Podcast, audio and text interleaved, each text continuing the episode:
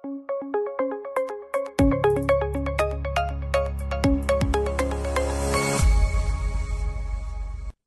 буу хаалын өрөөтэй Идрес подкаст инхүү эхэлж байна. Өнөөдрийн зочноор Амархүү Борхүү. За сайн байцгаана уу? Бүгдээрт нь За өнөөдрийн мэндийг хүргэе. Амархүүг бол танилцуулах шаардлагагүй те. За өнөөдрийн зочин зочин маань нилээн сенсацтай одоо хил хамтаа те 2 жил баг байхгүй байлаа те. Ер нь бол ойло хэцүү сэдвээр ярина л та те. Хэцүү юм болсон. Тэгээд бит хоёрын бас ярьцлага эхлэхээс өмнөөс нэг тайлбар хиймээр байна өөрийнхөө зүгээс. Тэгэл байх уу? За нэгдүгürt амархуудаа миний одоо урилгыг хүлээн авч тэ нээлттэй ярилцахад ингээд бэлэн байна гэд ирсэн байгаад маш их баярлалаа. Баярлалаа. Тэгээ өөрсөнд баярлалаа. Мэдээж тодорхой хэмжээний ард иргэж гисэн маш их одоо хариулт тий надаас хүсэж байгаа.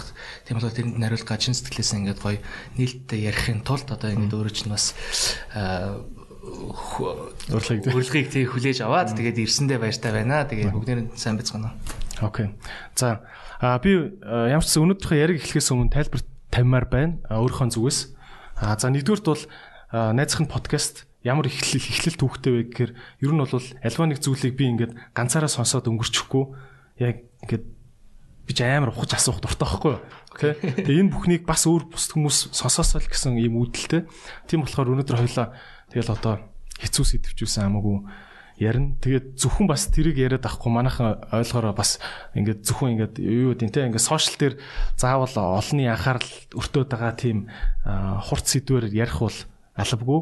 А тэгээд найзхан подкаст бол гоё ирээдүй ярмаар байна те.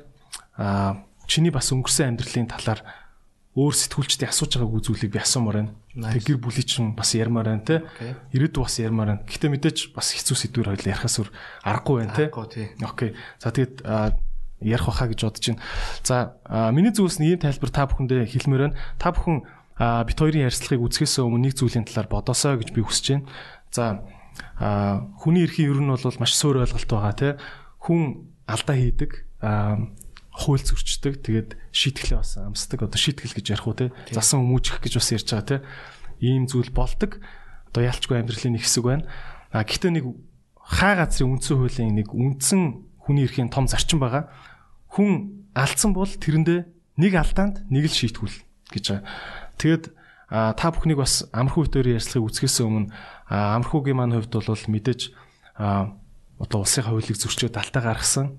А тэгээд одоо шийтгэлээ идлээд гэж ярих бах те а ийм цаг хугацаа өнгөрлөө а тэгээд нэг хэрэг дээр нь одоо олон нийтээрээ бити хуулийн шийтгэлийг одоо амсаад өнгөрсөн хүн дээр бити хоёр удаа шийтгэл оноож давхар бас яагаач те а одоо сөрөг зүйлийг давлгаалуулаарэ гэж миний зүгээс уриалах байна. Ярьслага эхлэхээс өмнө. Баярлалаа. Аа тэгээд мөн бас нэг зүйлийг хэлэхэд мэдээж амархүүгийн маань бол мэдээж буруу юм хийсэн болол одоо хуулийн хариуцлага хүлээсэн байгаа. А тэрийг нь зөвтгөх гээгүй шүү гэдгээ бол бас хэлмээр байна. Тиймээс огт. Тийм зөвтгөж ярих гэж ярих гэдэг юм бол биш. А гэхдээ тэгээд босон зүйлийг бол нээлттэй ярьсан дээр баха гэж бодож байна те. Тэгэлгүй яах вэ? Тэгээд яг чаргагүй маш олон хүмүүс бол гайхсан. Тэгээд намайг дэмждэг, намайг сонсдог.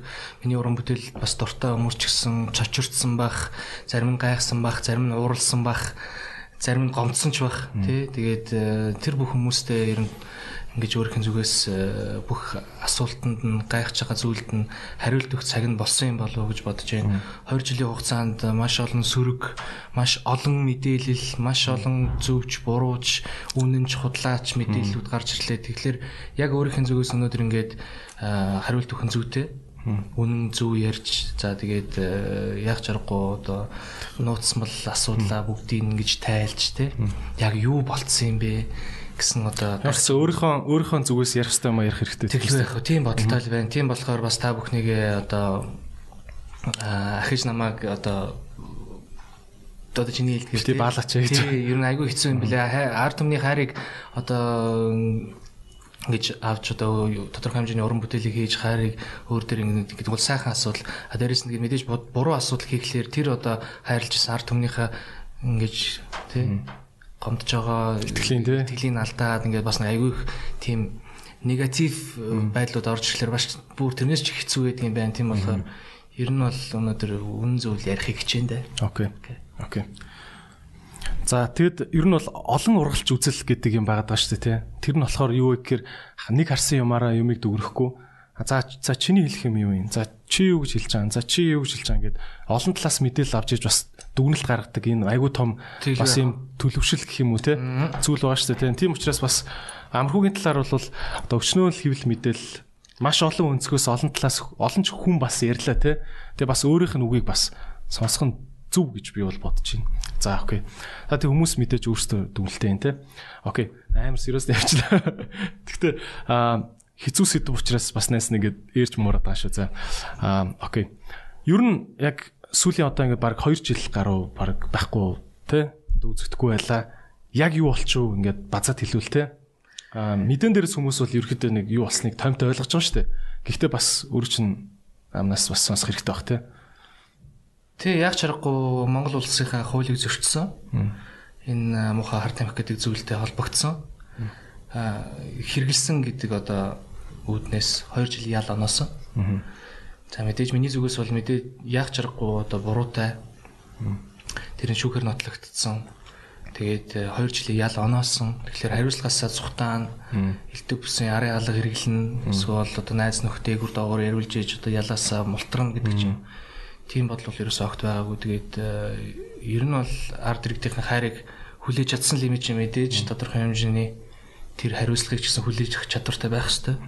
Ийм болохоор тэгээд 2 жилийн ял оноосон жил гарan суугаад ажлынхаа хоногийг аваад тэгээд э, одоо тэнсэн маглангаар хугацаанаас өмнө одоо суллагдлаа. Тэгээд миний амьдралд бол мэдээж айгүй том хар толб тэгээд яах жаргагүй өстө хизээч ийм зүйлтэй холбогдож хизээч тийм одоо хориход хоригдно гэж юусоо огт бодож явсангүй. Тэгээд э, аргагүй одоо төр төмөр нүртэй тодорхой хэмжээний буруу зүйл хийсэн бол хариуцлага хүлээх ёстой. Шүүхээр нотлогдсон. 20 жилийн ял оносон.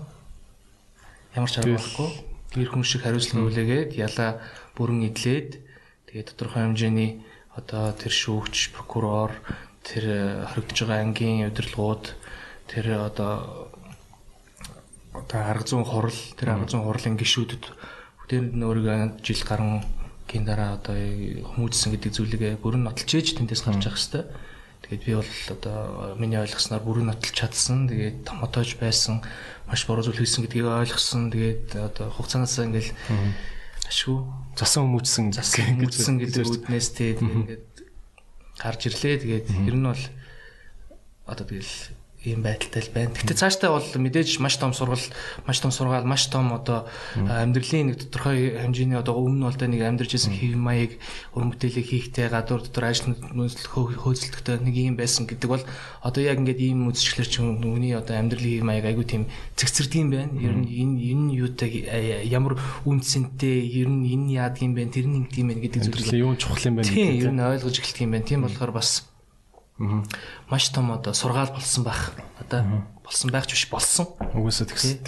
Маш том шокч болж байгаа тийм. Шок болсон. Тэгээд энэ хэцүү зүйлд чинь одоо тэгээд ийм хэрэгтэй холбогдохлоор хамгийн аа одоо хүнд цохилт хамгийн сэтгэлээрээ зовж байгаа хамгийн хэцүү байгаа хүмүүс нь яг чаргагүй арга ирийнхэн байт юм бэ. Ээж аав, эхнэр хүүхэд, ах дүүнэр Тэгэл энэ хүмүүс л надаас илүү их зовсон. Тэгээд э, нүдэн дээр л одоо хөргий турах маягтай, зовх, ядрах, хөшрөх. Тийм болохоор э, одоо ер нь тэрэндээ л айгүй харамсаж байна. Тэгээ би бол яах вэ? Тэгээ би за залуу хүн. Би яах вэ? Би хаатай, эрүүл мэнд сайхан байна. Хамгийн гол нь одоо ингээд аав ээжигээ маш их зовоолоо. Эхнэрийгээ зовоолоо. Хайрт хүүгээ одоо хичнээн жоохон бүх бүх одоо нөхцөл байдлыг бүрэн сайн тодорхой ойлгохгүй байгаа ч гэсэн бас нэг тийм нэг мэдэрч байгаа шүү дээ. Тийм болохоор ер нь бол харамслаа зүйл нь бол энэ л байдаг. Ар гэрийнхэн аав ээж ах түнрэгээл маш их зовоолоо тэр нь л харамсаж байна. Жоо чинь тэгэл аавынх нь хажууд нь байх тэр цаг хугацаа ямар үнэтэй вэ те. Тий, тэгээд яг тархин бүрлдэж байгаа тэр үед яг байх үед нь ингээд бүтэн жил гараа ингээд алга болчихлоор бас маш их гайхсан. Тэгээд гарч ирээд хүүг ингээд анх тэрхэд гайхаал, уйлаал, инээгээл зэрэг те ингээд эмоцсон зэрэг гараал ер нь хэцүү байсан. Гэтэ одоо бол ингээд бүх юм сайхан жигдэрж гээ ингээд энэ одоо замын ард гараад баг сар гарan болчлоо. Тэгээд одоо сайхан амьдрмаар байна. Сайхан хөдөлмөрлөмөр байна. Маш их төлөвлөгөө байна. Тэгээд шин уран бүтээл хийж амьдрал цаашаа явах хэрэгтэй шүү дээ. Тэгээд мэдээж одоо ард иргэдийн хувьд бол намайг өрсөөгөөсөө өршөөгүй ч үж магадгүй тийм намайг уучлаасай гэж би аягүй хүсэж जैन. Тэгээ тэрний тулд яах ёстой вэ? Өөрийнхөө үйлдэлээрээ л үзүүлэх ёстой. Тийм.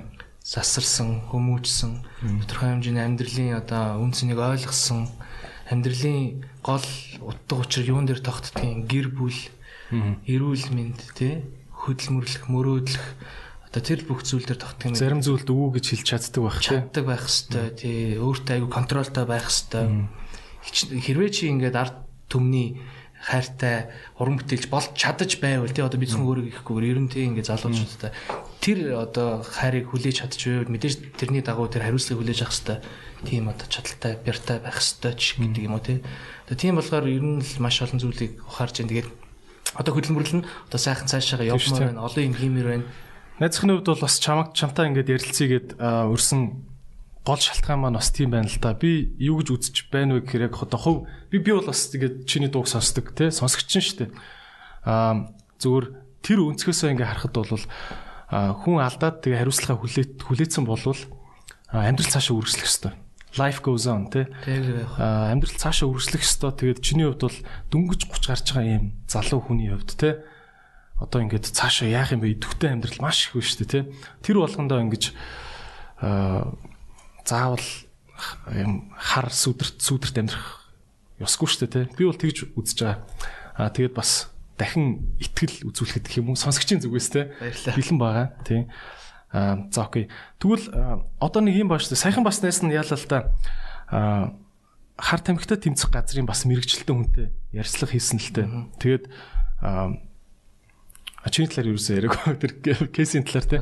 Гэхдээ айгүй олон төрлийн шид юу гэдэм бэлээ шүү дээ. Хуулийн заалтууд одоо хар тамхиг хэрэгэлсэн, бидээ авч явсан, дамлаа худалдаалсан, бүлэглэн хил дам дамнуулж нэвтрүүлсэн энтергээд бусдыг уруу татсан амар олон юу гэдэм бэлээ шүү дээ.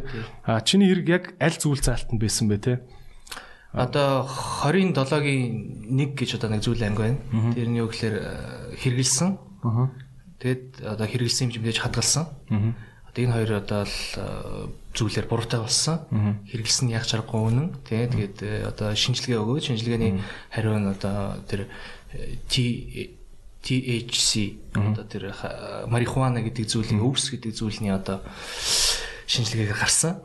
Тэгээд яг чаргагүй тэр өвсөө мэдээж одоо татсан юм чинь хадгалсан байж таарсан. Тэгээд тэгэхээс бол тэр зарсан одоо маш их тэр нь би бас сэтгэл айгу гомдсон дээрээс нь яагаад ингэж хүмүүс зүгээр нэг Facebook-ээс тэг ингэ нэг шинэ аккаунт нээгээ тэрний хандлт авахын тулд маш олон дагагчтай болохын тулд хүний ингэж амьдралаар тоглолт юм бэ. Тэрэн дээр би үнэхээр их гайхсан зүгээр л ингэж миний өмнөөс э, шин шин аккаунтууд нээгээл тэгэл тэрэн дээр одоо зарсан батлагдлаа хэлээр дам дамнуулж гарсан батлагдлаа гих жишээний тий ямар ч тэр үндэслэхүү ямар ч э, зүгээр зүйлийг ингэж зохиогоол өөртөө дураараа бичиж тэргүүрээ бизнес хийгээл тэр байдланд би үнэхээр гайхсан. Тэгээд яагаад хуулийн байгууллагууд нь тэрийг нь бүрэн хяндгүйн маш их гайхалтай.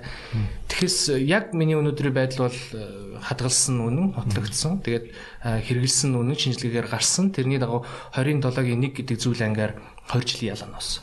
А тэрнээс э, бүр хүндэх юм бол одоо э, зарсан, хэлээр дамнуулсан, бусдыг одоо уруу татсан, зохион байгуулалтаа ямар нэгэн байдлаар байсан гэсэн тийм зүйл бол огт байхгүй. Тэгээ тэрэнд бол э, одоо бас тодорхой хэмжээний хариулт өгөх нь ингээ зөв. Би чамаг ингэж яг миний яг авсан мэдээллийг хэлэх үү. За яг нийт үзэгчтэй бид хим бит хоёр те амархуу бит хоёр маш олон гой сэдвүүдээр цаашаа ярилцсан. Тэгээ зөвхөн одоо энэ нэг юм ганц хэргийн талаар ингээ яриад байгаа юм биш шүү те. Гэхдээ эртгэн замаасаа гарахгүй бол болохгүй байх гэж бодож байна. Маш олон юм ярмаар байна. Тийм учраас яг энэ дээр яриад байгаа шүү те. Тайлбар өгөхөд яг миний авсан мэдээлэл юм байсан. За би бол мэдээж Facebook-ээс мэдээлэл авсан. А яг телевизээр чиний талаар мэдээ аваагүй. Тэгээд ямар сайт майт байсан одоо бол санахгүй байна. Ямар ч сан чиний нэг зурагтай Тэгээд би нэг чиний талаар нэг хоёр нийтлэл уншслуудаа уншлуудаа. Гэхдээ ямар хин гэдэг сэтгүүлч битсэн хэр нэр хүндтэй сайт байсан тэрийг өөрөө анзаараагүй. Аа зөвхөн миний авсан мэдээлэл юм байсан аахгүй одоо амархуу аа яг ямар төрлийн хар тамхи гэдгийг бас санахгүй байна. Аа машин дотроо хэрглэж агаад гэрийнхэн гадаа хэргэлцэн сууж агаад ч үлээ баригдсан гэд тийм мэдээ. Тий, олон янзын мэдээ байсан. Гэрийнхэн гадаа баригдсан, машин дотор баригдсан, найз нөхдөд яваад баригдсан. Тийм зүйл огт байхгүй, машин дотор хэрэгэлсэн, тэгсэн баригдсан зүйл байхгүй. Яг ингээд нэг нөгөө ярих юм бол тэр өдөр аав маань би нүдөөд тэгээд аавгаа эмнэлэгт төвлээд би өөрийнхөө хоёр машиныг угаалгаад гадаа нь тавьсан байсан. Гэрийнхэн гадаа тавьсан байсан. Тэгээд аавгаа эмнэлэгт төвлээд аавынхаа машинаар би гэртээ хараад гэрийнхэн гадаа одоо тэр э, тусаагийн цагдаа нар хурж иж намайг баривчсан байгаа. Тэгэхээс бол яг тэр э, хар там хэрглэж агаад одоо баригдсан гэсэн зүйл бол байхгүй. Юус огт намайг баривчсан тэр хар тамтай тэмцэх хилцээр хүргэсэн. Тэнцээ шинжилгээ авсан. Шинжилгээгээр гарсан. Буцаж хурж ирж гэрт нэгжилгээ хийсэн. Балкон дээрээс одоо өвс гэдэг зүйл гарч ирсэн. Босон зүйл нэ. Тэгэхээс хэрглэж байгаад баригдсан гэдэг зүйл бол огт байхгүй. Зарж одоо янз бүрийн их нэртэйгээ бас явж байгаа гэсэн зүйл бол огт байхгүй. Одоо хэрвээ яг ингээд бүр судлаад үзэх юм бол тэр үед маань эхнэр маань нэгдүгээр гэрээгээр гадаадад яваад одоо загварынхаа мэрэгчлэр ажиллаж исэн. Эхнэр маань тийм юмтай ерөөсө огт Хорхон ихнэр чинь баг мэдээчгүй. Мэдхгүй, мэдхгүй явдгүй. Мэд ер нь ингээл одоо бас анх ингээл баригдаал э, тэр дураа тэр доороо ингээл фэйсбүүкээр маш олон мэдээлэл ингээл гарахад ихнэр маань шоконд орж бас гайхсан л та яг ч. Яг миний зүгээс э, миний зүгээс одоо би чамд танихгүй байгаа шүү дээ тийм. Тухайн үед миний зүгээс яг юу гэж ойлгосон бэ гэхээр надад яг чинь зүгээр Орс ч өөрөө айгу тийм хар тамхин тал дээр бас контролоо ерөөхдөө баг алдсан гэх юм уу те. Орс ч бас хэцүү шттэ. Одоо манай хоёр хөршөө шттэ. Хар тамхины тал дээр бас айгу асуудалтай орнууд шттэ те. Тэг мэрэгчлүүд нь ч тэгдэм билээ ер нь. Аа би зүгээр хувьдаа юу гэж яг боцсон гэж яг үнэ хэлэхэд оо амархууч угаасаа ингээд нөгөө Орс Орсын дуучин тэгээ Оросд өссөн дуучин юм чинь аргагүй аргагүй тэр цаана угаасаа Орсч угаасаа тэр талаараа нилээ бүр хол хайцсан улс юм чин гэд би шууд яг яг чи нэг юм Оростой холбоод ойлгоцсон байхгүй. Зүр төрж байгаа сэтгэл нь тэгээд ингээ хамархуу ингээ харт амх хэрглэж гингүүд надад нэг тийм итгэж ядадах юм яг үндэ байгаагүй. Аа зөв мэдээч ч угаасаа тэгсэн л байлгүй дээ ч одоо Оросын урлагийнхан амирл байдаг гэлгүйгээ би шууд ингээ толгойд автоматар утсан байхгүй чи энэ тал тэр ер нь гайхалтай. Яагаад мэдгүй тэгэж боддог юм бүрэн бүтэн одоо 150 сая хүнтэй те маш том гүрэн байгаа шүү дээ тэр чинь маш том улс Миний э, одоо 2006 оноос хаваад народны артист тэмцээн тэнцээ ажиллаад уран бүтээлийг хийгээл ингээл найз нөхдөдтэй болоод Орсын шоу бизнест ингээл хамтдаа олон уран бүтээлчтэй зүтгэл ингээд явж байхад бол яг Оросууд бол маш сайхан ард түмэн монголчууд биднэрт маш хайртай. Монгол гэхлээр ерөнхийдөө айгүй өөстө братан ах минь гээл те өөстө найз минь гээл айгүй тийм сэтгэл одоо холбоостой байдаг. Тэгэхээр би бол э, одоо Оросуудыг бол тэгж одоо юу гэдгийг амар хар тамхит хэрэгэлдэг амар тийм улс гэж хэлэхэд бол үнэхээр одоо чадахгүй. Яг тэгэхээр би хар багасаа би 2 дугаар ангиас авахулаад би Орос төссөн. Тийм болохоор Оросуудыг бол одоо юу гэдгийг Орос гэхлээр заавал тийм хар тамхи чинь Орос гэхлээр ер нь хар тамхи аягүй их байдаг гэдэг. Амар водка буруу ойлголт тий. А яг тодорхой хэмжээний нэг дэлхийд даяар тийм нэг юм одоо юу гэдгийг стереотип гэж ярьдаг тий. Стереотип байдаг шүү дээ. Одоо Russian vodka гэл тий? Russian vodka нэг э, загас загас идэл нэг одоо бүгд тийм юм шиг нийтээр нь боддог тий? Ерөнхийдөө айгүй соёлтой маш э, орчин үеийг тэгээд одооны залуучууд ч гэсэн айгүй мундаг ер нь энэ хард амх гэдэг зүйлийг бол мэдээж үздүү яг мэдээж одоо улс болгонд л сайхан хүмүүс ч байгаа. Улс болгонд тодорхой хэмжээний одоо нэг жоохон хэцүү хүмүүс ч гэсэн байгаа тий. Улс болгон л баян шүү дээ. Улс болгон хар талтай, цагаан талтай. Тэрнтэй л адилхан мэдээж Оросд бас тэгэл нэг тийм нэг хэцүү амьдралтай, нэг хар тамхи мэмхтэй холбоостой хүмүүс байдаг л байж таараа баг. Гэхдээ миний ойр дотныхоос бол тийм хүмүүс байхгүй. Би чинь Москвад байхдаа ихвчлэн одоо дууч уран бүтээлчдээс циркийнхэнтэй айгүйх нийлдэг байсан. Манай аав маань өөрөө циркийн хүн. Би Багдад гэсэн циркт ер нь жоохон дугуулангаар хичээлдэг байсан болохоор Оросч гисэн очиод аавынхан сурж исэн тэр сургуулийн гадаан очоо. За тэгээд Вернацкий циркт найзууд нөхдөд. Тэгээд миний найзуудын хүрэл бол дандаа л хөвчлэн циркийнхэн байдаг. Таны хамтлаг өмтлөх чинь одоо хэрэг төвхт оролцож ирсэн байгаа юу? Яг Оросч хамтлагийн хамтлагийн нэг гишүүн бол одоо арх гэдэг зүйлтэй холбогдоод албадын имчилгээнд явж исэн. Тэгэхээс манайх ч нэг премьер премьер министр тий. Би дандаа Ивановскитэй андуураад идэв юм байна. Ивановский ч одоо номер 1 гэж л явах юм да. Одоо амьд домог тий. Одоо манай Монголын камертонтой адилхан. А бид нар бол яг арай залуухан. Тэгээд бидний өмнө премьер министр хамтлагт бас нэг өөр залуучууд байсан болохоор бид нар хоёр дахь состав. Тэгээд бид нар нэг арай нэг жоохон залуу, арай нэг жоохон юу гэдгийг дүүнер болохоор хоёрт ордог. Тэгэхээс би бол Орос оронд хайртай. Би Оросд өссөн, би Оросд боловсралсан. Оросд бас том орн шүү дээ, тий. Том орн. Тэгэхээр Оросууд маань бол сайхан хүмүүс. Заавал одоо Орос гэхлээр тийм одоо энтэй холбох нь бол миний бодлоор маш буруу зүйл. Би тэгвэл бас буруу утсан юм байна. Уучлаарай. Тий, Оросууд сайхан хүмүүс ээ. Тий. Гэхдээ бас яг хуу мэдээч тэр чинь 100 40 50 сая хүнтэй орныг бас шууд ингээл хар тамхины амар штэ гэж шууд шууд яаж болохгүй л тийм тийм.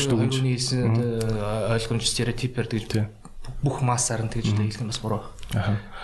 Окей. Тэгвэл ийм асуулт байгаа шүү дээ. Гэхдээ тэгээд яа тийм шүү. Бүр амар амар хэргэлдэг байсан юм шүү. Айгу олон янзын тэг одоо нөгөө хар тамхич бас дотроо төрлүүд байгаа шүү дээ. Нөгөө химийн гаралтай одоо хятадд ялангуяа их үйлдвэрлэгдэж дэлхийгээр тараад байгаа тий химийн гаралтай синтетик гэж ярьдаг те а эсвэл бас нэг байгаль дээр олддог одоо өвс энэ гэж яриад байгаа те ингээд айгу олон төрлөөр нь хэрэгэлдэг байсан юм биш үү энэ гэдэг яриа бол би сонсч ирсэн одоо мэдээж тэгж бичиж байгаа л да тэгэл одоо нэг ярих сэдвүүдээ хүн болгоныг анхаарлыг जैन тийм болохоор одоо тэгэл дуртай дургуун яагаад гэж хүний амьдралаа тоглолт юм бэ гэж би гайхсан. Тодорхой хэмжээний үнэн бодит мэдээлэл авчаа тэр үнэн бодит мэдээлэлээ фэйсбүүкээр цацхан зүйтэй юм биш үү? Тэр чинь бүрэн бүтээ одоо нэг хүний амьдрал явж байгаа шүү дээ. Марихуана өвс гэдэг зүйл хэрэгэлсэн. Тэгэхээс тэрнээс цааш бол байхгүй мэдээж найз нөхдөдөө уулздаг. Би мэдээж баарсаа ордог. Ганц хоёр жил пив. Мэдээж залуу хүмүүс байна нэг шоуд шүү дээ. Шоудах асуудал бол байдаг Оросд гэхэд яг нэг Оросуудтай ингээл янз бүрийн арга хэмжээнд дээр явахлаар чинь нэг 100 грамгүй бол тийм шүү. Байхгүй тий. Угасаа л Монгол ч гэсэн тийм шүү дээ. Нэг 100 грамм тий нэг тэнцээ нэг орой өдөж мэд найз нөхдөд гарах гарахад нэг ганц хоёр пи ми уу гэсэн тийм нэг ерөнхийдөө нэг одоо культура гэж байх юм байх байдаг. А би бол тийм синтетик янз бүрийн химийн бодис мэт зүйл ерөөс огт хэрэглээгүй. Үнэн бодис хэлэх юм бол марихуана, өвс тэгээд өвс гэдэг нь одоо энэ Монголын газар нутгад дургж байгаа үсэг л одоо нэгсэн. Устгаад байгаа гэсэн шүү. Ер нь хэлэхэд те. Аа. Юунууд за окей тэр тэр төрөл дээр тим юм сонсч ирсэн. Одоо нөгөө бас нөгөө юу сонсоодсон шүү дээ. Гэхдээ яг бас нөгөө чамагч ингээл гадагшаа тутагшаа их явдаг болохоор те бас ийм хардталтай байгаа шүү дээ. Өөрөө ингээд юу гэдэг чинь одоо Орос явж янгута те сайхан нөгөө хуучны найзуудтайгаа нийлэнгүүтээ кармалад ороод ирдэг ус юм шүү гэдэг асуудал шүү дээ. Яг зөөж оруулж ирсэн чи Монгол дотроос одоо авч тэр үсийг хэрэгэлсэн үү те? Тэг хэрвээ дээрээ тайлбар өгөөч. Мэдээж тодорхой хэмжээнд нэг мөрдөн мөрдөн ажил одоо байцаалт хар тамхитай тэмцэх хилцсэн одоо цагдаа нар те тэр мэрэгчлэтнүүд бүгдээрээ ингэж нэг ийм мөрдөн ажиллагаа хийж байгаа шүү дээ. Тэрний нөгөө бүх юмыг судалж байгаа, шалгаж байгаа. Тэгээд э, хадгалсан гэдэг нь нотлогдсон, хэрэгэлсэн гэдэг нь нотлогдсон. Тэгэхээс хилээр дамнуулсан, одоо зарсан, сурчилсан гэдэг зүйл огт байхгүй. Тийм болохоор одоо тэр 27-гийн 1 гэдэг зүйл ангаар шийтгүүлж байгаа. Тэгэхээс э, яг миний одоо хаанаас авсан бэ гэхлээр одоо энэ өрхөн өрхний тишээ нэг тоглолтод одоо өрхөн жаргаж бичлээ цаашаа бүр одоо булганы тийш тоглолтод явчаад тэгээ буцаад ирэх үедээ тэр нэг хээр ургаж исэн зүйлийг л одоо түүгээл татсан л одоо зүйл юм л да. Тэгэхээр тэр нь устгсан байлгүй дээ одоо тий. Илүү яах вэ тий. Тэгээ айгүй тийм мэдээлэл сонсон маш их хэмжээний юм гарч ирсэн гэсэн тийм зүйл. Нэр хэдэн грамм гарч ирсэн? Аа 1.8 одоо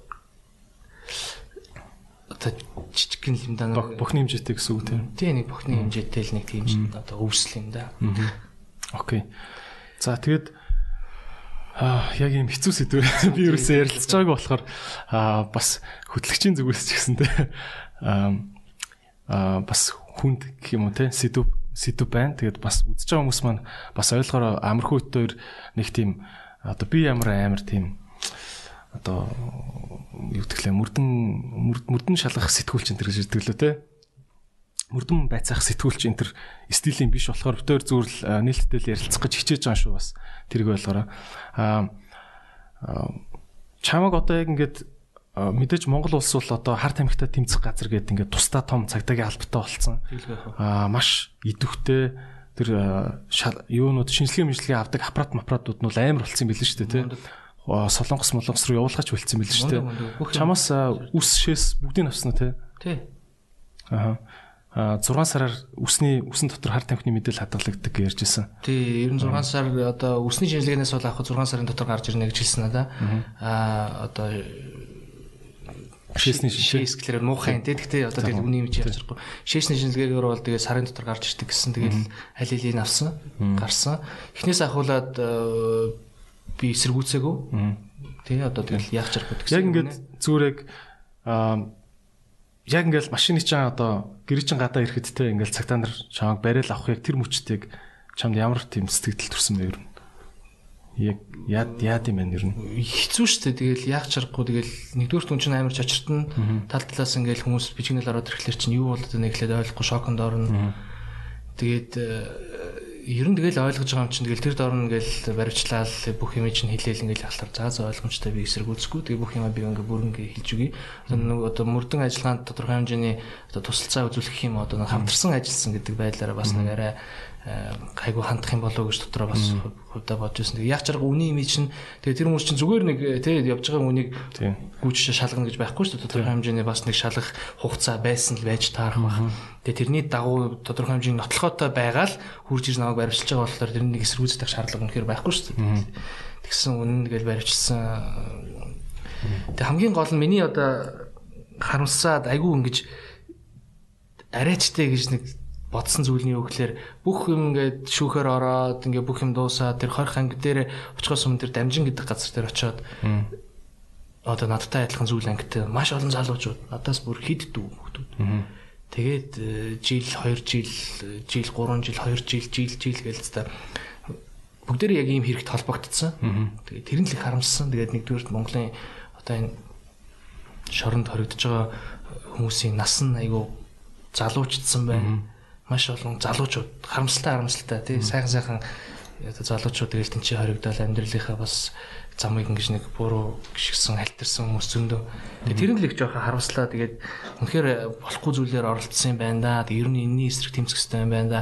Ер нь залуучуудаа нэг жоохон урайлж тэ энэ зүйлээс хол байх хэрэгтэй юм байна да. Тэгээд тэнцэж хамгийн гол нь нэг энэ одоо синтетик хар тамхи хэрэгэлсэн сэтгэл санааны өөрчлөлттэй болцсон. Одоо ингээд би ханаас ахуулаад тий харахад нэг 20 настай. Тэгэхэд би тэнхээд маш туранхай одоо тэгэл нүүрнийхэн доогуур магуур ингээл хөх зураас гүйцсэн хөх зураас мураас гүйцсэн ядарсан. Зарим хүмүүс нь одоо юу яриад байгаагаа ч мэдэхгүй болсон сэтгцийн тийм нэг өөрчлөлт мөрчлөлт орсон. Тийм хүмүүс байна л да. Тэгэхээр бас одоо үнэхээр л одоо энэ зүйл надтай тохиолдсон бол би бас тодорхой хэмжээний энэний эсрэг тэгээ залуучуудаа энэс урчлан сэргийлж бас нэг тодорхой хэмжээний ойлголт өгж өөрийнх нь жишээн дээр те за Монгол улсын хуулийг зөрчиж болохгүй шүү. Хөлтөө орон шүү. Хөлтөө орон шүү. За өөрийгөө нэгдүгээр хамгаалах хэрэгтэй шүү. Энэ зүйлээс хол байх хэрэгтэй шүү. Хамгийн одоо миний ойлгосноор бол э, бид энэ бас нэг юм лекц бичээд э, судалгаа одоо хийлээ л дээ. Одоо энэ хар тамхи гэдэг зүйл согтууруулах, мансууруулах бодис гээл. Тэгэхэд э, залуучууд яагаад энэ зүйлтэй ингээ холбогддог вэ гэхээр нэг би би нэг аяга урагддаг юм байна л да нэг дандаа найзаараа тий найзууд нөхдүүд хоорондоо нэг нь үзсэн нөгөөдөгтөө уриалал хөшөө мөшөө тий одоо юу гэдгийг нэг татаад үзэж мүзэж гэдэг юм. Тэгээ нэг тийм байдлаар айгүй их юм асуудлууд үүсдэг. Дээрээс нь нэг удаа хэрэглэх юм бол яах ч үштэй гэдэг тийм буруу ойлголттой байдаг залуучууд. Тэгэхээр тэрэн дээр л ерөнхийдөө зөв одоо талаас нь тайлбарлаж эхнээсээ ахуулаад одоо информашнтэй байх юм бол тэр хүн өөрөө өөрийгөө хамгаалж чаддаг шүү дээ. Нэгсэндээ юу ч байсан тий. Тэрний дагуу одоо тэр информашныг бид нар бас би өөрийнх нь зүгээсээ дээрээс нь төрөөс дээрээс нь энэ хар тамхитай тэмцэх газар залуучууд хойлгуулж явах хэрэгтэй, хөргөж явах хэрэгтэй. Тэр мэдээллийн бүрэн хангаж Одоо нэг чамаг бас ингэж хардах хүмүүс бол гарна л та. Хардах гэх юм уу одоо нэг эсрэг ялва нэг юм хэлэхэр чинь надад нэг эсрэг байр суурь заавал гарч ирдэ штэ. Оо амархуу тэгэл өөрөө ингээ хэрэгэл хэрэгэлц хэрэгэлжсэн юм байж ш тэ. Одоо ингээл гів гинтхэн өстой энэний эсрэг тэмцээл ингээл залуучуудаа уриалаад энэ төргээд тэ нэг аа наа чин дүр өсгөж байгаа юм ч юм уу тэ. Тэгж хэлэх яг хүн бол байх бах те. Байх бах. Тийм хүнд жишээ нь одоо чинь чи юу гэж хэлэх вэ? Тэр хүний өөрийнх нь одоо үзэл бодол нэгдүгээр хүн болгонд одоо таалагдах э, боломж байхгүй, албаж байхгүй тий. Дээрс тэр бол зөвхөн миний өөрийн миний өөрийн хүссэн зүйл. Би ямар нэгэн одоо хүнд таалагдахын тулд эсвэл э, намайг э, хин нэгэн артлаас хүчлээдэж байгаа юм. Тийм зүйл бол ерөөсөө огт байхгүй. Эхнээс ахвал би 2013 онд Монгол руугаа ирсэн зүйл нь юу гэхээр яг нэг үг ярих юм бол Оросын зах зээлд би Оросын тэр шоу бизнест маш их туршлага авлаа. Маш их олон хүмүүстэй маш гой гой тайзан дээр гарч үзлээ тий. Маш мундаг уран бүтээлчтэй хамтарч ажиллаа. Гой гой уран бүтээлч хийлээ. Тийм болохоор энэ бүх зүйлийг би яагаад Монголд буцаж хөрж ирээд залуучуудаа хуваалцах болохгүй юм бэ гэдэг үгнээс би Монголд ирээд Universe Best Songs гэдэг тэмцээнийг шүүгээд маш олон залуучуудад бас өөрийнхөө туршлагыг хуваалцахаас хичээсэн. Тэрний дагуу угаасаа л хүн болгон Монголын иргэн болгонд л их орно гэсэн тийм сэтгэл байх хэрэгтэй үстэй байдаг л байх угаасаа тийм. Тэр үднээсээ л би чадах чинээрээ одоо дууга явахгүй үнгээсээ л одоо ийм хэрэгт холбогдсон хүн болгон мэдж байгаа. Тийм болохоор яагаад би энийг одоо зөв тал руу нэрвүүлээд яагаад ашиглаж болохгүй гэж. Аа. Нэг хүчлүүлээд байгаа юм бол байхгүй юм тийм. Аа, хаста юу гэдэг уриалаа л тийм нэг жоохон худлаач юм шиг тэрний жижиглээд за яста болохгүй юм байна шүү аа тийм зүйл огт байхгүй зүгээр л одоо миний хүсэж байгаа зүйл болохоор Дими юм дими шүү те. Дими юм дими шүү. Монголын ирээдүй сайхан байх хэвээр хууль зөрчиж болохгүй. Бүх юм хуулийн дагуу байх хэвээр. Тэгээд э, хортой зүйл бол угаасаа л дими ихнээс ахуулаад одоо залуучууд айгүй спортлог болж байна. Маш мундаг одоо мөрөөдөлтэй болж байна. Шин үеж солигдож байна те. Гой гой хүчтэй одоо уран бүтээлч ч гэсэн гарч ирж байна. Шин шин контентууд ч гарч ирж байна. Боломж нь бүрэн нэгдэж байгаа болохоор илүү тийшээ анхаарах зүйтэй болов уу? Тэгэхээс энэ одоо миний нэгсэнд алдааг бити тавтаасай. Гоё амжилттай явж байгаад наа чи ингэж унахгүй тий. Тийм тийм. Тэр нь л гэхдээ унсан гэж хэлж бүхэл болоогүй ш амархөө. Яг одоо маш урт хугацаа байна тий. Би яг дотроо бас ингэж яг алдсан тий. Ийм их негатив над руу ерөөсөө би мэдэрч байгаагүй амьдралдаа. Амар ах. Би яг үндэ ингээл нэг 2 3 хүн оомо идрээ мó яасан юусэн гэл онцгой комент бичгээд сэтгэл эвгүй болдсон шүү дээ. Тэгэхэд чи юу бол бүр ингээд бүр тэ фейсбુકийн баг пэйж болгон чиний зурагтай юм тавиал те. Ингээл амьдрал солигдсон дээ. Бутаа болгож байгаа дээ. Баахан хүмүүстэй орн үзэн ядсан юм бичээл л та муу да да да. Народны артист баг муусан урлагийнхан гэж ирж байгаад бүр ингээд нэтээр нь хамруулж амруулаа л те.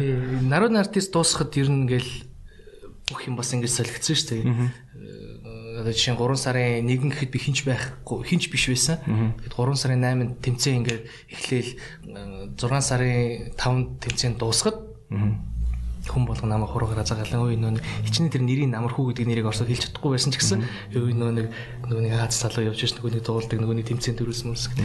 Чи чи мөр төстэй залуус те. Тий, яг тэрнтэй адилхан сая ч гэсэн яг ингээл амьдрал нэг ганцхан нэг юм цогцолтоор бүх юм өөрчлөгдсөн. Тэгээд одоо ингээл зам гарахад хүртэл хүмүүс таниал машинаас зогсоогоол машин барьж исэн хүмүүс ингээл хаа май гэдэг байсан нөхцөл чинь нэг шөнийн дотор ингээл өөрчлөлт маргааш маргааш нэгэд хүм болгон өстой амар амар үгээл хэлээл маш их негатив орж ирээл сэтгүүлчэд Facebook телевизийн сувг болгоор баг гараал чинь хүн чи яаж харахгүй ингээл айгүй чичрэлт ордог юм байна шүү дээ. Тийм бах. Тэгэхээр ер нь одоо нэг юм байгаа даа шүү дээ амархуу. Ийм юм байд юм байна гэж би ойлгосон саяхан. Яа яаж ойлгосон гэсэн чинь а миний ингээд YouTube дээр нэвтрүүлэг хийхээр нэвтрүүлгийн маань ингээд хэсэг мэсгээс нь тастаж аваад те эсвэл комедигийн маань бичлэг мичлэгийг UB comedy-гийн YouTube-наас нь хулгайлаад ингээд илдэв пэйжүүдээр ингээд 50 гутаа яасан ийсэн өстой инээл инээлгэн энийг үзвэл татаж унах энэ төр гэдэг ийм пэйжнүүд гарч ирэнгүүтээ ингээд хүний контентыг хулгайлаад дим юм. Тэгээ айгүй олон пэйжнүүд ингэж одоо хүний уран бүтээлэг гэх юм уу те? Хийсэн контентыг ингэж хулгайлж тавиад байс байсныхын шалтгаан нь ингэж ойлгосон л да маш олон хүмүүс пэйжийг ингэж хөгжүүлж хайл болох сенсацтай юмыг дагуулж ингэж Facebook пэйжийг олон дагагчтай болгож байгаа л тэгэл магадгүй нэг улс төрд орж байгаа шинэ хүнд ч юм уу. Маа гэж зарчдаг. 100 мянган дагагчтай пэйж тэдэн сая, 10 мянган дагагчтай пэйж тэдэн сая гэдэг. Одоо гол юм тэрэндээ л байгаа юм л та. Пэйжийг хөгжүүлж зардаг энэ юм байгаад байгаа учраас юугаарч хамаагүй сенсацлуулыг гэдэг ийм бүлэг ийм маш олон хүмүүс байд юм байна. Бөөр сурцсан. Тий, тэгээд чинийх бол маш гоё үгээс болж байгаа шүү дээ. Аа одоо нэг тэр нэрийн чилээд яах вэ? Тэ нэг өөр нэг залуу одоо ингээл намайг хэрэгт холбогдсны дараа дахиад нэг өөр залуу бас нэг уран бүтээлч залуу гарч ирэл ингээл ингээд хэрэгт холбогдлоо ингээл нөө гэр бүлийн хүчрхийлэл гээл тэ дээрээс нь хар тамхитай холбогдсон гээл. Тэнгүүд шал өөр пэйжнээс тэг хүмүүс ягаад тэрийг н ороод харж болдгоо бол мэдгүй. Одоо хамгийн наазах нь гэхэд би одоо тэр пэйжээ алдсан л та. Цаанаас аягүй их негатив пост негатив комментууд орж ирэхлээр Facebook-ийн одоо цаатлын администраторууд нь одоо нэг одоо юу гэдэг нь хяналт хийж байгаа хүмүүс нь блоклогчд юм шууд автоматар Тэгээ 145 hate speech гэж ярьдаг те үзэн ядах үзэн ядах одоо үг үг үсэг орж ирж байгаа. Маш хэмжээгээр орж ирэхлээр цаанаасаа хяналт тавиад тэгээ тэрийг блоклогч блоклж яана л та. Чиний уус блоклогдсон юм уу? Тэгээд миний 145 мянган дагагчтай байсан пэйж маань байхгүй болчихж байгаа. Тэгэнгүүт нэг өөр пэйж нэгэ тэр пэйж гэсэн чинь нэг өсрэл 300 400 дагагчтай тэр пэйжнээс одоо миний нэрээр пэйж нэгээд тэгээд тэр залууг одоо би өмөрж байгаа гэсэн тийм мэдээлэл гаргаж штэ тий одоо яадгийг би тийм ерөөсө гаргаагүй байхад тэр пэйжэн дээр суу ингэж одоо тэр залууг өмөрж байгаа юм шиг миний өмнөөс тийм худлаа мэдээлэл гаргаад тэрийгээ цасан нөгөөх нь хандлт аваад нэг цагийн дотор ихэд тэр пэйжний хандлт нь 4000 5000 10000 болдог жишээ тий. Тэнгүүд манай Монголын маш мундаг а одоо сэтгүүлч хүн байдаг. Нэр нь хэлээд явах уу? Нэр нь хэлээд явах юм тийм. Одоо тэр хэмжээнд бас бас нэр нь үнд нь алдсан болчихно л доо тэр их усрын шалгаагүй ээжж тэр мэдээллийг хууруулж аваад өөрийнхөө одоо одоо улс төрийн маш том сэтгүүлчлээ өөрийнхөө пэйжэн дээр тэр мэдээллийг тавих жишээтэй. Тэгэнгүүт нөгөө нэг ард иргэд маань мэдээж тэгэл э, тэр том сэтгүүлч өөрийнхөө пэйжэн дээр тийм мэдээлэл тавьж байгаа юм чинь их усрын үнэн байж байх ёстой гэдэг үүднээс итгэл амар газар авч байгаа. Тэгэнгүүт би өөрийнхөө фэйсбүүкнээсээ тэр сэтгүүлч рүү бичээд хичээн ч одоо юу болж байна? Би мэдээлэл гаргаагүй тий? Одоо та ингээд их усрын шалгасан дээр байх наадах чинь ингээд худлаа пэйж байна. Фейк пэйжээс ингээд ийм мэдээлэл гаргаж байна. Би өөрийнхөө хуудсан дээр би ийм мэдээлэл гаргаагүй шүү. Энэ бол ингээд худлаа мэдээлэл явж байна. Ингээд та бүхэн энэ бити итгэрэй гэж тийм зүйл байгаа гэд хэлэхэд орж миний Facebook руу шалгаад үнэхээр тийм бичээг юм байна. Ингээд нэгэсэндээ опровержение одоо тэр зүйлийг залруулах гэсэн залруулж байгаа юм байна гэдэг ойлголтыг авангуудаа цагийн дотор нөгөө нэг э, одоо мэдээлэл устгах байгаа. Тэнгүүд нь би эргүүлээд юм руу яриа та одоо ингээд тий нэгэндээ л э, буруу нэг мэдээлэл гаргацсан юм чинь тэрийгэ залруулад ингээд худлаа мэдээлэл яатсан байна уучлаарай ингээд ууш төсч чана гэдэг тийм бас мэдээлэл давхар тавьчаач гэхлээр байхгүй ямар ч контакт байхгүй болчих. Уг нь бол худлаа мэдээлэл цацсан болвол сэтгүүлч хүн чинь бас залруулга их үүрэгтэй шүү дээ. Тэгээд ингээл би ахаал би хохирч байгаа байхгүй тэрэн дээр. Тэгээ би өөрөө зүв зүгээр дуугаа ингээд гэртээ болж өгвөл өмгөөлөгч нараа намайг би бол мэдээл өгөх ёстой юм болов гэхэд э, тодорхой хэмжээнд намайг өмгөөлжсэн хүмүүс ч гэсэн хэрэггүй.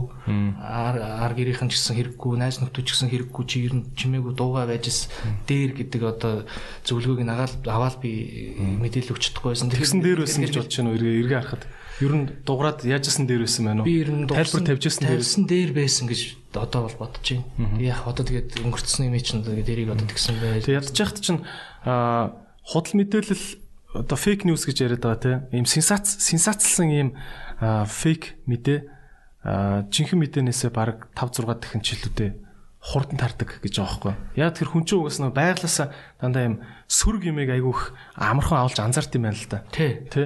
Сонирхол нь илүү татагдчихээн л тийм тийм тэгээд тэр тэрэнд амар амархан ядаг.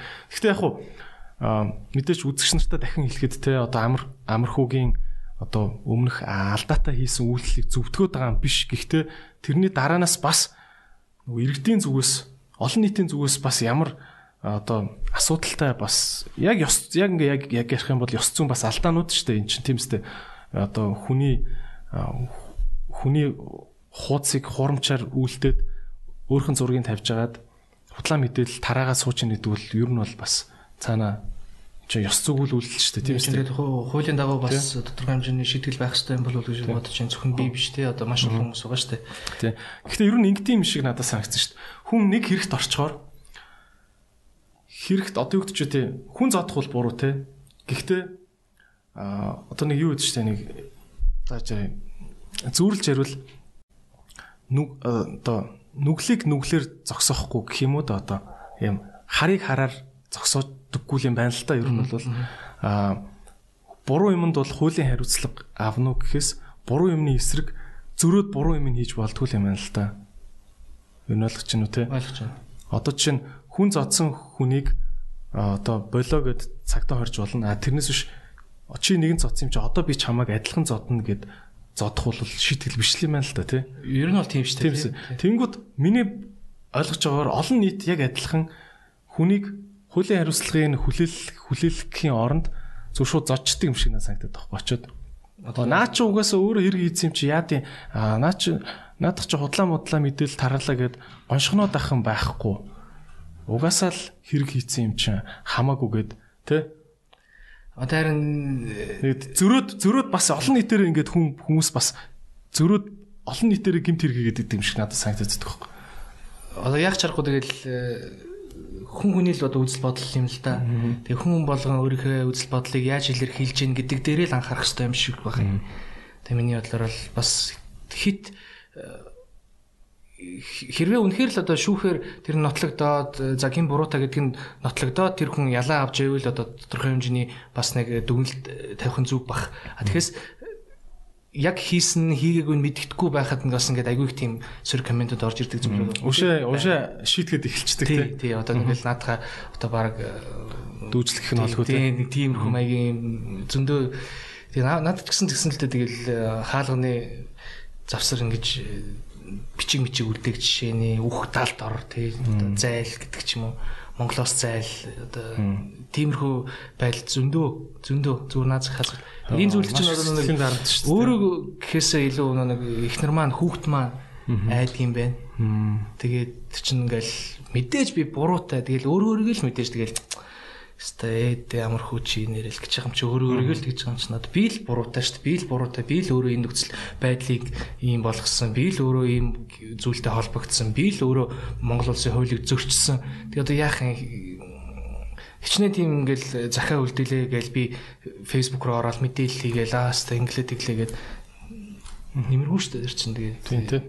Тэгсний оронд бүрэн гүйцэд одоо миний одоо барьж ирсэн нэг чиглэл бол бүрэнгүүцэд хариуцлага хүлээгээд бүрэнгүүцэд энийгээ даваад бүрэнгүүцэд тодорхой хэмжээний нэг юм асуудлаа дуусгачаад тэгснийхаа дараа хариулт өгсөн зүв гэж бодож байсан л одоо тэр цаг нь л одоо ингээл ирж байгаа юм байна л да. Тийм ээ. Аа надад бас зөвөр нэг юм альва нэг хүн хэрэгт орооцолтлоо тий хэрэгт орлоо. Энийг дагаад заавал нэг юм дэврэгдэг одоо түрүүний тэр нэг фейсбુકийн пэйж хөгжүүлэнгүүтээ цаашаа зардаг бүлэг хүмүүс шүү дээ тий. Тэр шиг юм олон хандлт авахын төлөө одоо ямар ч мэдээллийг зохиож цацхад бэлэн нэг тийм одоо сэтгүүлч гэж хэлэхгүй баха. Одоо пэйжийн админууд гэх юм уу баг тий. Одоо Одоо чин одоо бол нэг юм яасан хийсэн цэг юм ээ гэдэг юм вебсайт хийх шиг амархан байх болчлоо шүү дээ. Зоргоор баг те одоо үгдэг чинь өөрийнхөө нэрийг тавиал гана ньюс цэг юм ээ гэд шууд харахад ингээ мэдээний сайт юм шиг вебсайт хийхэд бол амархан болчлоо шүү дээ. Тийм үстэй те. Тэгэхээр нэг цэг эмэнтэй болохныг хүмүүс бас шууд юм аль биесны мэдээ гэж ингэж амар сериусны хүлээж аваад идэх нь бас айгу эвгүй багад байгаа байхгүй. Тэнгүүд одоо чиний шүүх хурлын чинь одоо хурлын дүн гараг байхад айл үшээ амархуу яасан гисэн тэгээд 5 жилийн э, ял аваад юугаа тээвэрлээд ингээд тэгжээ гэд мэдээ ингээ хүмүүс нь төрүүлэг гаргаж байгаа хөөх тээ. Тэгээ дээрэс нь одоо ингээд э, анх баригдаад сар хоригдоод тэгээд э, батлан даалтар гэж гаргадаг юм байна л да. Тэгээд ингээд шүүх болоо тэгээд батлан даалтар гарах одоо эрхийн нөгөө тэгээд гарахад тэр чин хэрэг гүйц шийдэгдэг байгаа шүү дээ. Эцсийн шүүх хурал болоогүй, эцсийн ялын одоо тогтоолтой буруугүй, тогтоогоогүй ингээд явж хахад хүмүүс амрхуу даалтар гарлаа гэдэг зүйлийг буруу ойлгоод оо гарцсан байна, арын алгацсан байна. Стабилгал ахуулсан байна. Мөнгөтэй н одоо мөнгөтэй хүнд нь юу гэдгийг одоо нэг хууль үйлчлэлт хүн байна. Монголын хууль гуйл болчиж молчиж гээл хүмүүс ингээд дураараа ингэж хамаагүй айгүй зүйлүүд ингэж бичиж байгаа байхгүй. Тэгэхээр тэрэн дээр би бас маш их гайхсан л та бас мэдээлэл өгье гэж би хэлсэн. Гүйцэд тэгэд дахиад одоо хэрэггүй байж болоогүй байна гэж шүү хурлчин үүсд болно молно гэд. Тэгээ тэр үед э, хүмүүс намайг гайхчихсан л та. Тэгээд буцаа даалтаар орт гарчаад буцаад ингээд шүүх хурал болоод хорих зүйтэй гэж үзээд намайг буцаагаад хориход хүмүүс гайхчихсан гүжиж гарчаагүй юм уу? Гүжиж гарцсан биз дээ. Гүжиж асуудал чинь дууссан гэдсэн биз дээ гих жишээний тий. Шал буруу ойлголт буруу ойлголт. Тэгэхээр тэр чинь хуулийнхаа дагуу ингээд даалтар гарсан шүүх хурал нь болно одоо дав заалдах шүүх нь болоод гэ тэрэн дээр чиний бол зорчих эрхийг чинь хязгаарлал. Тий. Паспортыг чи хурааж аваад тэгэл төр зур шүүх хурал дуусна гадуур байцаалтан л гэсэн үг байхгүй тэгэхээр одоо гадуур явж байгаад байцаалтан зэлтэнд ороо тэр хэрэг нь хич ингээл нэгсэндээ шалгагдааш ингээд шүүгдэл явна гэсэн. Тэгэхэд ингээд бас айгүй буруу мэдээлэлтэй болсон л та харамсалтай гарцсан байна одоо хууль гуйл одоо ингээл Тэгээд нэг жоох үзэн ядуулах талаас нь жоохон шүрвдсэн тий. Тий, тэгэл надаар дамжуулж одоо шүүгчнэр өстой ажиллаа ихгүй байна. Тиймэрхүү байдалтай. Тэр нь яг ингээд судлаад хууль мэддэг хүмүүсээр ингээд яах юм бол наа чи батлан даалтаар гарсан гэдэг чи юу гэсэн үг ингэдэг байдлыг бас э, хамгийн наазах нэг хэл зүгээр Google-ээр ороод үзчих боломжтой шүү дээ өнөөдөр тийм. Тийм ерөөсө шалгаагүй э, нэг э, одоо ахаал тэр их усүрийг мдээгүй ээжэж зүгээр нэг ямар нэг мэдээлэл уншаал эхнийхээ сэтгэлээр одоо шууд комент бичдэг жишээний. Тийм. Тэг ер нь нөгөө олонний танил хүн хэрэгт орохоор тэр айгүй олон хүний анхаарлыг ингээд амархуу гэдэг сэдвээр ингээд авчирч чадчих штеп.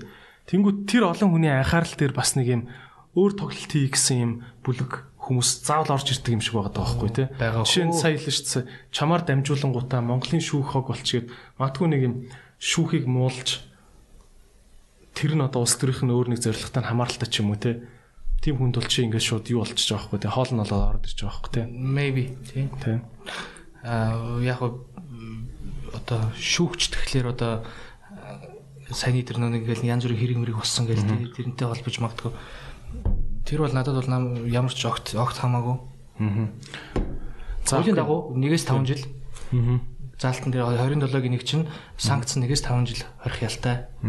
Эсвэл тэнсэн байх боломжтой. Эсвэл гадаад одоо гарах тэр одоо явах эрхийн одоо хязгаарлан гэсэн тийм одоо гурван залт. Тэгэл надад 2 жил оноосоо. Аа. 2 жил 2 жил оноогод тэгээд тэрэн дундаа нөгөө яаж яануу те мөрдөн байцаах явцад юу байсан те сайн байсан ажил хийсэн энэ төргээд баг багаар хасагдаж байна уу? Нь бас одоо ял идэлж байгаа үед л юм л та. Одоо нэг э, нэгээс 5 жил чинь 150%-аар магадланд орно гэсэн тийм залттай байдаг юм билээ. Тэр нь юу? Тэр нь яа гэсэн үг? Одоо 2 жил оноосон бол тэрнийхээ 50%-ийг биеэрээ идэлжиж аа хугацаанаас өмнө одоо урьдчилан сэргийлэх урьдчилан одоо суллагдах тийм боломж нээгдэн. Гэхдээ заавал тийх албагүй одоо ангийн арга зүйн гişүүд удирдлагууд шийднэ. Хүмүүжсэн байна уу, хүмүүжээгүй байна уу? Тэрний дараа прокурор ангийн одоо одоо тэр ангийн одоо бүх үйл ажиллагааг хянаж байгаа прокурор гэж тэрхэн зүг байх би сайн мэдэхгүй байна. Тэр хүн бас тэр прокурор нь тодорхой хэмжээний шийдвэр гаргана. Хүмүүжсэн байна, хүмүүжээгүй байна. Тэрний дараа одоо бас миний ойлгосноор ахаад нэг том одоо нийт ял идэлүүлэхий э, хяндаг прокурор гэж байдаг юм шиг байна. Тэр прокурор нь бас ахин хянаж одоо тухайн кейс дээр нь дахиад байна уу? гэдэг дахиад нэг шат тэгснийхаа дараа шүүх дээр очиж одоо шүүгч тэр одоо э, дүүлтийг дүүргийн шүүгч нь хүмүүжсэн байна уу хүмүүжээгүй байна уу гэдэг зүйлийг ахиж хянжиж ингэж олон шалталтыг ингэж давж ээж одоо урьдчилан одоо суллагдах боломж нь нэгдэх юм байна л та. Гэхдээ мэдээж тэр ял эдэлж байгаа хугацаанд ямар нэгэн зөрчил гаргаж болохгүй ямар нэгэн одоо буруу юм хийж болохгүй бүх юм ангийн журам дотор ангийн одоо ийм байх хэрэгтэй тийм байх хэрэгтэй гэсэн тийм заалтнууд байна шүү дээ тэр бүх юмд нь одоо яг томоотой хүмүүжээд хийгсэн одоо албаа агчдын тавьсан шаардлагыг биелүүлээд дотоод журамд нь бүрэн гэж одоо хамаарагдаад босгос одоо босох цагт нь босоод идэх цагт нь идээд унтах цагт нь унтаад дуулууртай байх хэрэгтэй биш үү? Ер нь цагт нь хүртэл ажиллаа хийгээд ингээд дуулууртай явж явах ёстой тэгжээж э, одоо тэр э, одоо хугацаанаас өмнө сулагдах боломж нь л одоо нэгдэж байгаа юм л та. Тэгээд би бол өөрөө яг ялдаж авах хугацаанд энэ чи галтгоонд ажиллаж байсан. Хүмүүс бас тэгж э, бодож магадгүй шүү дээ. Одоо түрүүн тэнсэнгийн чинь буруу ойлгосон гэдэг шиг хувц 2 жилийн ял авчаад тэгээ жил гарна суунгуудаа тий жил 2 сар лөө гарчлаа. Оо тэгээ бас мөнгө төгрөгөө төлөөд арын алхтаа эрт эрт гард юм уу гэж бас бодож магадгүй тий арын алгадах боломж байхгүй. Яг тэгэхээр тэн чи бүгдээрээ л адилхан л аавын хүүхдүүд, адилхан залуучууд байгаа. Адилхан л бүгдээрээ тэгээд 20 анги болон болгонд камертай.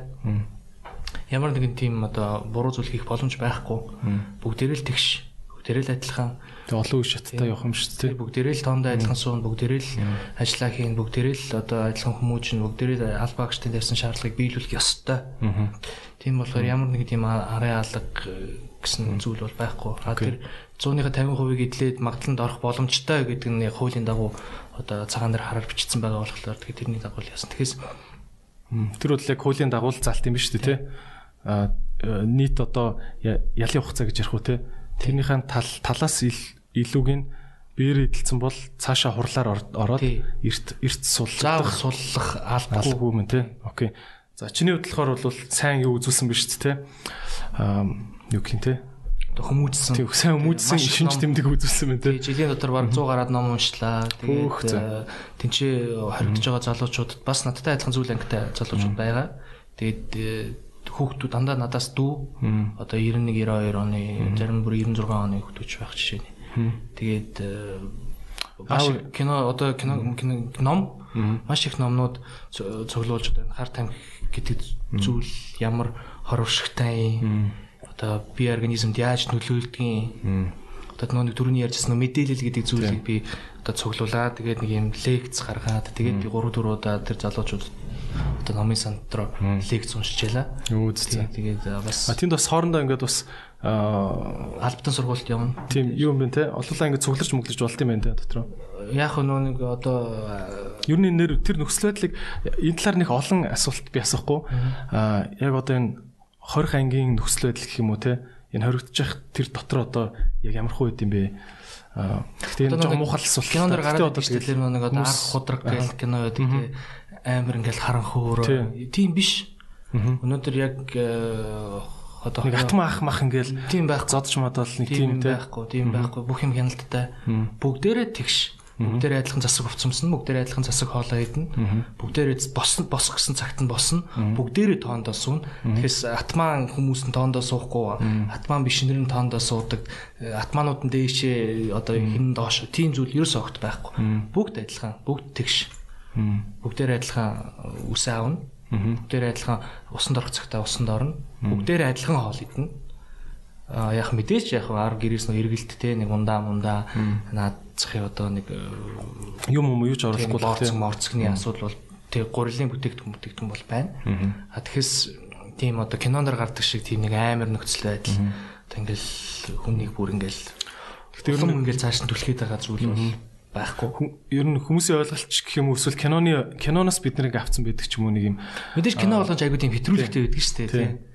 Яг хуучин цаг үед одоо маш харамсалтай ингээд нэг хүнд хэрэг хийцэн. Тийм олон жил сууж байгаа хүмүүс бас байна л та тэр дотор. Тэгээд тэднэртэй ингээд яриад асуугаад бол хуучин цаг үед бол мэдээж тийм байсан. Одоо бөөсөндөө баригдсан гэх жишээний тий. Тийм. Шорон дотор ч бүр үсгэлэн болж исэн үе байт юм биш тий. Үсгэлэн болоод ингээд хангамж нь байх болсон. Тийм, тийм үе байсан байлээ. Гэхдээ тэр бол дээр үед. Одоо бол тийм юм байхгүй. Одоо тэгэл нэг одоо 5 зүйл авриз гэдэг тий. Авризтай хоолоо идэж जैन, махтай хоолч гэсэн идэж जैन.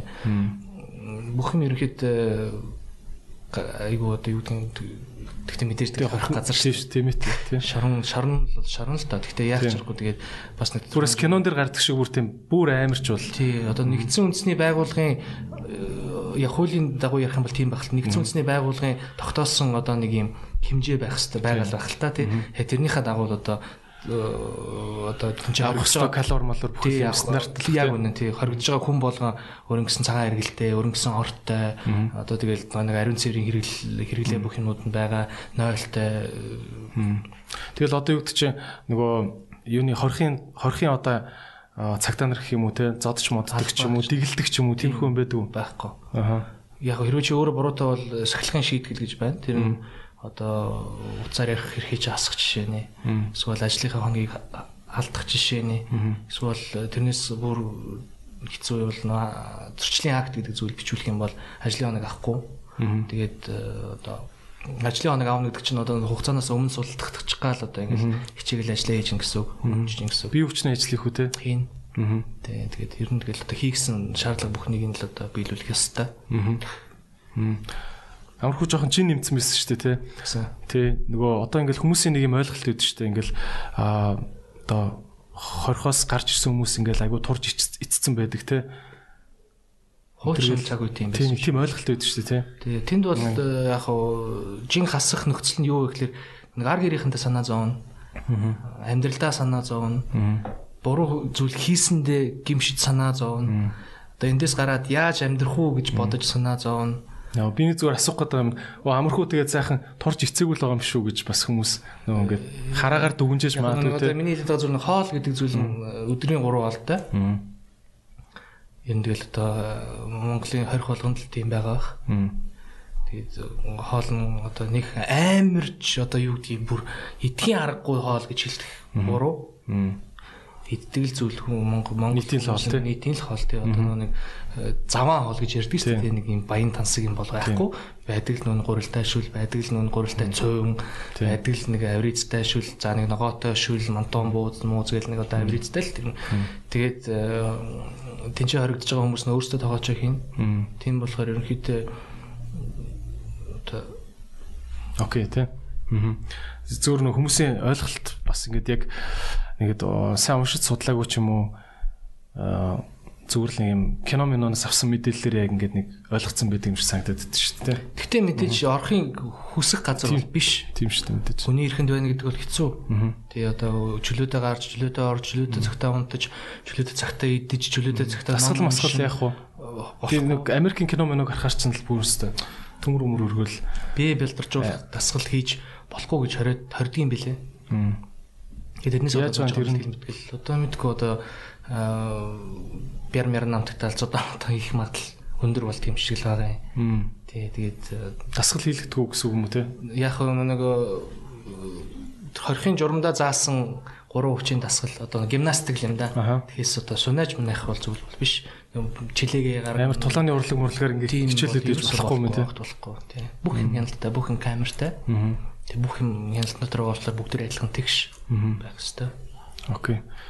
За тэгэхээр бие хүчний юунууд бол нэг амар Тий, тэгээд одоо бас үзэгч маань буруу ойлгож магадгүй л ингээд сурчлаад байна гэж магадгүй л одоо тэгтээ одоо ер нь бол харамсалтай нэг ингээл хань хөрн юм уу те эсвэл хүүхдүүд нь амьдралынх нь одоо юм хар цаг үе эхэлсэн те юм. Тийч хоригдож байгаа хүмүүс байгаа бох тийм л бас нэг ээж аав нар тэр ах дүүнерт нь тодорхой хэмжээнд бас ойлголт байх нь зөв юм болоо. Би одоо ингээд өөр хэн чигээр тийм тийм газар орж үзчихэд гараад ирж байгаа болохоор бас тэднэрт нэг зөв ойлголт өгөх нь зөв бах. Тийм тэгэхгүй л ингээл юугаар л төсөөлдөг ч одоо түрүүний хэлсэн чиний киногоор тийм. тийм ингээл яаж байгаа бол нөх хүн маань өстой хань минь гээл өстой Тийм. Гэхдээ ороход хүсэх газар бол биш.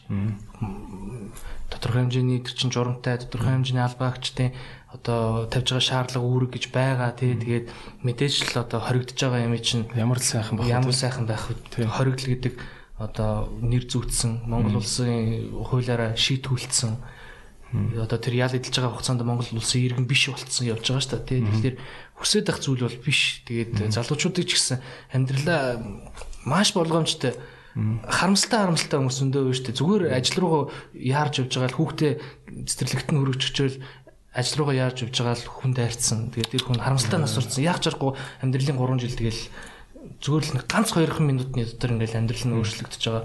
Харамсаад харамсаад баршгүй тийм зүйлүүд бас зөндөө байна. Тийм болохоор маш болгоомжтой маш л ер нь нэхур маш л хяналттай л амьдрах нь одоо зөв ялангуяа өнөөдөр манай нийгэмд тэгээ ялангуяа одоо энэ төргөн ууртай хүмүүстэй Өөрөөсөө ганц орон бариагүй болол. Тийм. тэгэл нэг шанаадаа л нөгөө хүн нь шууд газар дээр нам. тийм хүмүүс айгүй их юм л шүү дээ. тэгэл дор хаяж одоо маш олон жил сууж штэ тэр чинь. Тийм тийм. ямар ч арга байхгүй. Тэгэхээр ер нь болгоомжтой л байх хэвээр. Тэгээд нөхцөл байдал бол одоо эцсийн үг бол нөхцөл байдал бол гайгүй. Гэхдээ орох хүсэх газар бол биш шүү. Окей. Тэг ямар ч нөгөө маа Монгол улс бас аа хууль дүрм бүх газар хэрэгжих хэвээр одоо юу гэж одоо 20 анги дотор наадл чи хэрэг хийсэн хүмүүс юм чинь одоо тэр хүмүүс яг хуу Монгол улсын иргэнийхээ хувьд шид алдаа алдааныхаа төлөө шийтгүүлж байгаа хүмүүс одоо засан хүмүүжж байгаа хүмүүс гэдэг нь үнэн хэдий ч энэ чинь хүн байха болцсон гэсэн үг биш шүү дээ тий. Тэгэхээр нэг хүн яаж ч алдаа хийсэн, яаж ч муу хүн байсан гэсэн нэг юм бүр юм язорын суур хүний бас нэг заягдмал ирэх гэж байна шүү дээ тий. Хүн хүн хизээ хидээ алдаа гаргасан байлаа гэд юучүүдийн одоо бүр хүн хүн бусаар харьцуулах тэрнтэй харьцаж болно гэсэн үг бас биш шүү дээ тий. Тийм үстэй ядч одоо чиний хэлдэг шиг одоо бүх эрхээ хязгаарлуулсан байгаа. Гэхдээ гэхдээ тэр чинь хүн штэ бас тий. Ундах цагтай байх хэвээр амрах цаг байх хэвээр байх хэвээр тэр чинь хүний яг заягдмал хэрэгцэн штэ. Тийм үстэй. Хэрэг хийсэн байлаа гэж чи одоо ундч болохгүй. Чи юу ч идэхгүй. Чи шууд цементэн дээр унт гэсэн үг бол бас биш дээ тий. Тэгэхээр бас нэг юм бүр суур хүний ирэх гэж бас байдгийн шүү гэдгийг би бас хэлмээр байна л да. Энэ бас найзах нь айгүйх юм ярихыг хүсдэг зүйл байхгүй. Тэгээ дээрэс хүмүүс нэг юм хэрэг хийсэн хүнийг ингээ шууд хүн биш болсон юм шиг ингээ хандах гэдэг. Нийгмийн хог шар гэж ярьдаг шүү дээ ер нь. Тэгээд би ч гэсэн хувьдаа тэгж боддог байсан. Хэрэг хийж явахдаа наад хүний ирэхэд дээдлэхгүй байсан. Чамд одоо ямар ч ирэх юу ч байхгүй чи бүр ингээд Тэгээд баг жом шиг байх хэвээр гэж ингэж харьцах нь бол өөрөө бас айгүй хүнлэг биш байхгүй. Нөгөө талаас харахаар те бүр тийм тохиолдол бол байна. Би хэлмээр санагдав. Тийм тохиолдол байна. Гэтэ маш бага. Аа. Ганц хоёр хүн юм уу те? Тэр бүтэн 100 албаагч дотроос нэг ганц хоёр хүн тийм байх жишээний бол зүйл хандлага гарна те. Байна. А дээрэс нь би хэрэгт оролцохоос ер нь ингээл өмнө ингээл амьдрал ингээл явж байхад шоронд ямар хүмүүс суудгийг. Одоо энэ нийгмийн одоо хог шар одоо энэ нийгмийн хамгийн л болохгүй бүтэхгүй байгаа хамгийн өнгө муутай хамгийн одоо өстө новшин л гарууд нь тэр шорон сууж байгаа л гэж би боддог байсан дотор. А яг өөрөө тийшээ ингээд явж ороод бүтэн жил гарan тэнцээ хоригдоод ингээд яг тэр нөхцөлд нэгээд орохлоор тэр чинь маш олон англиудтай одоо хүнд Стив гэмт хэрэг хийсэн хүмүүс нь тэр бүр амар одоо хүнд дэглэнтэй тэр одоо гяндан мяндан гэдэг ч юм уу тийм газрууд нь хоригддаг. Тэгээд тэднийг нааш нь зааш нь зөөж авч явж байгаа байдал нь гэрчд маш хүнд бүрэн гавлаастай, толгоонд хар маск өмсөөстэй. Одоо маш хүнд гэмт хэрэгтнүүд бол тийм хүмүүс байгаа. Мэдээж тийм хүмүүс байгаа. А гэхдээ аргагүй одоо ингээл амьдралд зүгээр алхаж явж байгаа л алдсан хүмүүс маш олон. Надтай адилхан аав, надтай адилхан аавын хүүхдүүд тий. Надтай адилхан хань ижилтэй, амьдралтай мөрөөдөлтэй, зоригтой тийм залуучууд зөндөө одоо тийм таригдчихсан 40 50-аад хүмүүсийн баг бүгдээрээ тийм.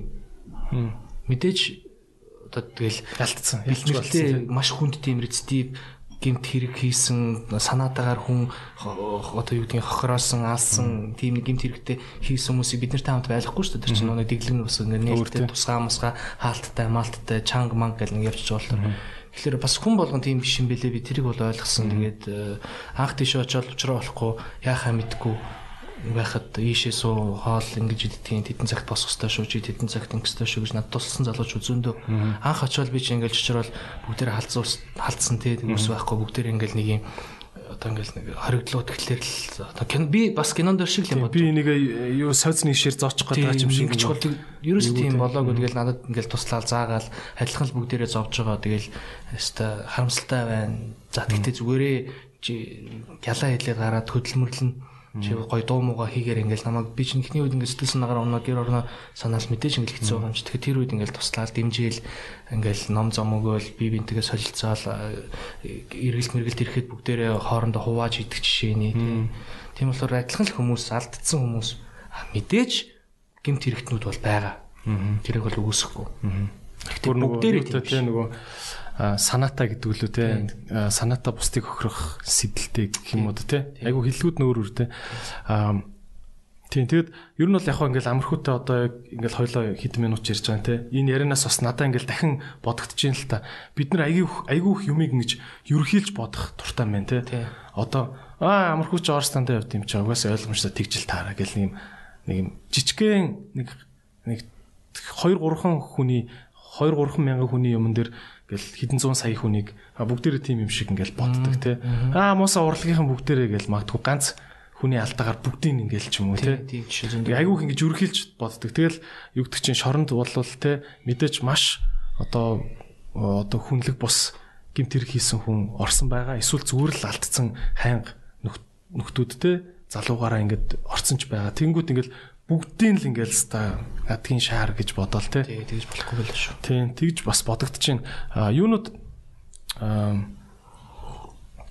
одоо чамаг ингээд за хэрэгт ингээд холбогдлоо те. ингээд шууд л хэвлэл мэдээл пам пам пам гэж орж ирээл бөө ховж пам пам пам гэж орж ирээл тэгэл чи бол ингээл бодвол ингээл эрүүгийн хууль өмнө хизэж уншиж үзээгүүлсэн хүн байлгүй те ингээл оюун санаач маш олон юм руу ингээл явж байгаа шүү дээ. Ийшээ ч өмгөөлөгч нартайгаа тэнд ч хуулиас судлаад энд ч ийж аав да зовоол те ингээл хэцүү байдалд орж байгаа те маш олон юмны дунд. Ингээ ингээ явж яхад одоо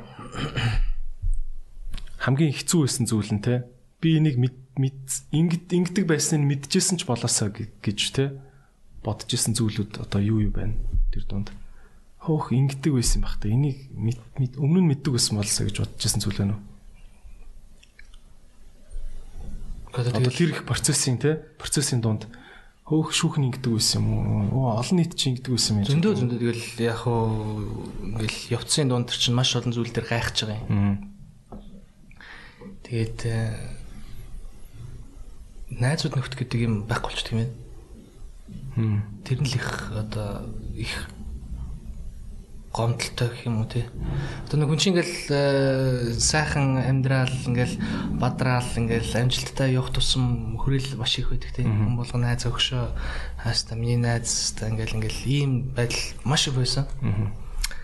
Одоо жишээний мөнгө зээлээч эсвэл найз тараа хурж нэг дуулаад өгөөч эсвэл найз нэг тийм албар ингээ гэсэн очиод нэг хамт уулзаад өгч ийм зүйлүүд маш их байсан. Тэгэл чадах чинь нэгээрээ би ингээл хүн болгон туслаад ингээл олон би өөрийгөө маш олон найзтай хүн гэж боддог байсан. Нэг 100 төгрөгтэй байснаас 100 найзтай бай гэдэг зарчмаар ингээл би найзтай л их найзтай л байх юм бол миний амьдрал сайхан байна. Би эзэж алдахгүй би өстой сайхан амьдрнаа л гэж бодож исэн. Хүн амьдралдаа алдахлаар Хүний амьдралд ингээд хар зам гарч ирэхлээр хар зураас нь гарч ирэхлээр тэг ингээд тэр олон найзууд чинь зүгээр ингээд шүүгдэд байхгүй болчихдөг юм байна. 100 найзаас одоо итгэхгүй байх чи 100 найзаас 2 3 хүн өмнө үлдсэн. Тэгээд би үнэхээр гайхсан. Яагаад тийм байдгийг. Тэг бүр таг холбоогүй байхгүй. Би бүр гайхсан. Үнэхээр гайхсан. Ямар сони. Тэгэл гэр бүл үлдэж үү те? Гэр бүл үлдэж гэн. Тэгээд ганц хоёр найз маань үлдэж гэн манай урлагийнхан мундаг. Урлагийнхан баг бүгдээрээ одоо сэтгэл гаргасан. Одоо жишээ нь зүр сэтгэлийн эмчтэй чинь те бүгд нэг нэг нэг 30 цаас 50 50 мянган төгрөг 40 мянган төгрөг чадaltaй 100 мянган төгрөг ингээд цуглуулад бүгдээрээ нэг гоё идэж уухам хоо одоо юу гэдэг нь мундаа мундааны юмнууд те ингээд цуглуулад авчираад өгч жишээ нь. Тэр чинь сэтгэл эргэлт төр чинь гэсэн үг шүү дээ. Эргэлт төр чинь гэсэн. Тэгэл бүгдээрээ очсон л да. Би бүгдээрээ урлагийнхандаа тустай үнэхээр их баярлсан одоо манай бүх гавиатууд сарайг чаруунаг чухнаах маань одоо тэгэл э, бүгдээрээ одоо тэгэл э, ямар ч байсан бол ингээ марта хайчаагүй юм тийм хайчаагүй тэгээд үнэхээр урлаг урлагийн салбарынхан чинь үнэхээр бид нэг гэр бүл шүү гэдгийг бол би яг тэр зүйлээр бол ойлгосон. Тэгээд бид нар бол бие биенийхээ төлөө бол үнэхээр асаалттай тангш байж чаддаг юм байна. Урлагийнхан бол үнэхээр зөвхөн миний сэтгэлийг бол хөдлөж чадсан шүү. А яг найз нөхдөдөр л бол харамсалтай тийм зүйл болсон. Тэгээд маш олон найзтай байна гэж би боддог байсан. Өнөөдөр тийм биш юм байна. Тэгээд тэр нь ч тэгээд баг чамд хэлээ өгсөн юм шиг тий. Тэгээд тэгсэн ч дээр бах. Тэгээд өнөөдөр би яг хинтээ найзлах хэвээр хинтээ би одоо юу гэдгийг ингээл амьдралаа үргэлжлүүлээд сайхан ингээд тий найзын хань болоод ингээд явах хэрэгтэй гэдгийг бүрөө ойлгосон. Тэгээд инээж байгаа болгоно найз ш. Тий. Инээсэн бүхэн нөхөр биш. Уралсан бүхэн дайсан биш гэдэг үг. Яг тэр бол үний юм билэ.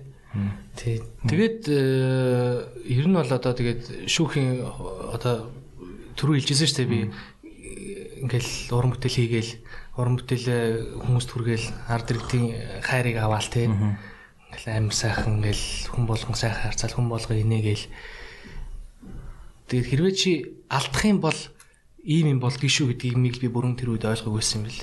Тэгэхээр хариуцлага гэдэг юм а бүрэн ойлгоогүй. Хэрвээ чи энэ хайрыг одоо өвөл одоо хөндлөх гэж шилхэн зүг юм болов мэдэхгүй. Гэхдээ хэрвээ чи яг ийм асуудал гарах юм бол ард иргэд хичнээн хайрлаж байгаа ч гэсэн эргүүлээ чамд бас одоо алханы авд үзүүлдэг тий. Хатуу зүйлийг амсуулж чаддгийг шүү гэдгийг бол би бүрэн ойлгосон. Тийм болохоор чин бас хоёр талтай юм байна. Тий. Аа ингээд сайхан бүх юмыг оо өстой ингээд enjoy guys тийм байдлаар байж болохгүй хариуцлагатай хэлж байгаа үг болгон хийж байгаа одоо хөдөлгөөн болгоно бас тодорхой хэмжээний хяналттай байх хэрэгтэй. Яагаад тэгэхээр намайг одоо надаас мэдээж ахмад насны хүмүүс зөндөө үзэж байгаа. Гэхдээ миний уран бүтээлийг сонсдог магадгүй те тэр үед амарх байх шиг гоё ингэж тэмцээнд явж үзэх юмсан ингээд тэмцээнд төрүүлж үзэх юмсан Оросын тайзан дээр эсвэл олон улсын тайзнаар гарч үзэх юмсан гэсэн мөрөөдөлт залууч зөндөө байгаа шүү дээ хүүхдүүд те. Тэр хүүхдүүд намайг үзэж байгаа болохоор бас тэр том хариуцлагыг ойлгож явах ёстой. Одоо ялангуяа одоо энэ залуу хүмүүсийн бухимдсан хамгийн том зүйл нь баг тэр байсан бах те. Чамаг миний хүүхд үзэж байхад чи ингээд ийм алтаа гаргаж болохгүй гэдэг байдлаар аюух дургүйсэн баг тий. Яг үнэ. Тэгээд э, одоо яг л тэгсэн л дээ. Яг ч харахгүй яг тийм баг. Зөндөө эзэгнэр ч гэсэн тийм э, комент бүр э, хувийн Facebook руу эсвэл утас руу мессеж бичих одоо тийм жишээний зөндөө байсан. Тэгээд яг ч харахгүй миний буруу юм чинь би өөрийгөө өмөрөх надад ирэх байхгүй. Тийм тий. Тэгэл би тэгээд харамсаал.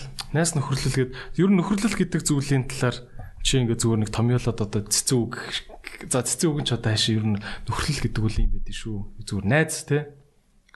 Найз нөхрийн харилцаа гэдэг үл юм байдаг шүү гэдэг. Одоо нэг яг хуу чи ингээд нас агцсмаа энэ энэ тодорхойлолт чинь хувьсаад өөр болох байх л та. Гэтэ одоо яг чиний энэ насн дээр ингээд эргээд одоогоо одоогийнхоо л зүгээр ойлголтоор хэлэхэд найз нөхөрлөл гэж ямар байх хэвтэй юм. Сайн найз хүн ямар хүнийг чи сайн найз гэх үү те одоо ингээл өдөр дотор хамт өдөр тутам чамтай хамт байгаа л ингээл нэг зүгээр нэг юм жижүүрийн өгнүүд өгдөг шүү дээ тий зовлон хуваалцаал жаргах үедээ жаргасан маргасан юу мэддэг. Тийм зовлон жаргалаа хамттай хуваалцсан гэдэг гэж мэгэл тий. Биш. Хичнээн ингээд жил гарan уцаар яриаггүй найзлаагүй одоо юу гэдгийг холбоо бариагүй тийм найзууд маань байна л та тийм тэднэртэйг эргүүлээд би ингээд ярихад бол хөшөө өстой Тэгэхээр найз нөхрөл гэдэг бол цаг хугацаагаар бол хэмжигдэх зүйл биш юм билэ. Тэгээд э, тэгээд дээрэс найз нөхөд бол олон байдаг юм шиг байгаа маа. Олон байдаг юм шиг байгаа. Тэгээд ер нь бол цаг хугацаа дээрэс нь энэ хүн болгоны амьдралд нэг юм хар зураас гарч ирэх цаг үед нь л үнэ сэтгэлээсээ одоо яг хэрэгтэй хэрэгтэй үнцгийг олж одоо найздаа туслах тийм сэтгэл гаргаж чадж байгаа хүмүүс үнэн сэтгэлээс найз байдаг. Одоо хамгийн наадсхан жишээхэд би тэнцээ ингээд хоригдож хахад би өөр өөртөө бол нэг санаа зовхгүй байхгүй юу тийм. Би яг хөө тэгэл мэдээж хин хизээ нэгэн цагт дуусна хизээ нэгэн цагт би гарна хизээ нэгэн цагт би уран бүтээлийг хийн хизээ нэгэн цагт би адилхан л ингээл амьдрал явуулах шиг амьдрал би машина барайл гадуур ажил мэл хөөцлөл найз нөхдөдөө уулзаал ингээл явна. Аав ээж маань яаж байгаа бол доо хань маань яаж байгаа бол та хөө маань яаж байгаа бол та гэдэг юм бодогдож хахад яг тэр үнцгийг нь олоод над руу гэхээсээ илүү одоо ээж аав руу маань ярих тий ээж аав маань очиж хэрэгэх ээж аавд маань хэрэгтэй зүйлийг маань дөхүүлж өгөх ээж аавыг маань очиж сэтгэлээрээ дэмжих. Тийм хүмүүсийг л би жинхэнэ найзууд гэж бодсоо. Одоо яг миний хүсэж байгаа зүйлийг миний өмнөөс ойлгоод тий чамайг олж шít тий хилээгүй байхад тэр зүйлийг ойлгож очиж одоо яг тэр алтан үнцгийн дээр олж ингэж тусалж байна гэдэг тийм сэтгэлтэй хүмүүс л найз баг. Тэрнээс шүү найз нь чам руу 100 мянга шилжүүлсэн шүү. Тэр үгшсэн. За яг хөө сэтгэл юм да тий. А гэхдээ бүр ингэж бүрэн бүтэн ингэж гүн сэтгэлээсээ би ингэж найздаа тусламаар байна гэдэг сэтгэл гаргасан хүмүүс л. Тэгэд хүмүүс өөрсдөө ч гэсэн одоо би өөрийгөө бас тэгж бодож байгаа. Би өөрөө ч гэсэн яг тийм байх ёстой юм байна. Би яг өөрийгөө одоо тэр яг хүн миний найз шүү гэж би өнөөдөр бодож байгаа бол би тэр хүнд яг тийм талаас нь л хандаж найзалж сэтгэлээ гаргаж явах хэрэгтэй юм байна. Тэгэхээс хамтдаа ууж идсэн, хамтдаа энэс хамтдаа шоу үзсэн, хамтдаа цагийг сайхан зугаатай өнгөрөөсөн хүмүүс бол найз гэж хэлэхэд бол мэдгүй зүгээр л одоо нэг танил нөхөр тий нэг тийм хамтдаа гоё байсан шүү. Тий нэг тийм л одоо байдал. Гэтэ бас тэр хүмүүсийн ч бас буруу биш л ах л та тий. Буруу биш. Чамтаа нэг удаа шоудлаа гэд чамайг бас сэтгэлээрээ мэдрээл ингээл амар туслагч бас албагүй л ах л та тий. Тийм л дээ. Тэгээд харин тэгэхээр тэр хүн чинь найз биш л ахгүй зүгээр л одоо танил Тийм тий. Аа хамтаа зүгээр фаны байсан тий. Хамтаа уулзсараа гоё цагийг өнгөрөөдөг танилуд. Тийм тий. А найз бол тэр би хүний сэтгэлийг мэдж जैन тэр хүн миний сэтгэлийг мэдж जैन. Тэгэхээр одоо баг ах дүүнер шиг тий хар багасаа өрссөн жишээ нь одоо би бинийгээ бүр хэл үг хэлээг багт нь одоо ингээл ойлгож яадаг тийм хүмүүсийг л одоо яг найз гэж хэрэгтэй юм шүү. Тийм ээ.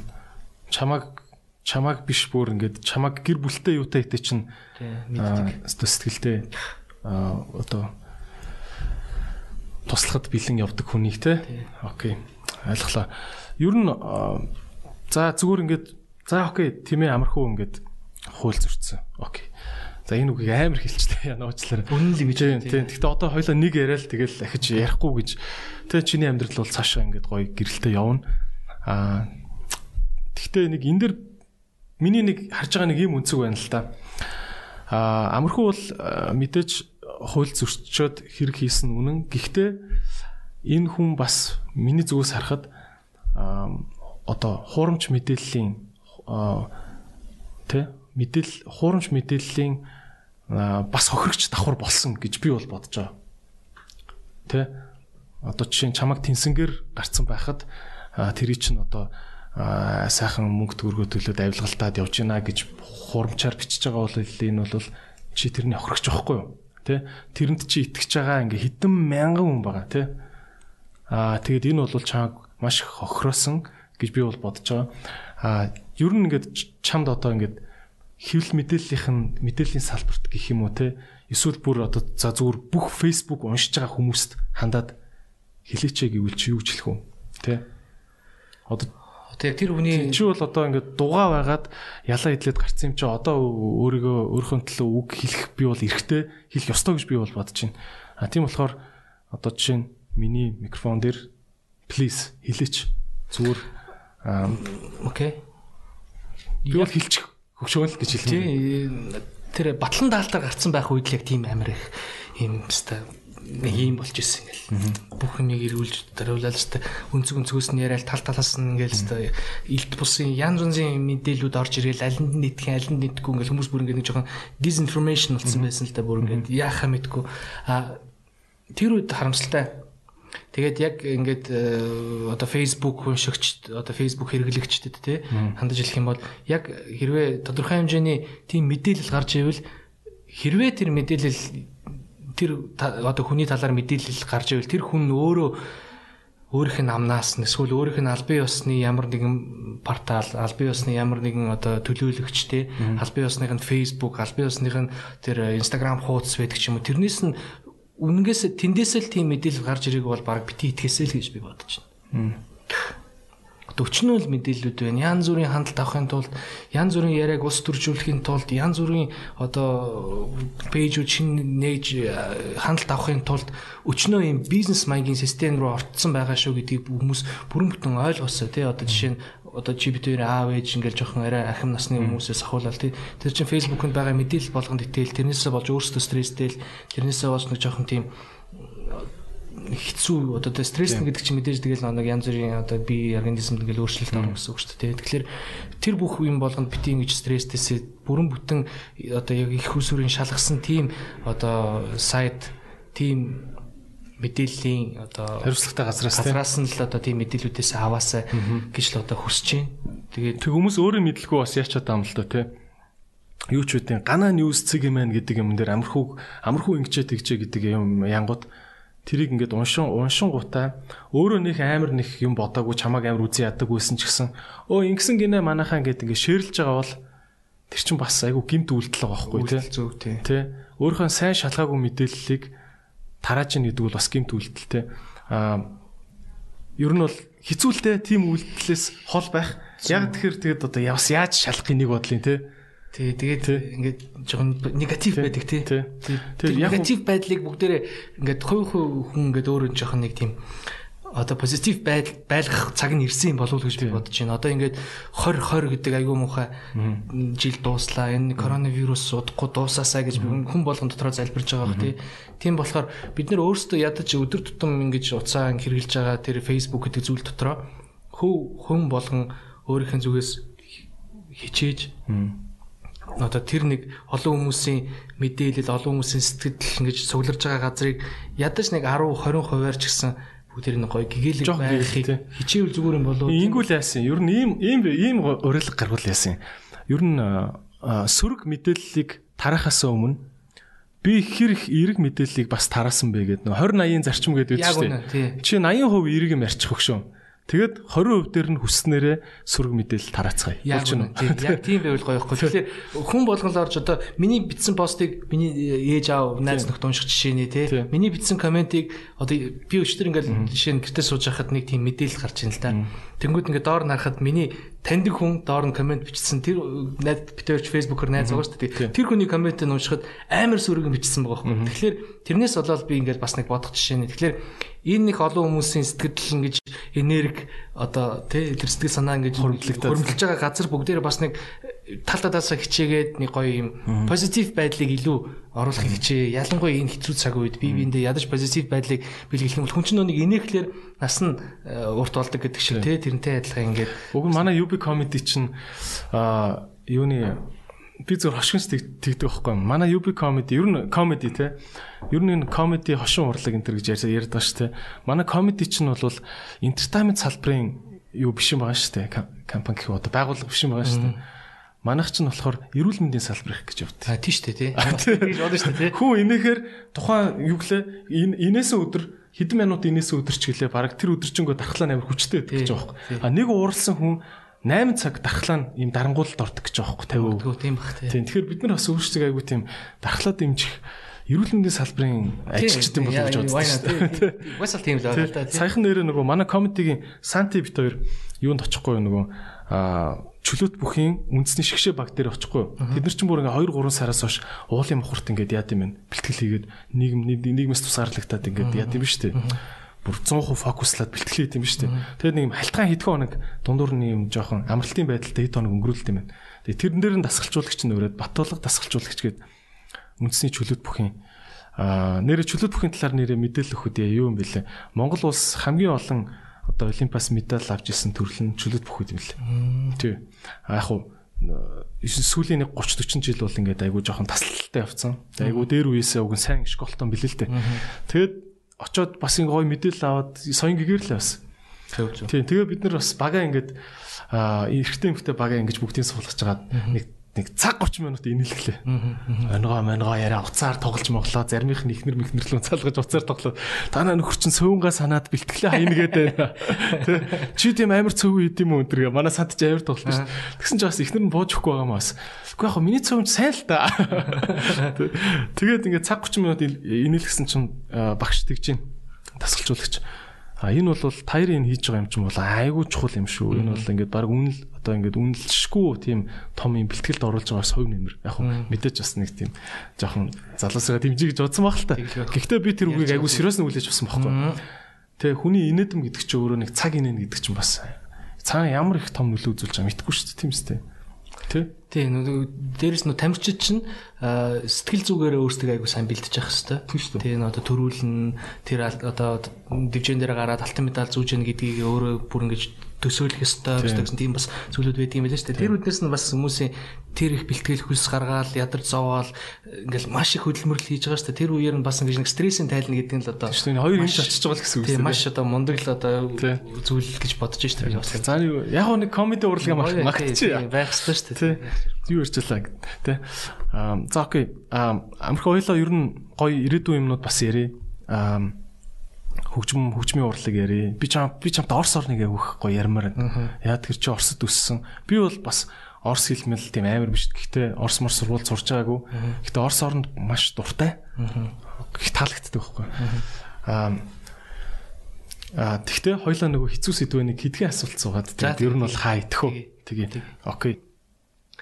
Залуучуудаа бас нэг одоо зөвлөх зүйлний юу гэхээр ямар ч мэрэгчлээ байж болно тийм өнөөдөр тамирчин байж болно, урлагийн хүн байж болно, бизнесмен байж болно. Өөрийнхөө хүссэн зүйлийг хийх хийх нь тэр хүний нь сонголт мөрөөдөл. Гэхдээ тодорхой хэмжээний эрүүгийн хуулийн мэдлэгтэй байх ёстой юм байна. Хүн болгон. Ингүүл ингэх юм бэ шүү. Тэгвэл би ингэж яах юм бэ шүү. За ийм алдаа гарах юм бол би ингэх юм бэ шүү. За хэрвээ би ингээд ингээд энэ шүүхийн процедур дээр би нэг өөрийнх нь талаасаа нэг ийм өнцгөөсөө ярих юм бол эн чинь бас ингэх юм биш үү. Би гин бурууга хүлээх юм бол те надад э, одоо үндсэн ялаас маань бас нэг жоохон хасах магадлал байгаач магадгүй юм байх шүү гэдэг зүйл бүхнийг бас ойлгож явах хэрэгтэй. Тэхийн тулд хууль би боддог хуулийг тэрчээр нь 100% судал судал гэж хэлээгүй байл да. Тодорхой хэмжээний мэдлэгтэй байх ёстой юм байна. Хэрүүгийн хуулийн тий. Дээрэс нь одоо ар гэрийнхэн гэж ярих юм бол би бол сайхан аавтай хүн гэдгийг мэддэг байсан. Би тэрнээс ч бүр их ойлгож авлаа, мэдлээ. Ээж аав маань миний араас бол өстой өдөр шөнөгүй санаа зовж, өдөр шөнөгүй миний араас одоо хөөцөлдөж өстой хүүгээл, хүүгээл амар хүү, бор хүү гэдэг ус аав чинь нэр ус яг л хамт явдаг шүү дээ. Тийм болохоор миний аав бол мундаг би аавтаас түнхээр одоо айхтар их ойлгосон. Тэгээд ийм сайхан сэтгэлтэй аавгаа ингэж хомдож байгаадаа харамссан. Тэгээд ер нь жоохон тэрэл хэцүү байдаг юм байна. Тэгээд ер нь бол нарууд артист тэмцээн төрүүлж хахад би энэ цагаас ахуулаад би жаавга дандаа л жаргалтай инээмсэглэлж л одоо амьдруулна гэж бодож исэн. Харамсалтай нэм зүйл болоод би жаавга зовоосондоо маш их гимшиж байна. Тэгээд хэрвээ би одоо аавынхаа хооронд байсан бол мэдгүй би аав шиг ингэж зүтгэж аав шиг ингэж тоостой тэмүүлж ингэж чадахгүй байсан баг. Миний агуу агуу хүн тэгээд миний аавыг маш олон хүмүүс таньдаг. Тэгээд миний аав ямар хүн гэдгийг бүр хүн өчнө хүмүүс мэддэг. Харамсалтай би тэрийгэ бүрэн мэдтгүүл байсан юм шиг байна гэдэгтээ бас харамсаж байна. Тийм болохоор одоо цаг үед би сайхан амьдрахыг хичээн тэгээд өөрийнхөө амжилттай явж байгаа одоо байдлаар нөхцөл байдлаараа би аав ээж гэж жаргалтай байлгана гэж би бодож байна. Тэгэхээр би өнөөдөр хэлсэн үгээрээ тий ямар нэгэн юм худалдаж авсан зүйл байдлаараа аавгаа жаргалтай ээжээ жаргалтай байлгана гэж байхгүй. Тэгэхээр би өөр одоо хүүхдтэй хүн миний хүүхд аз жаргалтай, миний хүүхд амжилттай, миний хүүхд өөрийнхөө одоо хүсэж байгаа зүйлдээ эзэн байж тий өөрийнхөө тэр зорж байгаа зоригтой бас эзэн байж тэгээд өөрийнхөө үнэхээр хүсэж байгаа зүйлийг хийгээд өөрөө тэрэндээ аз жаргалтай байх юм бол би давхар аз жаргалтай байх юм байна гэдгийг ойлгоод би өөрөө л мундаг ажиллах хэрэгтэй юм байна мундаг одоо уран бүтээл хийх хэрэгтэй юм байна. Ээж аавгаа байнгын нэмслүүл ээж авч юм бол чамаас машин хувцс юу ч хүсээгүй шүү дээ. Тийм болохоор тэр хоёр маань одоо хүсэж өглөөр намайг л аз жаргалтай сайхан амьдраасаа гэж хүсэж байгаа юм чи би тэрийг нь биелүүлэх хэрэгтэй тэр нь л маш чухал. Аа тэгээд ер нь хуулийн дагуу хариуцлах хүлээж авах чадвартай байх хэвээр. Тэхийн тулд өөрөө бас буруу зүйлээс өөрийгөө болгоомжилж өөрийгөө болохгүй зүйлээс татаж гаргаж надад зүгээр ямар нэг юм одоо орчин ямар нэгэн нөхцөл байдал чамд таалагдахгүй. За нэг ингээл нэг эвгүй мэдрэмж төрөл явдаг та тий. тэр болгоноос өөрийгөө татаж гаргаж авчих хэвээр. Тийм чадaltaй мэдрэмжтэй байх ёстой юм байна. Ялангуяа энэ одоо энэ одоо энэ цаг үед те 22 дугаар зуунд те Тэрээс нь энэ сошиал ертөнц гэдэг юм айхтар хөгжсөн байна. 21 дугаар зуун энэ яг энэ хэсгийг яах вэ те? 21 дугаар зуун. Ингээ одоо наадах чи ингээ пэйж дээр тасалж аваад.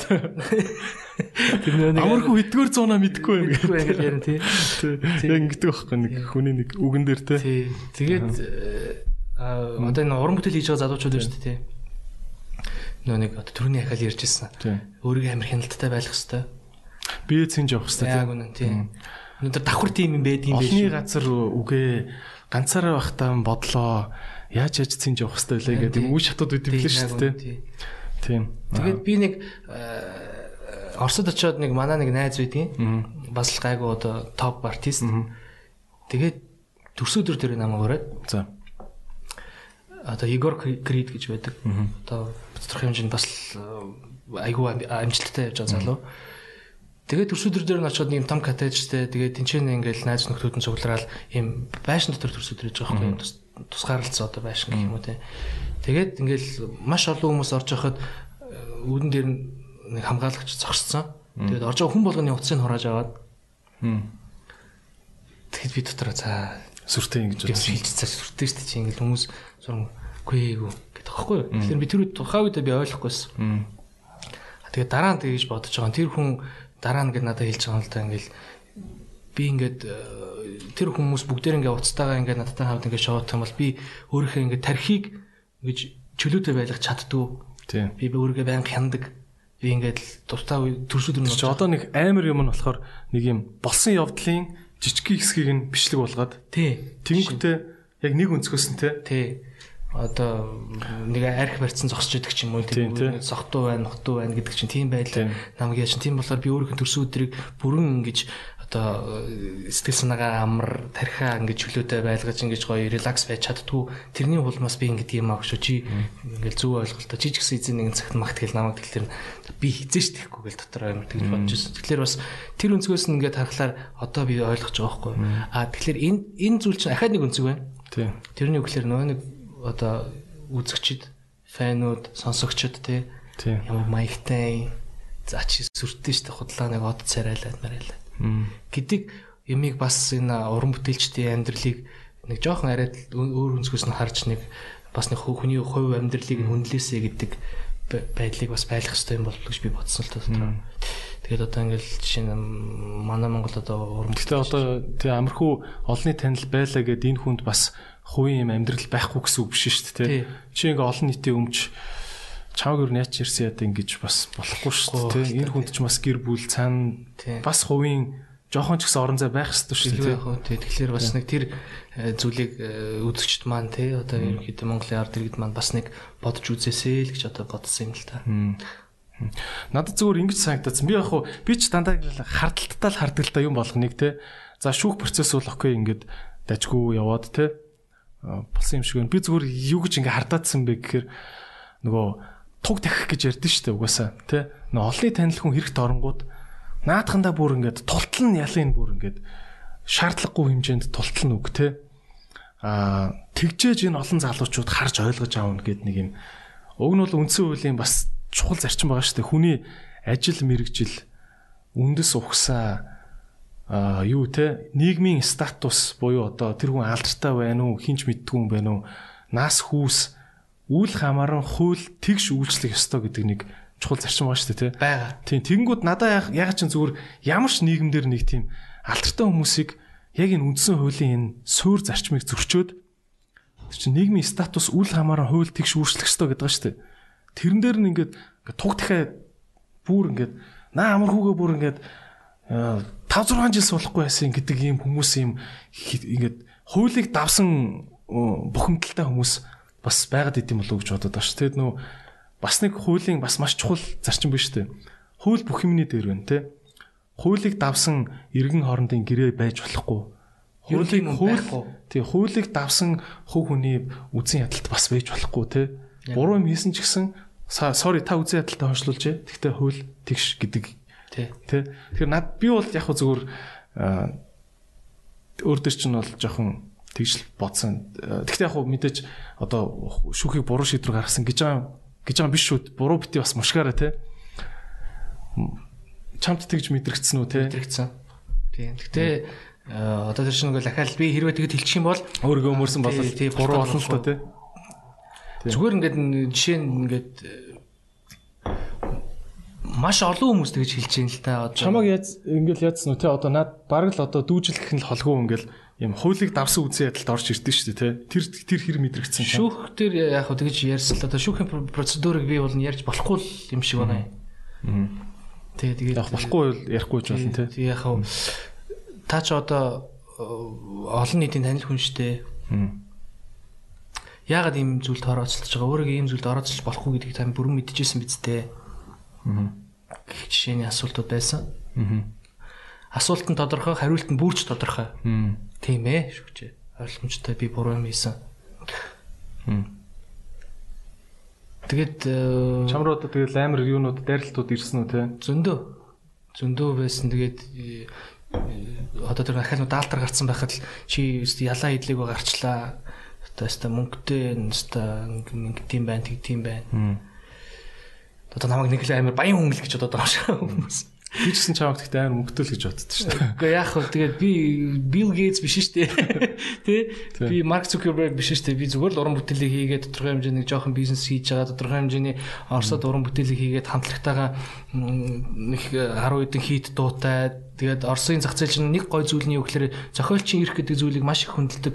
Тэгээд э, өнөөдөр бид нар 10 хэдэн хийд дуунуудтай байхад өдний цаг хүртэл тэр дуунууд маань ямар нэгэн FM, ямар нэгэн телевиз, ямар нэгэн одоо портал дээр цацагдтал юм бол бид нэр эрхийнхаа мөнгийг одоо зохиолчийн эрхийг мөнгийг авах жишээ нэ тий тэгээд жоон занаар аваад иж тий ингээд ингээл аваад байж үүдэг хандлт баг бааранд ингээд дуучин явангууд тэр баарнаас жоохон мөнгө авдаг гэдэг байгаа шүү дээ. Цэцэл ерөнхийдөө тийм гадна одоо Европын одоо энэ юу тал нэрхэд системтэй адилхан болж эхэлж байна л да. Манай Монгол бол юм байхгүй юмсалтай. Тэгэхээр тэр үднээс яг хуу гэхдээ ингээд яах чаргагүй хүн болгоны нүдэн дээр ингэж бүх э, зүйл хяналтанд байгаа юм чинь тийм байж болохгүй. Тэрээс нь одоо мөнгөтэй яа би тэр ерөөсөө яг ойлгохгүй яг арын алгадаж мөнгө санг өгсөн гэдэг байгаа л та. Тийм нөхцөл байхгүй. Хэрвээ тийм яах вэ тэгэл нэг одоо өөр хүмүүс баяа айлын хүмүүс мөтөлөл зөндөөл зүйлүүд байна л да тий. Тэгээ бас ингээд бөөнөр нь ярьчнаа тий. Тий. Тэгэхээр муусан баячууд энэ төргээд ингээд нийтээр нь яриад идэх тий. Яах вэ тэгээд нэг олон нийтийн танил гэдэг үүднээс мэдээж бусдад үлгэр жишээ болохын үүднээс надад гэж тийм зэрэг сонсогдсон л доо. Гэхдээ одоо тэрийг яриад тэрийг ях шаардлага байхгүй байх. Нэгэнтэй л одоо 2 жил авсан тэгээд ялаа эдэлсэн. Окей. Тэгэхээр уран бүтээлч олон нийтийн танил хүмүүс бас тэрэн дээр давхар хариуцлагатай байх хэрэгтэй юм байна тий. За би ерөө өнөөдөр буруу алхам хийх юм бол намайг одоо олон нийтийн танил тийм хүн гэдэг үүднээсээ бас жоохон нөлөөлж магадгүй шүү. Жоохон жоохон биш ер нь нөлөөлөх юм байна шүү. Тэгэхээр би давхар хариуцлагатай байх хэрэгтэй юм байна. Тэгэхээр ахаал нөгөө нэг хариуцлага гэдэг зүйл чинь л яригадаад байна л да. Окей. Тий. Хэцүү сэтгэлтэй тий. Хэцүү тий. Хэцүү сэтгэв. Миний миний баг подкастын түүхэнд хамгийн хэцүү ярьцлага болж байгаа шиг. Яг хэцүү хэцүү. Гэхдээ найзынхны хувьд бол ингэж боддог. Амархууг би бол өмнө нь бол мэдгүй. Би чиний талаар дандаа одоо одоо хуурамч мэдээллийн сайтнаас л мэдээлэл авч ирсэн одоо үнэ л хэлээ. Би чиний талаар зөвхөн Facebook-ээс л мэдээлэл авч ирсэн. А тэгтээ аа тэгээд ингээд судлаад ингээд яг үнэн мөн нь юу ингээд ингээд ухаж хизэж бодож байгаагүй тэглээ за нэг юм залуу исэн юм байна.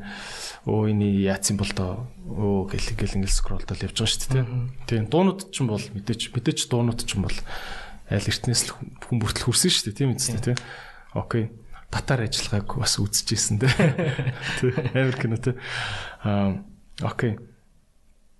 Аа гэхдээ миний хэлэх гээд байгаа байр суурь юу вэ гэхээр би бас үзэгч нартай хандаж зөв өөрийнхөө зүгээс хэлмээр байгаа юм нь альва нэг зүйл дээр нөгөө шүүхээр гин буруутай тогтоогдохоос нааш бүх хүн гин буруугүй гэдэг нэг зарчим байгаа тий. Яг шүүх ямар гин буруу энэ хүнд өгцөн гэдгийг харахгүйгээр хүнийг бас амар ингээл буруутгаж үзэн яд чи ярих нь нэгдүгürt ёс зүй хөвт зүү гэдгийг өөрөөсөө асуух хэрэгтэй юм болов. А хоёрт нь бас ер нь бол хууль хүнд тэгш үйлчлэн гэдгийг бас нэг жоохон иргэний зүгээс цагт цагдаж бас бодож явах хэрэгтэй болов гэж бодож байгаа. А гэхдээ мэдээж нөгөө олонний танил гэдэг утгаараа илүү нийгэмдээ хариуцлага хүлээх ёстой гэдгийг бас үүсэхгүй Гэхдээ ер нь бол альва нэг яриаг дандаа хуулийнх нь агуулгаар ярьж яхах нь л зөв юм болов. Чи угаасаа тийм юм чинь угаасаа л тех өстой өстой энэ төр гэдэг юм сул яриагаар хүний амьдралыг шууд шийдчих чинь шүү дээ. Яг хүний амьдралыг шийдэж байгаа нөхцөлд сул яриагаар хүний амьдралыг битгий шийдээч. Яг хуулийн одоо гаргалгаагаар л хүний амьдралыг шийдээч. Яг хоорондоо зүгээр нөгөө сэтгэгдэл авах те одоо сэтгэгдлийн хэмжээнд бол яг уу угаасаа л олон нийтийн хэмжээ танил олон нийтийн танил хэмжээ гэдэг нөгөө тэр бол сэтгэгдлийн хэмжээнд тэгж одоо өөрөөр хүлээж авах нь бол одоо зүүн хэрэг бах.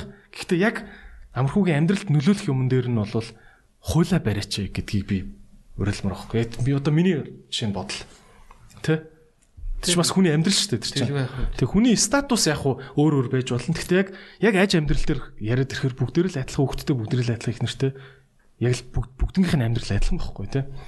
Окей. За би бол яа бүр стресс. Гэтэ яг гоо найзгнууд бол айгу хүмүүс гээд айгу чочирдсан л та. Гинт гинт ийм мэдээлэл гарч ирээл ингээл амархуу ийм хэрэг толбогдлоо ингээл ингэсэн чинь ингээл хүмүүс амар чочирдаал ингээл уурлаал хүмүүс ингээл те аргагүй. Яа тэгэхээр тэр хүмүүс айгу хайр хүн одоо тийм зүйл надад өгчээсэн байж та. Тэнгүү нөгөө нэг одоо би ч гэсэн тэгэн штэ. Одоо жишээ нь ямар нэгэн дуртай хүн чинь дуртай нэг Холливуудын од маань тэгэл би тэр киног нь үзэж дуртай уран бүтээл нь одоо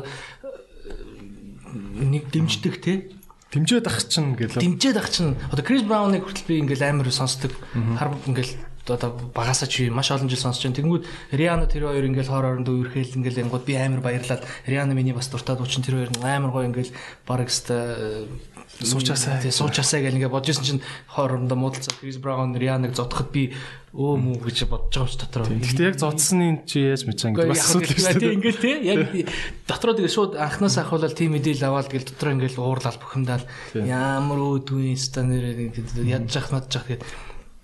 Тэгэхээр яг тэр байдлаасаа ингэж намайг хүмүүс бас ингээд айгуу чичирдсэн байх л та. ойлгомжтой шүү дээ. Би ч гэсэн тэгэл байсан. А За тэр зүйл ингээ болоод дуусаа. Тэгээд ингээд ялаа идлээ явж явах үедээ би айгүй их бодсаа би одоо ингээ гардаг. Тэгээд эхнийхээ дууг хийн тэрийгээ цацсан хүмүүс яаж хүлээж авах бол? Вообще хүлээж авах болов тийм. Би одоо баг хинт чирэггүй хүн болчих юм болов гэсэн тийм айц зөндөө байсан. Тэгээд би гарчаад нэгний хоног хоёр дахь хоног гурав дахь хоног Facebook пост хийх үү яах уу хийх үү яах уу нэг бичих юмаа бас ингээл бодлоо. Ингээд тэгээд бичээд пост оруулахад би ингээл санаа зовоол айгаа ингээл ахаал нэг дайралд орж ирэх гэж бодож ирсэн. Тэгэл пост оруулсан. Тэр өдөртөө надад нэг ч негатив коммент орж ирээгүй. 12 мянган лайк бүгдээрээ өста хайшси тий. Хамгийн гол нь яагаад гэсэн бэ гэхээр одоо хуулийн дагуу би хариуцлага хүлээсэн би хариуцлагаас цухтагаагүй би хөлийн дагуу хариуцлага хүлээсэн болохоор хүмүүс бас тэгсэн юм болов уу гэж бодсон. Дээрээс нь одоо Монголын ард түмэн маань тэгээд намайг бас жоохон уучлсан ч юм болов уу гэж би бодсон тий. Тэгээд өнөөдрийн байдлаар бол би залуу хүний амьдрал бол цааш явах хэрэгтэй шүү нэрээ. Тэгээд тэр үднээсээ бас маш олон хүмүүс бодсон баг. Тэгээд надад бол э, одоогийн байдлаар түү түү шүү нэг ч хүн за хаста чи яг тэр нэг яг анх ингэж бүх процесс процедур эхэлж байхад яг юм болж исэн тийм зүйл одоо огт байхгүй. Тэгэхээр би бас арт хэрэгт айгүй баярлж байгаа. Тэгээ намайг эргүүлээд ингэж хүлээж авч байгаад маш их баярлж байгаа. Одоо шинэ уран бүтээлийг хийж яа. Тэгээ шинэ уран бүтээл маань удахгүй цацагдана. Тэгээд шинэ уран бүтээлийн ер нь стил жанр тэс өөр болж байгаа. Тэгээд дууны өнгөйс мэдрэмж филинг хүртэл одоо ингээл өөр болж байгаа. Би ч гэсэн тэр уран бүтээл дээр шал өөр өнцгөөс гарч ирнэ.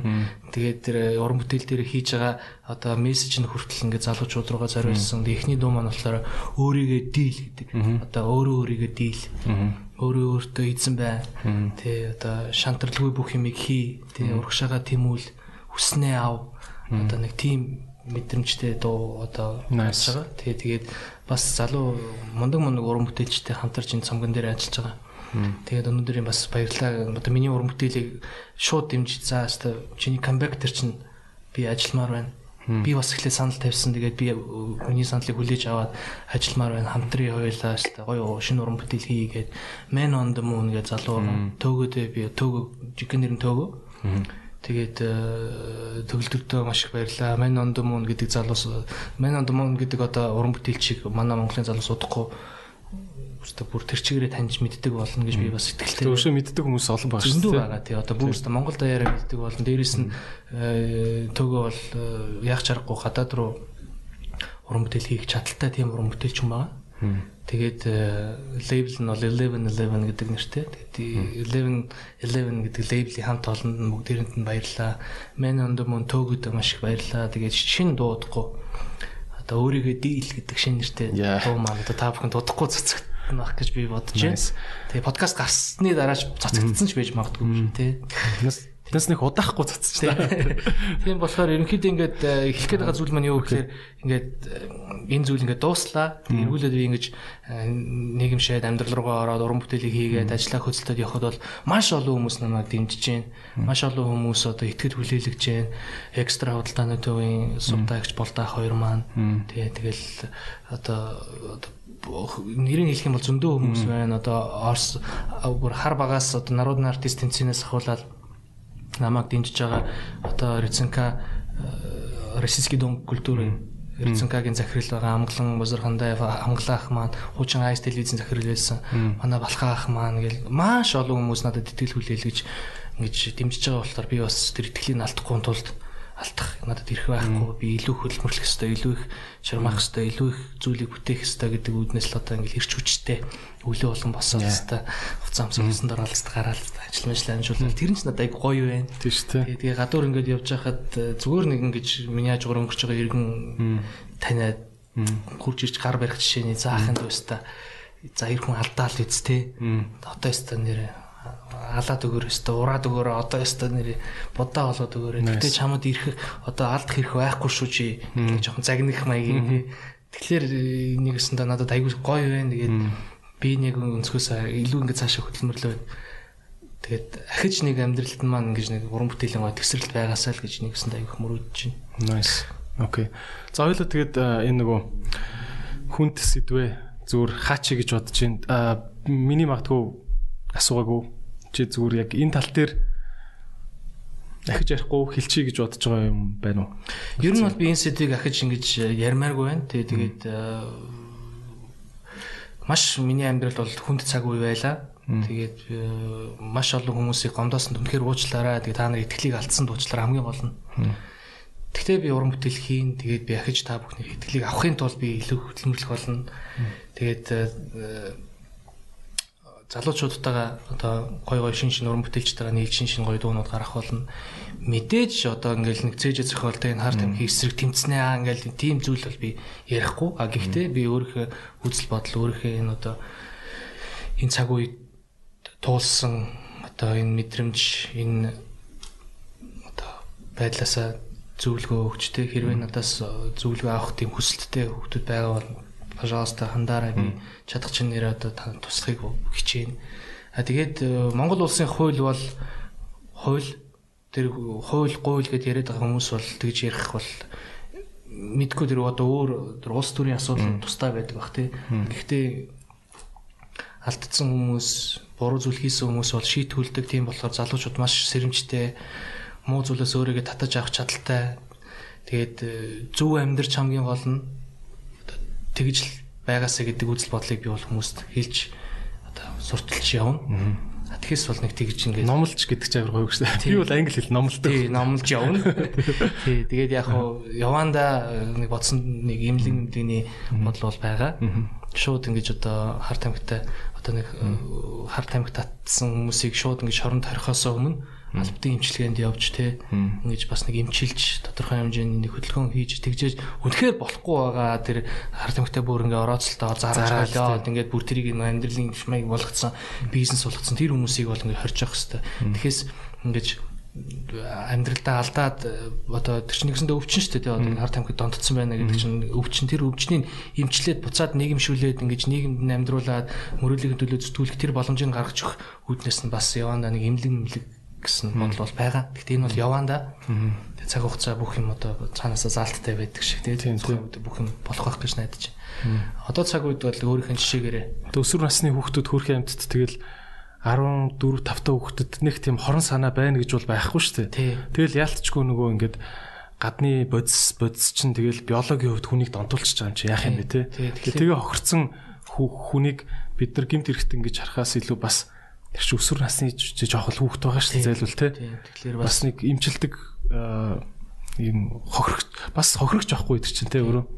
Тэр нүдээр нь бас харах. Тий, тэгээд хар тамхитай тэмцэх газар хуучин хилцсэн байсан билээ. Одоо газар хилцсэн байлээ. Тэгээд хар тамхитай тэмцэх газрын одоо албаа агч нартай хамтарч бас шинэ оноо санаа энэ гинт Улаанбаатарын одоо дүүрэг болгонд гинт хэрэгээс урчилсан сэргийлэх одоо нийгмийн ажилтнаар гэж байдаг юм билээ. Тэр хүмүүстэйгээ бас хамтраад ингэж залуучуудтайгаа одоо энэ болохгүй зүйл шүү гэдэг мэдээллийг л хүмүүс тараах нь хамгийн гол утга юм шиг байна. Тийм болохоор энэ болохгүй зүйл шүү. Энийг нэг удаа хэрэглээд гэдэг зүйл байж болохгүй шүү. Наадах чинь хортой зүйл ингэж донд нь амьдралаа алдна. Эцэг шоронд суу шүү. Тийм тий. Хэцүү шүү. Эцэг их чин зовё шүү. Хөлтөө орон шүү тий. Хөлтөө орон шүү гэдэг зүйлийг л одоо тэр бүх мэдээллийг хүрэх хэвээр.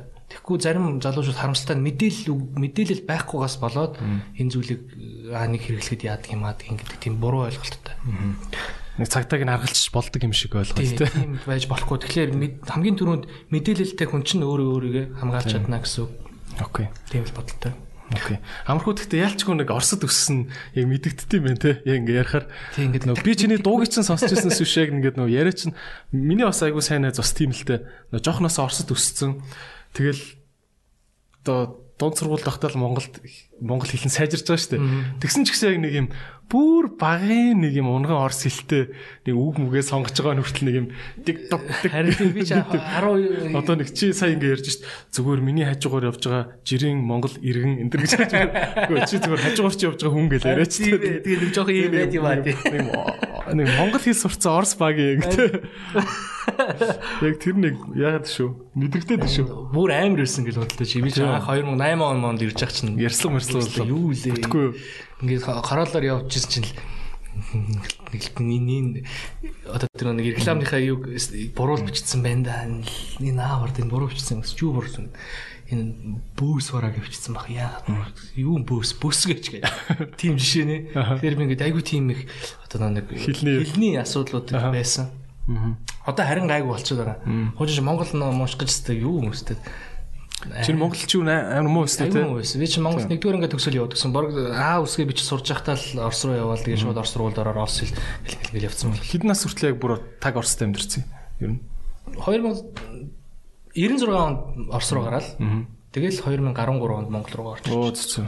Хөөх 16 7 жил юм те. Тий, нэгдүгээр ингээд төгсөөл тэгэл яваад төгсөв. Тэгээ монгол хэлээр таг мартчих шít баг те. Яа яаж аваа нэг аав ээжтэйгээ монголоор яриад гэсэн. Аав ээжтэйгээ монголоор ярьж байгаа яриа. А тэгээ Монголд ирээд ингээд сэтгүүлчтэй ярилцлага мэрслэг шал өөр өөр Өөр яриа шүү дээ. Гэр бүлийн яриа бүртэрсэн. Хэл судлаач нар тэг- тэгдэж штэ. Монгол айл дунджаар 180 үгээр л хоорондоо бүх юма ярьцдаг гэдэг штэ. Магадгүй. Оо миний хөгшөө хоолоо идсэн үү? Хүүхдээ авсан уу? Эмээгийн яаж нэг ерөөсөө нэг бид нар ч ерөөсөө 2 300 үгэн донд дунтал бүх амьдрал айлын амьдрал явчихдаг гэдэг. Айгүй их тийм аа жоохон юу их юм их хоорондоо их юм ярьдаг нийгэмд 300 үг л хангалттай байдаг гэсэн. Сонь. Айл дотор хоорондоо өшрө болоход. Сонь мууз. Тийм дээ. Тийм үстэй. Тэгэхээр Сони, тий. Монгол хэлч бас нэг тэр л байсан баг л та. Тий. Одоо бол бид нар чинь нэг 10 гаруй мянга мянга үгээр яриад байгаа шүү дээ хоорондоо. Аа бас. Янз бүрээр комбинацлж комбинацлаад. Аа, Тий. Тэр чи бол нэг 13 4 мянга монгол өгтэй л юм байна. Тий. За окей, хоёлоо гоё Орос орныг яриад. За чиний Оросын амьдралыг ярий. Аа таг Оросд би чанс зүгээр нэг зүйлийг л ингээд гайхаад идэх хөхгүй. Чи Оросын народны артист одоо Оросынхоор л войсон штэ. Тэгээ Оросын народны артист тэр тэмцээнд төрүүлнэ гэдэг бол чамд чамг л Орос бол мэдгүй юм байхгүй болж байгаа ш тухайн үедээ. Тий. Тийм үстэй. Тэгээд амар гоё Орос бой банд хамтлагийн гишүүн тэр нь бүр хангалттай money making money олд мөнгө олдог те. Тэгээд Орос чинь ямар том эдийн засаг үлээ. Тэр чинь 140 50 сая хүнтэй том эдийн засаг. Тэгээ тийм газар хөлөө олцсон юм бэжэж яагаад 3 сая хүнтэй тэгээ баг тэр 3 сая чинь яг эсэм дээр зах зээл гээд ах юм нь сая гархан Улаанбаатарын л байгаа шүү дээ. Тийм үстэй. Чи учиргүй ингээл орон нутгаар аялан тоглолтыг л ингээл амар мөнгө олол тэгдэдгүй бэлгүүтэй бодвол те. Яг нэг 21 аймгаар нэг тойрч үзсэн бол туршлагын хувьд байх ёстой. Тэгэхээр чинь бас амар том зах зээл гэж ярихгүй үстэй. Чи одоо нэр хүндний л хэрэг байна уу гэхээс те. Уу яг нэг Монгол хүн Монгол орноор явж тоглолт одоо би уран бүтээлч Монголын уран бүтээлч. Яг би зүгээр нөө зах зээл music тий бизнес гэдэг талаас нь зэл гэж харж хэлэхэд бол хэцүү л дээ. Нөх хөгжмийн зах зээл гэдэг талаас нь би ярьж ярьж байна те. Аа мэдээж урлаг морлог талаас ярил өөр аа яагаад Монголын бүх хүн дэлхийд гарын нэг ч гэсэн гадны зах зээлээс доллар зулгаж ирээгээд бүх хүн гадагшаа явах гэж хичээж явах чи яагаад ингэ нүүд шигээ урсж орж ирээд байгаа юм бэ те. Тэрийг би 2006 ерөөсөө оноос ахуулаад 2013 он хүртэл би Оросын зах зээлд ажилласан. 2000 2006 оноос 2013 он. Окей 7 жил. Тий. Премьер министр хамтлагийн ахлагчаар. Аа. Тэгээд ерөнхийдөө одоо бүхэл байдаг шоу, бүхэл байдаг арга хэмжээ, бүхэл юмд нь оролцож үзлээ. Тэгээд жил болгон би Монголдо ирдэг байсан.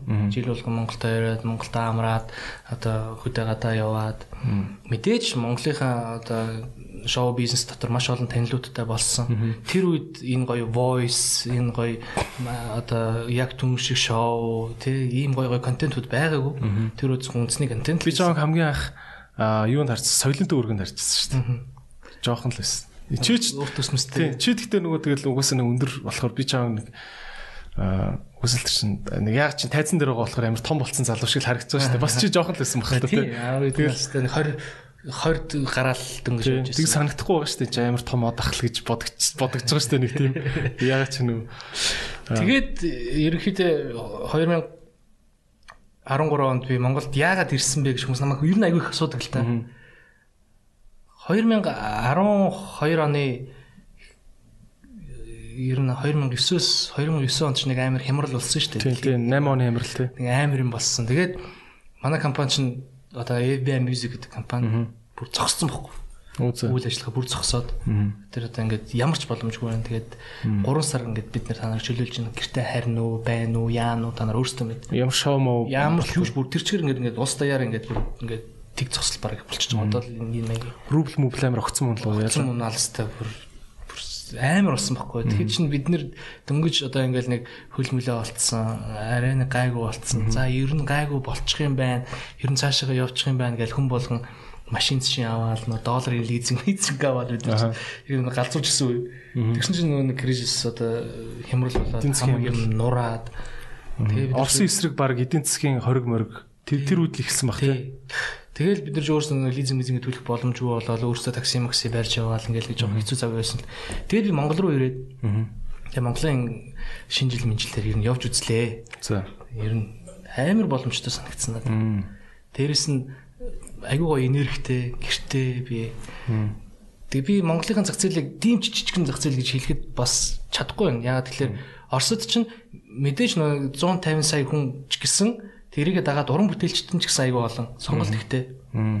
Тэгэхээр одоо тэгэл тэр болгонд нь бид нэг ингээл оролцоол тэр болгонд нь ингээл яагаад гэвэл мэдээж гэхдээ яг мөнгөний одоо мөнгө олж байгаагийн хувьд бол цалингийн хувьд бол өндөр байгаа л да. Тэгээд балхаах эднэр маа намайг за ингээд Universe Songs гэдэг тэмцээн гэж чамаа шүүгчээр суулгамаар байна.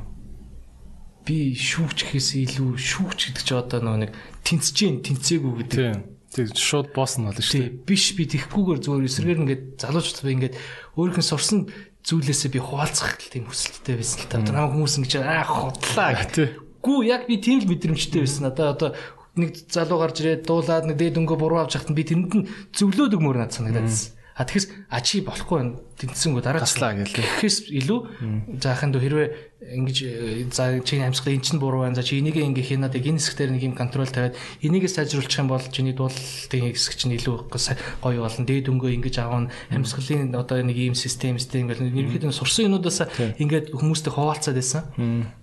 Тэр нь ч хүмүүст амар хүрсэн. Тэгээд би ер нь Монголдо юм хийх хэрэгтэй юм байна.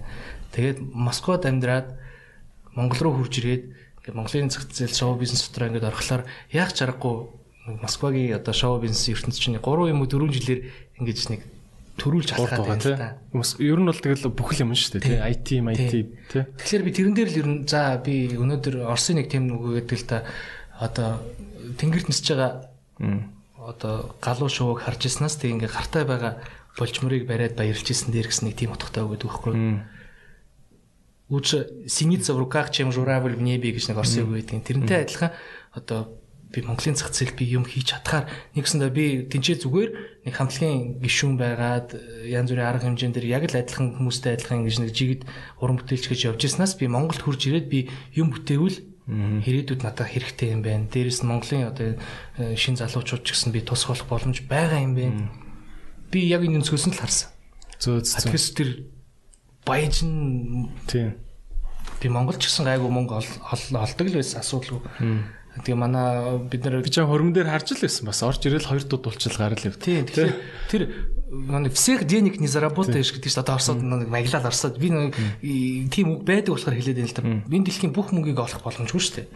Тийм болохоор хичнээн би амьдралдаа баяцсан ч гэсэн би тэр мөнгө авсан даваад орохгүй шүү дээ. Тий. Миний дараа юу үлдэх вэ? Миний нэрэл үлдэнэ. Тийм боломжтой. Тэгэхээр би өнөөдөр юм хийж бүтээгээд тэр нь хүмүүст хэрэгтэй болоод тэр нь үлдсэн дээр юм болов гэдэг үднээс л би. Гэхдээ Оросын тэр том зах зээл том ертөнц чинь ингээд татаад байдгүй юм уу те? Гэтэ бид нар байнгын тийш очиод нэг бүх маа хийдэг л одоо сая л ингээл ийм асуудал болоод нэг жоохон тэгсэн болохоос өмнө бол би байнгын тийш явж ирсэн. Сая манай премьерис хамтлагийн 15 жилийн яв болоход бид нар бүгдээрээ тал талаас уран бүтээлийг хийгээд тайз майз зохион байгуулалтын ажил ингэ явж ирсэн чинь корона гээд Харин тэг бүх юм зогсоод тэгээд за ер нь энэ жил болохгүй мань 21 он юм уу 22 он бүгдээр арга хэмжээд ингээд ойгоо тэмдэглэе гэсний тэмдэглэгүүд. Тэгэхээр Оросын зах зээлийг бол тэр чигээр нэгээд хайсан зүйл бол байхгүй. Гэтэ Орос ч бас ингээд айгу юу гоё орно штэ юм тийм соёл моёл амар тийм сүртэй гүн те гүн олон те тэгээд юм ихээр юм ихээр амар том болно. Би яг коронагийн яг өмнө өмнө Москвад явжгаад нөгөө Love Radio гэлээд штэ. Love Radio гэлдэг те. Тэр радиог чи 20 жилээ болж таарад тэгэхэр чи нөгөө тэр радио дээр дуун цацагдчихсан баг бүх од ирд юм уу штэ. Бүр Оросын бүх од нэг тайзан дээр гарсан мангар том тоглолт үзээд Тийм фестивал зөндөө. Love Radio, After Radio, Discoteca 90-х гэл. Тэгэл бүр тэр чинь асар том мэдрэмж байгаа хөөхгүй те. Хичнээн мянган хүн цуглдсан дуулаад байгаа те. Тэгэд би зүгээр бодсон байх. Одоо амархуу одоо тэгэд энэ Монголдо Монголынхан шилдэг дуучдын нэг гэжсэнээс баг энэ ч ингэдэг нэг те том тайсан дээр ингэ явж байгаа хүсдэг юм бахтаа гэж би бодсон аахгүй. Тэгэхээр ер нь бол миний сонголт бол тэрэн дээр л байсан л да. Тийм ээ. Би бас өөр каф байна те өөр төрлийн каф. Тий ингээд нэг их орондоо хэрэгтэй хүн болчих юмсан. Бас нэг амбиц байгаад шүү дээ тий би Оросын зах зээл дээр ингээ уран бүтээл хийгээл ингээл яваад иж болно л доо. Гэтэл би Монголын л иргэн штэ. Тийм тийм. Явж үзтэгэл тийм Монголын л иргэн Монгол амархуул Оросын иргэн авчих. Тэр үуч нэг визтэй байсан. Тэгэл нэг манай компанид аяг хүндрэлтэй. 90 хоног болгон буцаж орж гарч явах хэвээр. Визээ сонгуулна. Тэр чинь тэгэл ажлын зөвшөөрөл мөвшөөрөл янз бүрийн нэг шинжилгээ минжилгээ гэл нүч нөө юм болно компанид аяг хүндрэлтэй Тэр үднээс намайг чиний мөсөн Монголын хэрэгнээс татгалзаад Оросын иргэн паспорт авчгаа. Нэг Йосиф Кабзон гэдэг одоо Пореди Агинский автономный округаас их хурлын гишүүн депутат байсан нэг хүн бурхан болцсон л да хөргөж чагаас. Тэгээ тэр намайг ингээд нэмс Оросын иргэн болж байгаа ч. Тэгээд би тэгээд гүрээсээр байгаа тэгээд одоо Монголын иргэн нэр хэвээрээ. Тэгэл ер нь Монголдо ер нь хийх юм надад бол байгаа юм байна. Би Монгол Монголч бас юу зах зээл шүү. Айгуу гоё нөө динамик гэж ярьдэн штэ. Гоё хөдөлгөөн хөдөлгөөн сайтай тий. Ингээ өөрчлөлт нь айгуу гоё бүр сар сараар мэдрэгддэг. Тэр нь айгуу кайфтай гэд ярьдэн штэ. Ер нь ямар ч салбарын хүмүүстэй. Тий. Том газар чинь бас нөгөө өөрчлөлт нь мэдэрдэхгүй ингээл хിവэрэ нэг жил байгаа л идэх тий. Монголчин маа сар нисчээл эргэл эрэнгүүд шал өөрөлдсөн тий. Тэгээд хамтгийнхныгаа би авчирсан штэ Монгол. Тэгээд тоглолт хийсэн. Тэгсэн чинь бас баян байх шүү гэсэн мэдрэг. Яах чаргагүй тэгчихсэн. Нэг гэрлэн дээр 4 5 G класс зогсох жишээ нэ. Тий. Онгоцоор ингээд нисэж хахад Монгол гэр хажуудалд нь шин 5 70 зогсож байгаа жишээ нэ. Тий ингээд хүмүүсийн хэрглэж байгаа, идж байгаа ресторан, бар одоо энэ барилга, билдинг ингээд бүх юмуд ингээд ер нь хотын ингээд нийт өнгөсийг харахаар бас саагүй амьдртэн шүү дээ. Баян байх шүү. Монголчууд баян биш. Бид нар бол ийм гэж бодоагүй. Залуучууд нь маш өнгөтэй байна. Хувцалж байгаа стил бүх юм маш гоё байна. Гэхэд л ерөнхийдөө ойлгож байгаа юм чи. За Монгол бол хийх юм байна. Тийм тий. Мөнгөнч байна. Зах зээлэнч байна. Тэгэхээр Монголын зах зээл тийм жижигхэн гэж хэлэхэд бол бас хэцүү яах вэ? Сайн ажиллачаад бол бас сайн зах зээл шүү тий. Nice. Окей. Ер нь танаа хамтлагч Оростой тухайн үедээ те одоо 2000 хэд хэдээс 7-оос 7-8-аас гэл 10 тий. 7-8-аар одоогоос чинь нэг 8 жилийн өмнө юм шүү дээ те. Тухайн яг эд ингээд гой байх үедээ яг хэр одоо том зэрэглэлийн хамтлаг байсан те. Танах ингээд тоглолт мөглөлтэй гэхээр хэр том болох уу? Одоо нэг ингээд аялан тоглолтыг явахаараа шууд хэдэн одоо хотор тоглолт хийх үү те. Ер нь тэр үе чинь мандаж явах та ямар интернэшнл номер 1 топ. Аха. Тэгээд тэр ч өгшин. Тий. Одоо одоо Иванушкигийн нөө нэг ийм шар үстэй 50 хүрчлээ шүү дээ. Тэгэл бодгоо. Өөх цаа. Аха. Тий. За тэгээ бид нар бол хоёрт ордог байсан. Тэгээд ингэж аялан тоглолт хийх шаардлага байхгүй. Зөө зөө. Москвадаа л. Гүү ингээл э, тэр чин өдөр болгон нааш цааш нисэж байгаа. Аа. Орос чин аягүй хоттой. Хот болгонд ямар нэгэн одоо үйлдвэр ямар нэгэн байдаг тийм. Тэгэл баяр чи хурим мурим баячууд ихтэй. Тэгэл гэртээ бид нар бараг ордог гэсэн баг. Тэгэл нэг худлаа үн нэг сарын байр мэр тэр үе чин төрөөсөлдөг байлаа. Байр мэр төрөөслөн тэгэл тэнцэн бараг унтаж идэхин тул орж байгаа юм байна. Тэгэл өөрсдөө Airflow дотор л явж амьдэрдэг. Богоон байнгын нааш цаашаа ингээл ишээ дэшээ доош дэш ингээл нисэл. Тэгээд бид нэр дараа нь яг ингээд 2013 онд бод ингээд за бүгдээрээ тал тал тийшээгээ тараад ингээд өөрсдийнхөө уран бүтээлийг хувь хувинд амбиц хөөгд яваад үзье гэж бодоход тэгээд бид нар нэг юм одоо тэр үед 8 жил ажилласны нэг юм график гаргаж өгсөн компаниас. Оо за. Тэгээд бид нэр яг ингээ Оросыг ингээ яг хоёр тарьсан байсан. Бүх хотуудад нь очиод баг 2 3 удаа очиод. Оо ямар гоё тий. 2 3 тарьсан байгаа. Тэгэл бодоод үзэхэд за ер нь ойлгомжтой. Бүр хаа байсан тэр нэг өвлийн өвгөн амьдэрдэг газар хүртэл гэж байна шүү дээ. Сүргүүд гээл. Бүр өвлийн өвг аав байдаг. Өвлийн өвг аав гэхэд тэр байш майш нь хүртэл байдаг. Тэгээд яг тэр шинэ жилээр нь очих юм бол одоо э, одоо нэг хотын мэр одоо хотын дарга сонгож авдаг шүү дээ. Яг тэрнтэй адилхан одоо нэг 3 4 жилдээ тэр өвлийн үг аваа сонгож авдаг. Тэр нэгээд бүр өвлийн аав статустай айгу. Тэгээ тийм сонь сонь газруудаар ингээл явж үзлээ. Тэгээд Тэгэхээр нэг юм аялан тоглолт хийгээд ингэж мөнгө олох шаардлага байхгүй. Өдөр болгон за тэр тэр э, хотын тэрнийх нь үйлдвэрийнх нь тэдэн жилийн яа гээл тэгэл тийш юмсэн. Тэнгүүд нь Москва руу ирээд нэг тийм фестивал одоо дискотека Дивановск тэрэнд нь орно гэж буцаал нисэн. Ингээл ингээл ингээл ингээд байнгын ингээ явахлаар чи хүнцэн басан гэсэн үлдээ ёо явж байгаа ч. Тийм бах тий. 7 8 жил ингээ явшлаар чи зүгээр нэг гоё нэг ганц хоттой нэг гоё тогтой бай гэж бодод тий. Тэгэл ер нь Орсыг бүтэн хоёр тойроод хамаг хотуудаар нь явсан гэдэг ч бас мангар том аялал шүү тий. Тэгээд орсууч нь хаа сайгүй нэг гоё юм. Тий. Хааж орсууд зөндөө Тийм. Жишээ нь Америкт очивол Нью-Йорк тоглолт хийхэд л Распутин гэдэг нэг ресторан байдаг. Битүү орсуудл цуглаж байгаа шүү дээ. Битүү 2000 хүн тэгэл харагдаж байгаа юм. Би Чикагод оюутан байхдаа биш ээ, Чикагод биш ээ, бүр Канзас Ситид шүү дээ. Бараг Америкийн төг тийг дунд гэсэн үг шүү дээ. Иргэн хот биш шүү дээ. Тинчээ чи нөгөө Мумитрол гээд хамтлаг хамтлаг ирсэн бохгүй юу?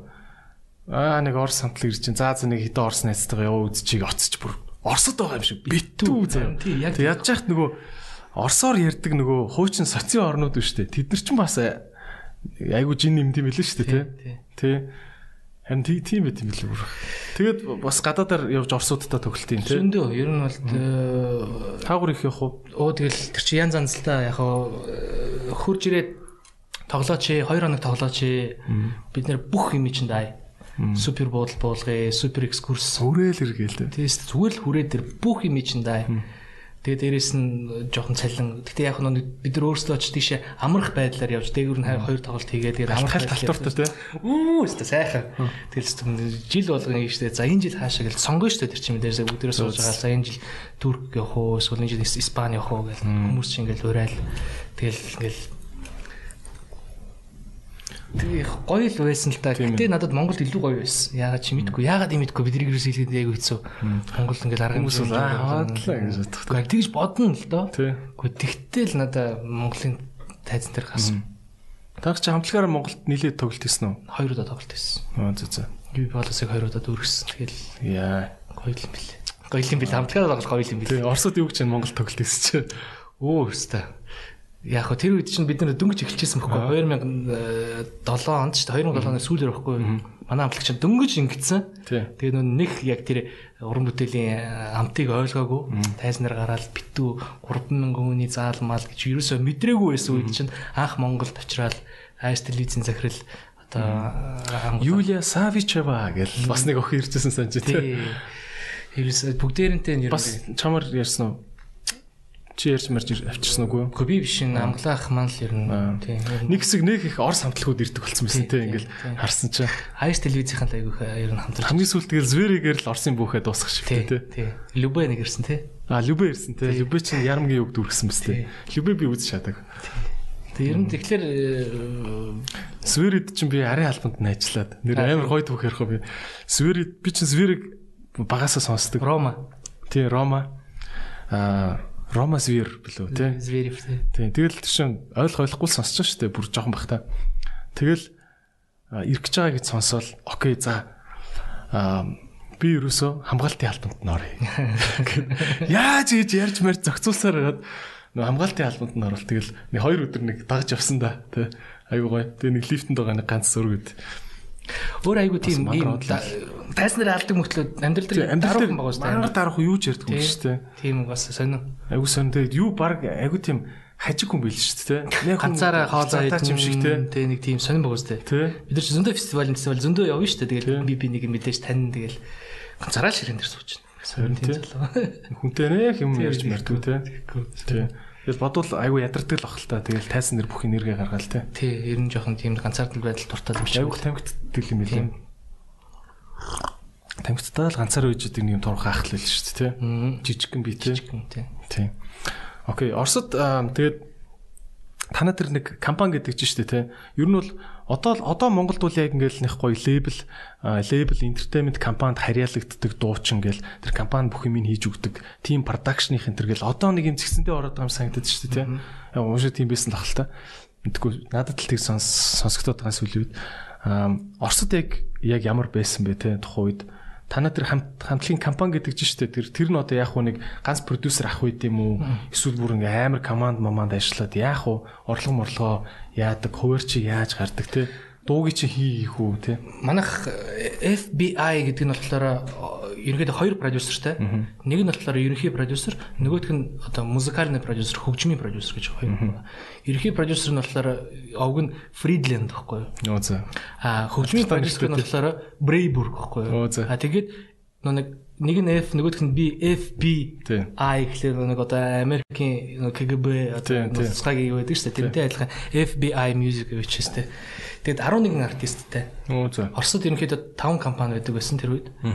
Аа Игорь Крутой, Матвиенко, Дробыш, манай одоо FBI Music тэгээд нөгөөх нь хинчлээ одоо нэг ийм 5 компани хамгийн их артисттай компани манай компани байсан. 10 артисттай. Тэгээд тэндээс чинь гарч ирсэн артистууд гэх юм бол одоо Валери Меладзе байна. Орсынхон би production гэсэн шүү дээ ер нь бол. Ер нь бол тий. Тэгээд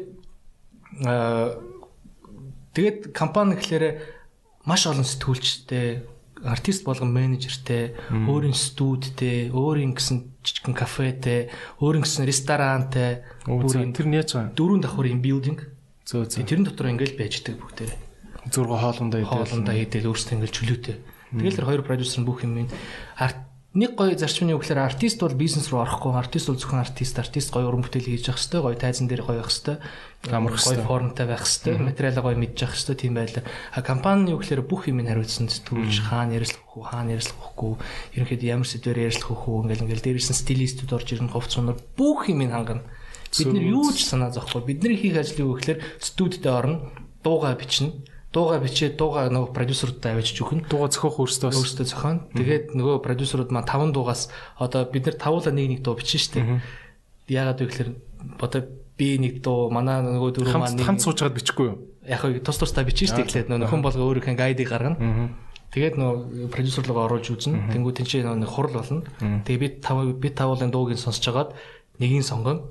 Нэгийг сонгох юм бол тэр дуу бичсэн хүн мөнгө аавна гэсэн дөө. Бас дотор нь өрсөлдүүлээд байгаа. Урамшуулт өгнө шүү дээ тэр чинь. А тэгээд тэр нь ингээд яахлаараа хамтлагийн орлого гэж одоо цаанаас зохиолч ирэхээр орж ирж байгаа ч гэсэн тэр тухай дуугийн бичсэн одоо гишүүн нь арай илүү мөнгө авах жишээ. Тэгээ бас дотроо ингэж жоохон одоо нэг өрсөлдөөн байжж процедур одоо процесс ажлын процесс нэгэсэндээ явж илүү гоё амжилттай явна шүү дээ. Тэгэхгүй хин дуух бол дөө би хулигээс уухгүй. Тийм шүү дээ. Тэгээ бас шудраг шүү дээ. Э, хамтлагийн нэг хүн хамаагүй илүү толгойн ажиллаад байхад тий. Тэрийг жоохон яах хэрэгтэй шүү дээ урамшаа. Тэгээд дуугаа сонгоод за чиний дуу болсон гэдгээд орохдоо бүгдээр студидтэй ороод нөгөө дуу улам гой баяжуулаад. Тэгээ манад Тарас гэдэг манай хамтлагийн гишүүн универсальный артист гэж ярьдаг байсан бид. Тэрний үгээр бүрстэ 9 шитэн. Маа гитар гэхлээр гитар шууд тоглодог. Төгөлдөр гэхлээр тоглолтөр тоглодог. Хийл гэхлээр шууд хийл тоглодог. Зөө зөө. Тийм бүр гоц авьяастай. Айгуусан. Тэгээ өөрөө eerүү жоохон ярьж чаддгүй. Дуулахлаар зүг зүгээр. Ямар сони тийм. Айгуусан. Тэгээд тэгээ цаанаасаа тийм байхлаасаа тийм амир мундаг одоо авьяастай. Яг дуулахаараа ярьдгүй юм байна. Ярихгүй. Айгуусан. Тийм ээ тийм. Тэгээд өвчмийн яг тэр систем эр хүмүүс тэгвэл эр хүмүүс тэгвэл нэг дуулах гээд оролдож үзэх хэрэгтэй юм тийм. Тэгээ ер нь айгуу сонирн байлээ тэр чинь. Бүр амар эрүү. Тийм. Уц муцаар ярина гэж өстой байхгүй. Мессежлэн. Пүү. Байн үглээ гэ гацч нэг байхгүй. Тэр үе чинь нэг уцаар мэдэрч яг уцны мөнгө яваад болохгүй. Сайн үгээр гэсээр бол нэг минутны яваад хамаагүй мөнгө дуусчих. Тэгэхээр байхгүй мессеж чинь. Дуулахлаар зүг зүгээр аягүй. Ямар сонин тий. Тэр залуу маань аягүй мундаг. Тэгээ бид нар ингээл ерөнхийдөө стилээр ахлаар бүх юмыг өөрөө бичнэ. Тэгэл гоё стил мэлээ яриад ингээл ийм процесс Тэгээд артистууд 50% аавна, продюсер 50% аавна. Продюсер 50% авахта яг продюсерын гарманд нь бол нэг 10% л орж байгаа. А тэгээд чинь компаниг тийж штэ мэдээж штэ нөгөө сэтгүүлч төлсөндөө хүмүүс бидний төлөө ажиллаж байгаа хүмүүс. А бид нар бол тус тусдаа 10 10% аваад явчихна. Хүсвэл бид нар чамд бол шудраг санагдсан үү те? Тухайн үед Оросуудтай тэгж ажиллаж байхад. Шудраг чинь тэгээд нөгөө нэг э, заалт байхгүй шинэ жилээр бол бодоолох чинь. Зарим нэг тийм продюс зарим нэг тийм одоо компаниуд байдаг гэсэн чинь нөгөө хамтлагаа хаста амар их аялын тоглолт хийлгээл идэг, хийлгээл идэг, сунж унтал нь концерт хийлгээл идэг. Яг дээр артист артистууд дээр ирж байгаа орлого нь айгүй бага те. Хамгийн минь компани авдаг нэг иймэрхүү сонсогдоод идэг шүү дээ. Эхлээд тийм байсан. Эхний жил бол ерөнхийдөө тийм. Бид нэр бол айгүй бага авдаг гэсэн. Бараг 50 50 50 доллар аваад Өөх тэр чинь нэг мөнгөндөө чухал биш юм чинь. Гоё тайзан. Аа гэж бид нар чи хөөрөөл залуу хүмүүс бүгд би чинь 19 настай. Бүгд нөө гэл. Тэгээ яванд ямиг ойлгож эхэлж байгаа юм чинь. Гэл нөө нэг өөрөөр уран бүтээлч гоё машин зши унаал уц муцсан гоё болоод тэр мэрлүү нэг хараад гэл яг ч гүйжиг л өөрчлөгдөөл тэгэл продюсертайгаа ирж уулзаал. Тэгээ гэрэг шинжилгээ гэрээ шинжилмээр шинжилмээр гэл. Та нар тэгвэл юу хийсэн гэрээгээ шинжилхийн тулд гэл. Тэгвэл юу хийх хэвтэй гэл. За тэгвэл нэг шин цомог бэлдээд тэр цомог үүст бужигнул гялцуулаад тэгэл тэр доор нь хуваа нэмүүлсээр нэмүүлсээр нэмүүлсээр байгаа тэгээд бид нар хамтлагтаа 50% авахаар хамгийн эзэн шийдвэр. Тэр чинь одоо ерөнхийдөө байдал бол маш боломжийн гэсэн үг. Тэгээд сарда нэг ч концерт байж болно, сарда 50 концерт ч байж болно. Тэгээд хамгийн наазах нь хэд нэг концертанд л нэг тэр үеийн одоо байдлаар чинь нэг 24 5 мянган доллараар дуулна гэхэлэр хүн болгон баг нэг тоглолтноос л мянган доллар аваад байна гэсэн үг байна. Би тэгэл сарда 20 20 тоглолттой байх юм бол сарда 25 6 мянган доллар. Тэгээд тухайн үеийн 10 жилийн өмнөх долларч бас их байсан. Бас маш их доллар тий. Тэгээд рубль руу солонгууд бүр будаа болгоно тест. Тэгэл тэрээс яг гоё сезон шинэ жилийн сезон дуусаад нэгэнд нэг сарын нэг нь бүгдээрээ цуглараад гэр бүлээрээ нэг шинжил тэмдэглэсэн болоод тэгэл тал тал тийш дарна шүү дээ. Тэгэл ламгын Бали нөгөөх нь Таиланд нэг нь хаашаач би Монгол руу гааш тэгэл ингээл тал тийшээ тараад ер нь нэг тийм байдалтай. Тэгээд хамгийн гоё зүйл нь хөлөр зохиолч ирэх.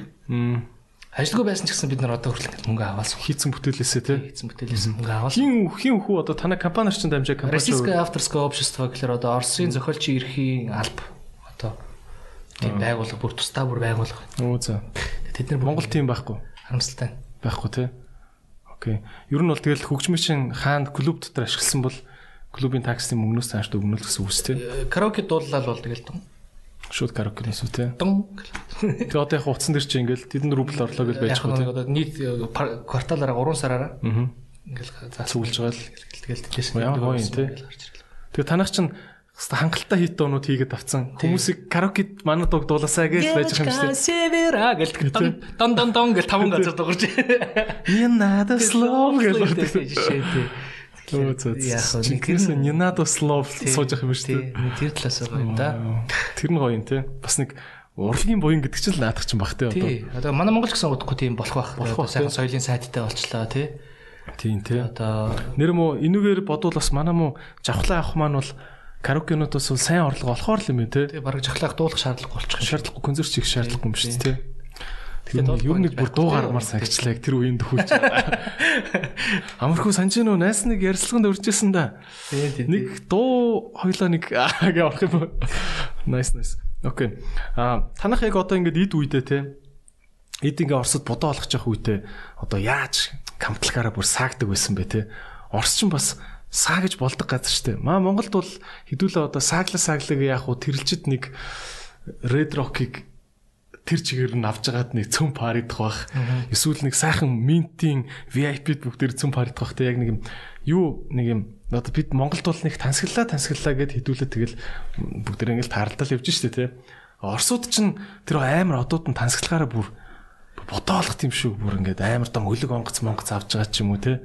Та нар одоо яг нэг тийм бидний нэг амьдрал нь өөрөө тийм байна л да. Байнгын нөө нэг юм одоо чиний хэлгээр нэг саагж байгаа арга хэмжээнүүд дээр очдог болохоор цаанаас бүх нөхцөл нь угаасаа тийм байна л да. Тэгэл одоо хамгийн сэтгэл сэтгэлд үлдсэн гэж бүр дөргсөн гоё хамтлагаараа дөргсөн юм юу вэ?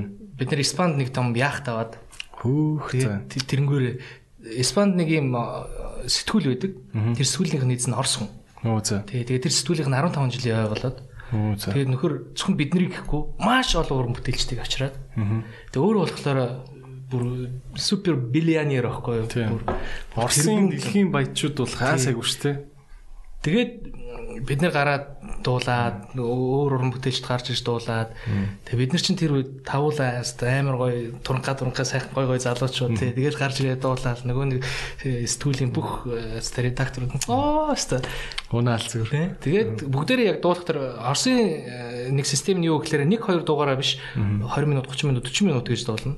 Минутаараа зөвлөгдөн тэгээд бид нар 40 минут дуулчаад тайзнасаа буусан чинь бид нарыг ахаад дуулаад өгөөч гэдэг. Тэгэхээр бид нар ахиж гарч 20 минут дуулаад тэгээ буусан чинь нөгөө нэг хүүхнүүд нь ахаад дуулаад өгөөч. Тэгэхээр ахиж гарч ахиж 20 минут дуулаад нийтдээ 40 минут өнгөө дуулаад өгч байгаа. Тэгээд байжсэн чинь оройн нөгөө нэг эзэн нь хөөрцөн манай буудалд ирээд бидний гараад иргээд тэгээ бидний гараад ирсэн чинь та нар ямар вэ? Би өстө хүссэн халтсан зохон ах. Би хүссэн өрөөлий чинь өстө бийлүүлээ. Аа. Тэгэл бид нэр маргааш далаа руу гармаар байна. Гэж л хэлсэн. Өөр юм хэлээгүй. Яахт маахт ийм хэрэгтэй юм. Ерөөсөө тийм хэлээгүй.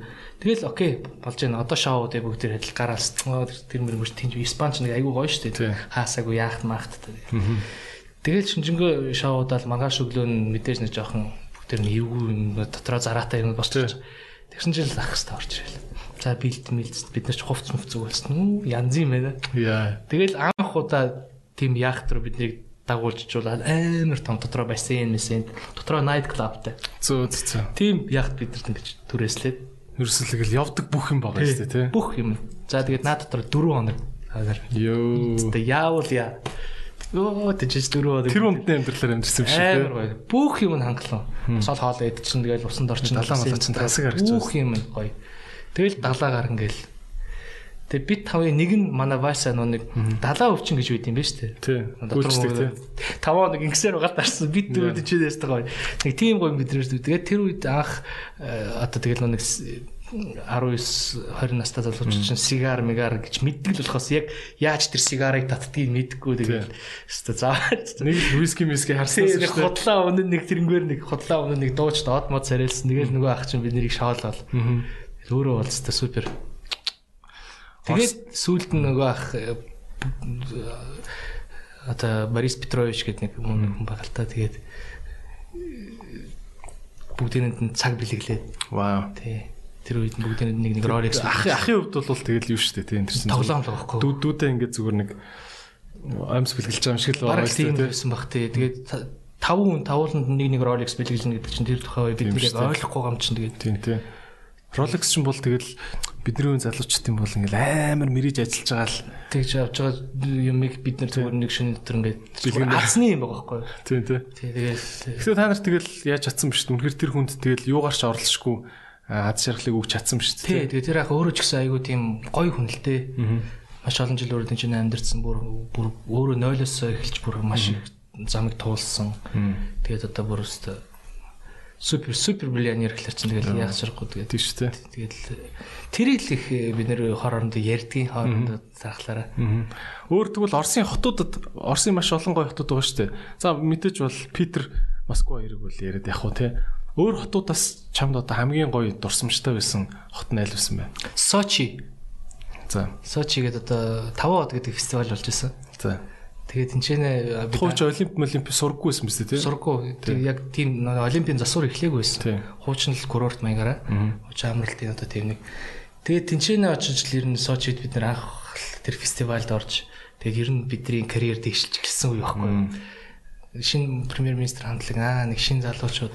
Хуучин состав нь маш амжилттай явж ирсэн. Тэгээд продюсертайгаа муудалцаад гэрээгээ цуцлаад тэгээд продюсер манай одоо Женя Фридланд уур нүрээд нөгөө дөрөв чинь бүгдийг халаад тэгээд премьер министр гэдэг брэнд нь үлдчихэж байгаа. А тэнгууд нь шин залуус одоо бид нар шинийг авч штэ би нөгөө нарууд артист орж ирээ нөгөөдөл нь болохоор X Factor гэдэг тэмцээнээс орж ирээд тэгэл ингээд хамтлаг гэдэг чинь айгүй өөр ойлголт юм билээ дээ Оросд те. Одоо тэр нөгөө Звери хамтлагийн чинь ганцхан тэр Роман үлдээл тэр гитарч метарч бүгдийн солиол шин залуучууд оруулж ирэл шин хамтлаг ингээл явчихсан юм билээ шүү дээ. Тийм. Яг тэгэхээр нөгөө Зверик чинь тэр Ром бол өөрөө үүс- үүсгэн байгуулагч нь болохоор тэгж байгаа. Бид нар болохоор премьер министр гэдэг бол компани өмч брэнд нэг өсөн да. Тэгэхээр 3 дугаар үеийн та нарыг ч гэсэн солиол дараагийн залуучууд Тийм гараад- болно. Тийм тийм. Хэрвээ бид нар продюсертайгаа ямар янз бүрийн нэг юм болох юм бол бид нар зөв гээл дараагийн уучиж болно. Тийм тийм. Viagra хүртэл одоо тийм шүү дээ тий. Тэгэл А ингээл тэрийг мэдэг. жил болгон ингээл хүүхнүүд нь солигдчихлээ гэдэг нөө Viagra Viagra нь яваад байдаг, тий. байдаг тийм тийм. Яванда Монгол хамтлагч гэсэн тийм болохоор л юм байна те. Киви гингүүт одоо э, өөр шарвстай охин УК-гийн оронд гарч ирэл те. Тийм жишээ нь одоо Kiwi гэдэг э, одоо яг хөө Гурван охин гараад нэг байдлаар ярих юм бол те Укагийн хувьд бол Kiwi гэдэг хамтлаг ажиллаа хийчлээ шүү дээ тий. Сайхан туршлага авлаа, уран бүтээлч боллоо. Тэгэд одоо Ука Kiwi гэхгүйгээр цаашаа өөрөө УК болсон шүү дээ. явчлаа шүү дээ бусад гişүүдэн ч гэсэн тийм боломжтой шүү дээ. Тийм. А гэхдээ Mac-ч тэр Kiwi гэдэг брэнд нь байгаль байхгүй. Тийм тий. Тэр нэг бодо миний э, мэддэг бол Angry Mac-ийн өмчн л баг тэр. Аа.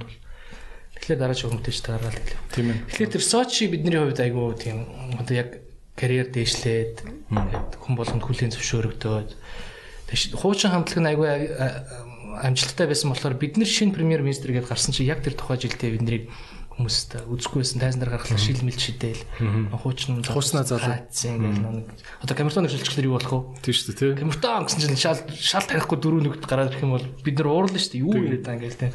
Тэрнтэй адилхан нэг тийм зүйл болоод тэгээд бид нар ч бас нэг аяг хэцүү жил гарan жоохон стресстэй. Ядж яхад нэг Аз мазтай. Тий, өөр яж зах. Тэгээд тэр тавууд гэдэг фестивальд очоод одоо Потапы Насте гэдэг нэг Орсын хоёр мундаг уран бүтээлч байгаа. Одоо лаг бас амжилттай явж байгаа. Тэд нэр Гранд Приг ин аваад бид нэр нэгдүгээр байрыг аваад тэгээд хүмүүс хүлэн зөвшөөрөөд. За за тэгээд лаг залуучууд юм байна. байна гэ. Тэгээд цаашдаа уран бүтээлнүүд хийгээд дуунууд нь гайгүй хийдмэд. Сочид юу болох вэ? Зүгээр тийм задгаа фестивал болсон юм уу тий? Тий бүх одоо маш олон улсын фестиваль болж байгаа хөө. Олон улсын Манай Playtime шиг юм биш тий. Би ч дандаа монголоор ярьдээ шүү. Тий, ерөнхийдөө тийм олон улсын юм дээр чинь фестивал гэхээр тэмцээн байхгүй. Тэгээд Playtime чинь нэгдүгээр хоёрдугаар гэж зүгээр л одоо хүмүүс үржээл гоё тоглолт тэгэл тал тал шиг тарна. Тэмцээн нь болохоор тэмцээн. Одоо фестивалийн хажуугаар тэмцээн нэгдүгээр байрта хоёрдугаар байрта супер солист, супер эмхтэй дуучин, супер эрхтэй дуучин гэл тэр бүх байдлаар. Тэгээд тэрэн дээр бид нэр цойлоод ингээд нэгдүгээр байрыг аваад Grand Prix-ийн тэр Потапанаас аваад тэгээд хоёр ингээд өнцгөн дээр хоёр гарч ирэл. Тэгэл ерөнхийдөө Бодоо болгосон тий. ихсэн ч бүх юм бүх юм эхлэв. А юу ч нь болохоор народны артист ч болохоор хийзээ байсан тэр тэмцээн төрүүлдэг чинь 2006 онд. 2006. А тэгээд чи тэрнээсээ болоод энэ хамтлагт ор- орсон шүү дээ. Народны артист төрүүлээд тэгээд жил гарan ганцаараа ажиллаад намайг народны артист орж яхад премьер министр хуучин эхний состав нь хамтлаг хамтлаг хийвэрээ продюсертайгаа муудалцаагүй бас л сэгсэрж исэн будаа олгож исэн хамтлаг. Тэгэл би тэдний чараад шүтээлсэн. Би улаан үдэд сурж байхдаа л премьер министр хамтлагч хараад л вау гэж. Гэсэн чи өөрөө тавилан гişүү. Тэгсэн чинь надад премьер министр хамтлагийн гишүүн бүр ахлагч нь болох уу гэхээр би шууд бодлого гэрийг нь аваад гараа өсгсөн. Яа. Тэгэл Хүний хүний амьдрал гэж бас супер шүү те. Супер супер яа. Ер нь тохиолдол гэж э, сонин шүү. Тийм тийм. Аа юунод одоо тэгээд Оросд ч бас ингэж яд юм уу? Ер нь одоо ингэ Аз залуу те. Гэхдээ Орос ч бол яг нэг нэг ядгүй үстэй те. Нэг юм Аз маз байлаа гэх. Дискриминац ер нь байхгүй. Ер нь байхгүй. Нэг тоохгүй үстэй те. Яг хөө Манай Оросын Аз байна л гэж баг харна үстэй те. тий бүрээдүүд вэ, халимаг вэ, тува эсэнгээд одоо маш маш Аз тэрэнд бол асцсан шүү дээ те. ер нь бол дажгүй. Тий. Яг одоо нэг корона морона гэдэг нэг жоохон тийм юм байгалах. Гэхдээ Оросууд маань одоо ингээл жишээ нь таксийн цугал явахлаар Виктор Цойч Аз үстэй үсэн. тий Ялгаагүй те. Аз дууч зөндөө байна оо одоо. Аа. Тэгээд Тэрнтэй ч холбоотой бас гоё юм болж ирсэн одоо? Виктор Цойгч би танихгүй л дээ. Ер нь маш олон жилийн өмнө өнгөрсөн шүү дээ. Тий. Аа яг хоо Анита Цой гэдэг эмэгтэй дуучин байдаг. Тэд нар бинтертэй бол яг Аз улсаас хоор орондоо айгүй тийм юм дээ. Жохон найзууд би бинэргүй шүү дээ тий. Тий. Яг ч руу нэг бас Жохон бүлэг үүсэн те. бүлэг үүсэн тий. Тэгээд нэг нь Иванушкигийн Олег одоо Аз байсан шүү дээ. Мм. Тэг- Тэгэл тэртэйгээ бас ингээл нэг ойрхон. Тэр нь хаанхын Аз ах уу? Өөргө бүрэл гэдгийг яг тэгэд яг бүрээд юм биш юм мэдгүй. Тэг шүү дээ. Орсын Азууд ч тэгэл үгүйсэ таг Орос соёлтой бүр ямар ч тийм яг л яг л Орсон болол өсчихсэн Одоо шүү дээ. улаан өдөр очлоор бүрээдүүд маань айгүй гоё үндсэн бүрээд хэлээрээ дуу муу гаргаж маргаал ер нь бүрээд хэл рүү айгүй лаг болоод байгаа шүү дээ. Намайг 2096 онд анх улаан удад очиж хахад ер нь жоохон хоттой улаан удад руу бол бүрээдэрээ ярьдаг бүрээд залуучууд айгүй ховор байсан. Одоо жоохон үндэсний Одоо соёлоо бас нэг дэмжиж байгаа юм шиг тий. Аа. Лаглаг рэпер залуучууд гарч байна тий. Энэ казак залуучууд бас Оросд бүр алж байна тий. Сайн нэг казак залуу болж шүү дээ тий. Иманбек лөө Тийм баха. нэг э, казак залуу юу Грэмми авчлаа шүү дээ. Тийм. Тэгэхээр мундаг байна. Казакууд ч гэсэн мундаг байна. Одоо нөгөө Монголчууд ялангуяа рэперүүд тий. Одоо монголчууд ч гэсэн бүр будаа болгоно гэдэг би Тийм. яг итгэж байна. Яг одоо ингэж залуучууд яг мэдрэмжтэй болж эхэлж байна шүү дээ. Одоо тэр нэг наруу Universe Best Songs-ийн үеэр чинь ингээл шүүж яхад мундаг авьяастай авьяастай залуучууд. Universe Best Songs 3 сар яваал гала концерт болоод төрүүлсэн хүн гарч ирээл тэгэл ингээд өргөжлөл уран бүтээл хийх боломжтой байхад учраа олохгүй юм шиг тийм залуучд айгүй их байсан юм шиг. Юунаас эхлэх үү яах уу ям хин дээр очиж дуугаа дуулах уу? Дуугаа дуулчаад тэрийг яаж цацах уу гэдэг нэг учраа бүх юугаар харахгүй тий явж ирсэн. Одоо болохоор мундаг болчихлоо шүү дээ. Тийм тий одоо бүх юм нээлттэй болж байна лаглаг уран бүтээлчд гарч ирж байна лаглаг рэперүүд гарч ирж байна одоо бол баг өөрөө продюсерээ сонгон монгон гэж ярьж шүү дээ. Ер нь бол те. Тэгээд лейблүүд нь ч гэсэн гарч ирж байна одоо ер нь багаараа ингэж одоо багц тодорхой хэмжээний бүх юм өнцгөөс нь харж ингэж хийх зүйтэй гэдгийг уука мэдрүүлчихлээ шүү дээ. Тийм тий. Тийм. Одоо бол тэгэл уука production бүжгийн тустай багштай энэ яадаг хоолойн тустай багштай ингээл амар бүтцтэй болсон юм шүү те. Тий, уука бол мундаг. Одоо уука л нэг гэсэндээ яг тэр зах зээл ингээд нэг солигдох нэг юм давлгаа тэрийг л ер нь ингээл өөрөө л гаргач нэг гэсэндээ уука хаалгын голгол орчлоо шүү дээ. Тэгэл араас нь бүгд эрсдэл ингээл хүмүүс хэлчихэж хэлчихэж. Одоо ерөөсөл нэг team production-ы дуучин л гэдэг болчихсон шүү дээ. Дуучин ч нэг дуучин гэл Тэрийг ойлгоод одоо ингээд залуучууд за ер нь уран бүтээлчд менежертэй байх хэрэгтэй юм байна. Хөгжмийн продюсертэй байх хэрэгтэй юм байна. Одоо саунд инженертэй байх хэрэгтэй юм байна. Бит мейкертэй байх хэрэгтэй юм байна. Ингээд бүх юм за клип хийхэд клипний зургийг одоо дарга байх хэрэгтэй юм байна. Стилист байх хэрэгтэй юм. Ингээд бүх юм ингэж тал талаас олон хүний хүч хөдөлмөр орж иж ингэж эцсийн үр дүнд гоё гарах юм байна гэдгийг л ойлгочод Тэгэл ингээл илүү гоё гоё зүйлүүд гарч ирж байна. Тэгэхээр одоо одоо л яг зөв өнцгөр үгүй. Тэгээ одоо энэ дээр нь одоо гоё тэгээ соёл урлагийн яам маань залуучдгаа гоё дэмжээ тийм зохиолчийн ирэх гэдэг зүйлийг олон гоё ингэж наа зохиолчийн ирэх гэдэг чинь амар таалагтаад их юм. Юу нь яхаараа те хүний хүс өчөө гаргаж арай гэж хит тулгсан дууг те тэнд караоке ажиллуулж байгаа хүн ингээд ашиглаж ашиглчаад караокеныхаа орлогоос хуваалцахгүй гэдэг ч бас жоо шудар босго бас те. Тий, уул нь бол тийм штэ. Тий, тий. Тэр чинь хүний оюуны хөдөлмөрөөс те. Тэгэхээр тэр байх хэвээр. Тэгэхээр явандаа гарах байх гэж би байна. Тийм ээ. Хуучин бид нэр ямгүй байлаа шүү дээ. Соёл урлагч байхгүй байлаа шүү дээ. Одоо мундаг сайттай болчлоо. За юм хийсэн тийм. Хамгийн гол нь энэ илүү номын сайдаа үзчихвэл та нэг юм хийгээд гэж хийх байх гэж би бодсон. Номын сайдаа. Тэгээ өөрөө бас юу шүү дээ энэ урлагийн хүн шүү дээ. Тэгээд яаж олон контенттэй хамтраад ажиллаад үзсэн. Урлагийнхээсээ гадна яг гаднаас одоо контент оруулж эхлэх чинь албан ёсны цаанаас одоо шаардлага заасан байгаа шүү дээ. Тийм тайцтай байх хэрэгтэй. Тийм одоо гэрэл мэрэл одоо бид нэг контентийнхаа одоо гол статусыг барихын тулд цаанаасаа заалтууд байдаг болохоор яг тэр өнцгөөс нь бас ингээ хуулийн талаас нь мэдчихэж байгаа болохоор тийм мундаг сайттай болцсон юм чинь.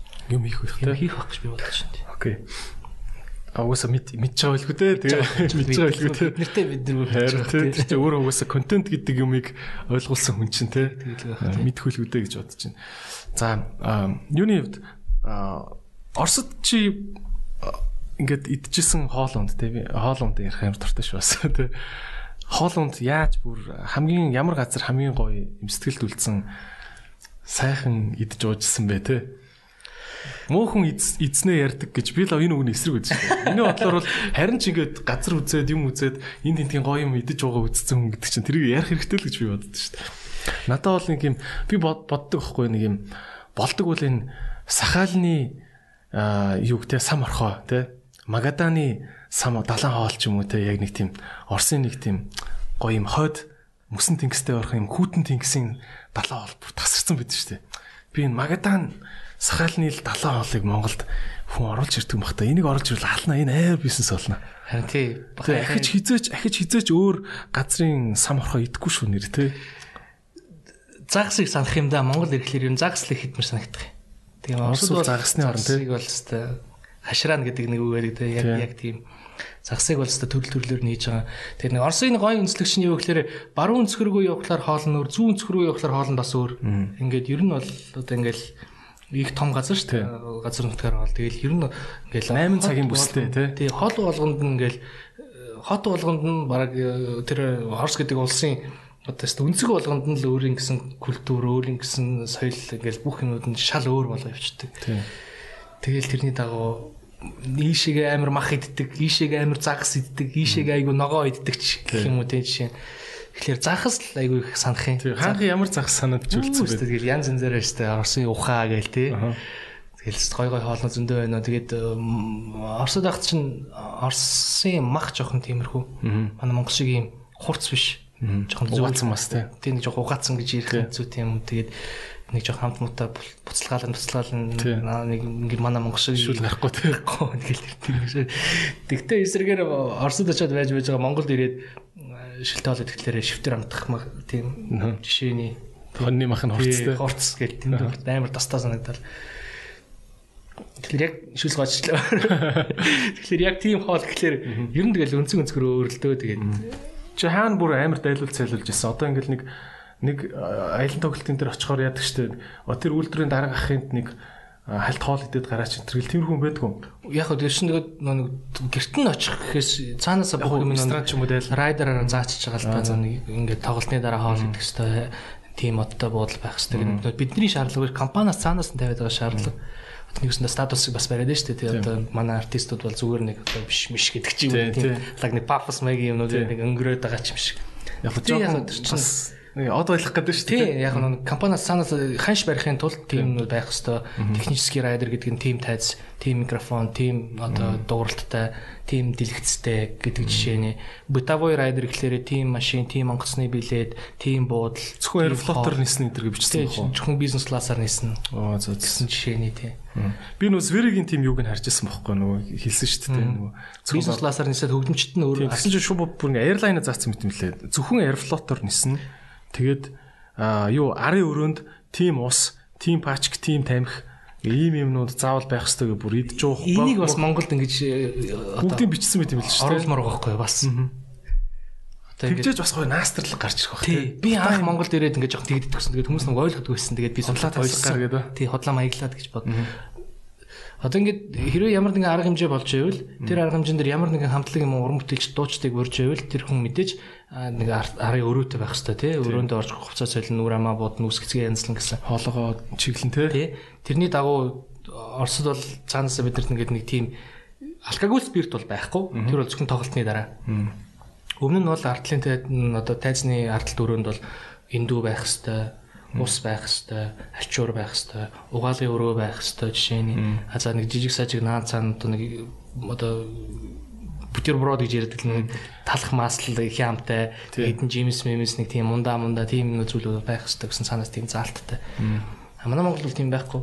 Бараг байхгүй. Аа сууж байгаа наар ч сантал нөгөө наа юуныхаа юуны хайрцаган дээр дипусны хайрцаган дээр сууж байгаа мэдөө. Утгагүй нэрийн дуудах бах. Хөдлөгч аана л гэдэг л жишээ. Тэгэхээр эхнээс ахвал бас нэг тийм байх бол гоё юм болоо. Гоё шүү дээ. Цойл шүү дээ. Тэр чинь Star Care тий. Бас нэг Тэгэхээр яах вэ нөгөө нэг ахаал нөгөө менежмент байхгүй одоо мэдгүй одоо энэ соёл урлагийн Swiss одоо менежмент гэж байдаг юм байхгүй менежер факультет гэж баг байдаг бах. Тийм болохоор эхнээсээ ахуулаад хэрвээ артист байх юм бол артистыг дагаад менежер нь байж ах хэрэгтэй. Тэгэхээр тэр менежер нь яг юу одоо л одоо л одоо л ингэж нэрч байгаа. Гоё түрүүн номин сайтыг ярьж ярьжсэнийг дахин дурдахад наад соёлыг ч нөгөө яг телевиз дээр хийсэн миний бодлоор Монгол яг Монгол HDTV гэж боддог байхгүй. Аа Shark Tank-ыг анх хийж явахдаа яг тийм оролцогчдойгоо ингэж кэрлдэг тийм заавал юм систем байх ёстой гэдэг юм эвгүй гэж яриад идэвлээ. Star Care мэрчлүү тийм нэртэй. Би яг нэрийг мартчихж тийм хэллэг байд юм билээ шүү дээ. Медиагийнх. Одоо нөгөө ингээд телевизийн ярилцлаганд ингээд зочноо орчингуудаа яд штэ нэг ус уух уу гэснээр нэг цаад хөргснөөсөө хинээ нэг ус аваад өгөөч гээд авчингуудаа за энэ төр сууж байгааыг хайчдээ штэ тийм а Монгол ичдийн Shark Tank ч яг тийм биш байсан бохоггүй бүх шаркуудаа тус тусд нэг нэг өрөө засцсан тэрийг яг тус тусынх нь ингээд юунд нь тааруулаад зассан шкафтай. Шкафтай тэгээд бүх юунууд үүслэгчтэй. Одоо ингээд ёо шарка яах уу хоолунд идэх үү инкүү дэх үү гэдэг ингээд халамжлалтай хүнтэй. Тэнгүүтээ а юутай. Оронгууд дандаа ингээд кофе цайнууд өрцөн, бичээ мичээ ингээ баах юмнууд өрцөн. Тэр нь үргэлж фуул ингээ хотел шиг үүдэг те. Тэгээ телевизтэй ингээ сууж амардаг диван миванта ингээ ширээ ширээ тойроод суугаад ингээ 2 3-лаа сууж болдог юутай. Тийм яг зориултын өрөөтэй те. Тэгээ хөргөч нь үргэлж юм дүүр мөрн. Яг тийм. Тэрийг би яг харчаал ямар гоё юм. Манай комедигийн артлын өрөөний иймэрхүү болоосаа гэж бодож ирсэн. Би тэгээ ботод хэлчихсэн аахгүй. Тэгээ манай одоо нөгөө комеди чинь тайзны арталт хуучин ингээл бүгдээр ингээ хамт зогсож уцаа оролдож байгаа л тайз руу гардаг гэсэн. Одоо болохоор юм өрөө мөрөтэй бас хөрхөн гоё болцсон шүү дээ. Тэгэхээр бас нэг юм статус ялахгүйгээр бүгдээр нь тийм байвал байхгүй тийм одоо нэг хин Монгол улсын гаяа жүжигч ороод ирэхлээр өө ингээл өстө өрөө мөрөө бэлдээл ингээд хоол мол тэгээд а зүгээр нэг дөнгөж эхэлж байгаа уран бүтээлчлэр заахнууд анаа байж байгаа гэхгүйгээр тийм тийм зүгээр стандарт яг адилхан стандарт байвал бидний одоо нийт л Монголын шоу бизнес зах зээлийг одоо төвшин дэвшилж байна гэсэн л одоо ойлголттой байна. Зүгээр. Тэр чин тансаглах гэхээс илүү юу юм бэлээ л те. Зүгээр хүн тэгэж хүнд жоохон ч гэсэн тав тухын өгчээж хүн чинь яг яг гой уран бүтээл гарч байгаа хөх те. Нэг жоохон тухтай байж байгаа тайз руу гарах. Тухгүй ингээд харах коридорт байж байгаа гарах хоёр чинь ямар ялгаа байх шүү дээ тийм шүү дээ. Тийм. Тэгэхээр за юм л бол нэг камер руу хандал те. Окей. Аа юуны хувьд амрхуугийн хувьд юу байсан нэг юм ихвчлэн юм гадаадд өсөжсэн, гадаад амьдарч ирсэн хүүхдүүд энэ төр юу гэдэг чтэй нэг юм аа манай манай Америк аав, Америк манай юу энэ төр гэл манай Орс аав ээж энэ төр гэл нэг юм юу болцсон байдаг чтэй нэг юм гэрте байлах дуртай өвөө мэдээ болцсон байдаг чтэй. Тиймэрхүү юм байдаг үснэ. Яг манай гэр бүлтэй ойрхон ч юм уу. Анхнаас ахвал дэмжижсэн хүмүүс байсан л та. За би ч нулаад амьдарч хахад сургуулаа явна, өдөр дууныхаа дагууландаа явна орой нэг гарч сакс тоглол тоглоно. Тэгэл бүр орой яг 8 гэл бааранд дуулдаг гэсэн юм. Бааранд тэр үед ч бүх л уран бүтээлч бааранд дуулж мөнгө олно.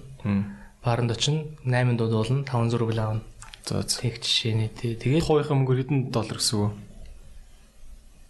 За 2000 2400 рубль чинь л одоо 100 доллар юм да. Тэгэхээр нэг хит хэмдээ нэг 25 доллар болчих юм. Аа. Тий. Хөргөл шүү дээ. Тэгээд нэг газар Тэгсэн дөрөв бардаа шүү дээ. Тэгээ дөрөв 500 500 500 өдрийн бараг 100 доллар болчихж байгаа. Өө зөө зөө. Тийм. Тэгээл тэгж ажилтдаг гэсэн. Тэгэхэд тэр үед л 90-ад онд чинь бар ресторан дэгч байлаа. Тэгээд э, дуулуулагч дуртай байлаа. Тэгээ тэгээд одоо Баяр ах гэж одоо Баяр Туршимилов гэж ах маань байдаг. Одоо Бурэди бизнесмен хүн. Тэгээ тэр ах маань л намайг их дэмждэг байсан. За тэгэл одоо энэ амглаах маань Базархандай Фамглоны чиний гэж маш их дэмждэг байсан. Өөрөө бизнесмен хүн тэр үед бизнесменээс одоо болохоор Эрдсэнкагийн одоо улс юм да. Оросын албан ёсны одоо представитель төлөөлөгч элч төлөөлөгч гэх юм уу тийм төлөөлөгч одоо Монголд байгаа. Тэгээ тэр үед бизнесмен байсан. Амглаах маань намайг маш их дэмждэг байсан. За тэгээд э, Москвад очиод армянууд за маш их тэмцсэн.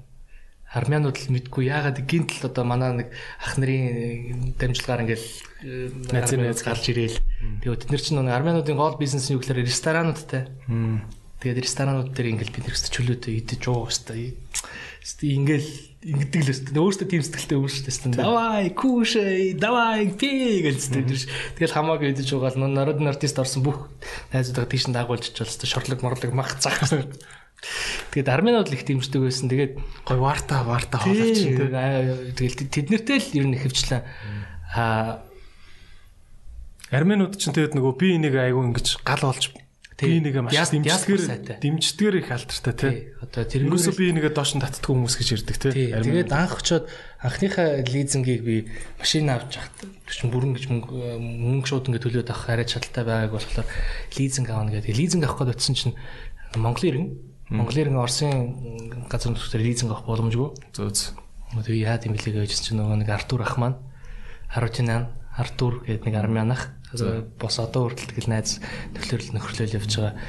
Тэгээд манай баяр ахын найз нь. Тэгээд за захынхаа нэр дээр лизинг авчих гэдэг. Зөө зөө. Тэгээд одоо нэг лизинг авч өгч шамд шууд итгэж штэ. Тэгээд сар болгон 409 доллар төлдөг гэсэн. Өө өө тэр ичтэл гэж цааш нь 70 дэж өгч шээ. Тэгэл нэг Mitsubishi Lancer аваад тэгэл ер нь тэдний л их очдөг байсан да. Хүүгийн аваад цирк орж цирк үзэл тэгэл ресторан дээр нь очиж хоолунд идэл хай хай ресторанд нэг жоохон дуулна бас тэгэл ингээл нэг жоохон тэмчглөөтэй янз бүрийн Москвад үү тий янз бүрийн асуудал. Янз бүрийн ингээл нэг ийшээ тийшээ очин тийм үнтэй уулзсан муулзсан гээл яах юм бол нөгөө Артур ахыгаа дагуулж нь өөрөө 19 20 настай жоох хүүхд уучраа мэдгүй. Тийм шүү дээ. Тэгэхээр нөгөө Артур ахыгаа Артур ахыгаа очи. Нөгөө лизинг авах гэдэг тэгээ та очиод нэг ингээд ингээд судлаад өгөөч ингээд тийм. улаан үүдийн хортой бандад тэгэл машиныхын лизингийн өөрхөн нэр дээр гаргуулж өгдөг армай ах гэдэг чинь бас шорт байгаас тэ тийм.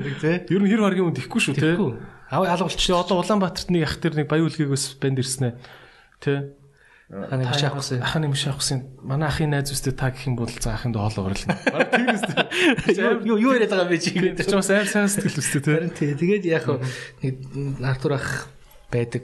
Одоо тэгээд амглаах маань, балхаах маань, тийм ээ. Баяр ах маань Тэгэл нэг юм хүний хүн болгоны амьдралд нэг юм тусалж ирсэн нэг тэр ах маань гэдэг нэг ах байх юм да тий. Байх юм байх яг ч ялчгүй тий. Сайхан сэтгэлтэй хүмүүс. Ах нарын буян ихтэй бас Монгол Улаан нарыгаа бас янз бүрийн ярих юм да. Гэхдээ ялчгүй ахнар заавал тусласан мэт шүү те хүн болгоны амьдрал. Аа юу одоо Москвад гихч амьдрал ямар байсан бэ? Москвад ч бас төвчрөл ихтэй те. Тэгэл чи баян онгоцоор нисэн Ял Москвад ер нь амьдрал чи ямар ах вэ? Москвагийн хаана байртай байсан те. Ямар хуу байр нь түрээслэн эхний үед мэдээж түрээслэн байр үнэтэй. Тэгээд народны артист тэмцээнд төрүүлсний дараа Алла Бугачова байр өгсөн. Өгсөн гэдэг нь одоо бэлгэлсэн гэсэн. Бэлгэлсэн. Оо зөө. Тэгээд надад бүр байр бэлгэлээ. Тэгээд өөрийнхөө Лета Звездная Лета гэдэг дууга бэлгэлсэн. Тэгээд тэр дуу бэлгэлсэн учир нь юу вэ гэхээр супер финал биш одоо хагас финал дээр хоёр хүн үлдэж байгаа Марин Девятова гэдэг би. Тэгээд бит хоёр үлдэнгүүд Алла Бугачо хурж иж гурав дахь шүүгчээр нь ороод Тэгээд миний дууг хэн нь илүү гоё дуулах вэ? Тэрэнд нь би дуугаа бэлгэлнэ. Тэгээд тэрийг дагаад бас давхар ахаад нэг сюрприз. Тэр чинь нөгөө алба Пугачовын дууны ирэх мэрх гэдэг чинь бүр замраагүй юм байна тийм. Тэгээд тэрнээр хэн бэлгэлт юм уу те? Тэгээд хэн тэрийг илүү гоё дуулах вэ? Тэрэнд нь бэлгэлнэ. Тэр гоё дуулсанд нь давхар ингээд ахаад цаанаа нэг сюрприз байгаа. Оо зэц. За тэгэл дуулсан. Тэгэл тэмцээний төрүүлж байгаа Алба Пугачовын дууг нь би чи Алба Пугачовыг баг Монгол одоо нөгөө Оросын сарантуй их юм болов гэж ойлгодог. Үнэн үү? Тийм шүү. Ер нь бол тийм шүү. Примадонна гэж байна шүү дээ. Тийм үү тий. Queen. Оо зөө зөө. Тий. Тэгэл одоо яа гэм дуу модулт юм уу алба бөгж яваа. Одоо ер нь дууга дуулах нь багассан, бараг дуулахгүй. Гэтэ шоу бизнес дотроо мэдээж тэгэл нөгөө нэг media face одоо медийний лицо гэдэг. Айгу алдартай хэрэг үү тий. Алдартай маш мундаг тийм одоо яг чаргагүй тэр нэг топ байдлаа ерөөсөө алддаггүй. Байнгын л камерын дөртөөстэй, байнгын л хүмүүсийн сенсацийн дотор амьдарч идэг. Дээрэс нь Орсын шоу бизнест маш э, одоо том байр суурийг эзэлдэг. Одоо нэг баг продюсер гэхэд хэцүү баг одоо тэр хэнийг нь телевизээр байлгах уу, хэнийг нь байлгахгүй юу гэдэг баг тийм байдал. Нөлөөтэй юм тийм. Маш нөлөөтэй хүн байгаа. Тэгэл чи яг яамаар байна? За ингээд дуу гэж чамд ингээд бэлгэлээд ингээд би өснө юм сертификат өгөө тэр ледаг би одоо дуулах хэрэгтэй. Мэдээж гэхдээ би дуулахдаа одоо ямар нэгэн тоглолтын тэр дууг ашиглах юм бол би тэр зохиолчийн эрхийг бидүүлж явах хэрэгтэй. Ашиг орлогоноосоо би тэр зохиолчийн одоо дуу аяыг бичсэн, үгийг бичсэн үнд би бидүүлж явах хэрэгтэй. Гэхдээ би дуулах хэрэгтэй. Аа за за дуулах эрхийг өгсөн юм шүү дээ. Тий. Окей. Тэгээд дээрэс нь байр гэж байгаа. Оо за. Тийм тэгэл байр ихлэр тэгэл дуу ирэхгүй ухааны бодсон юм.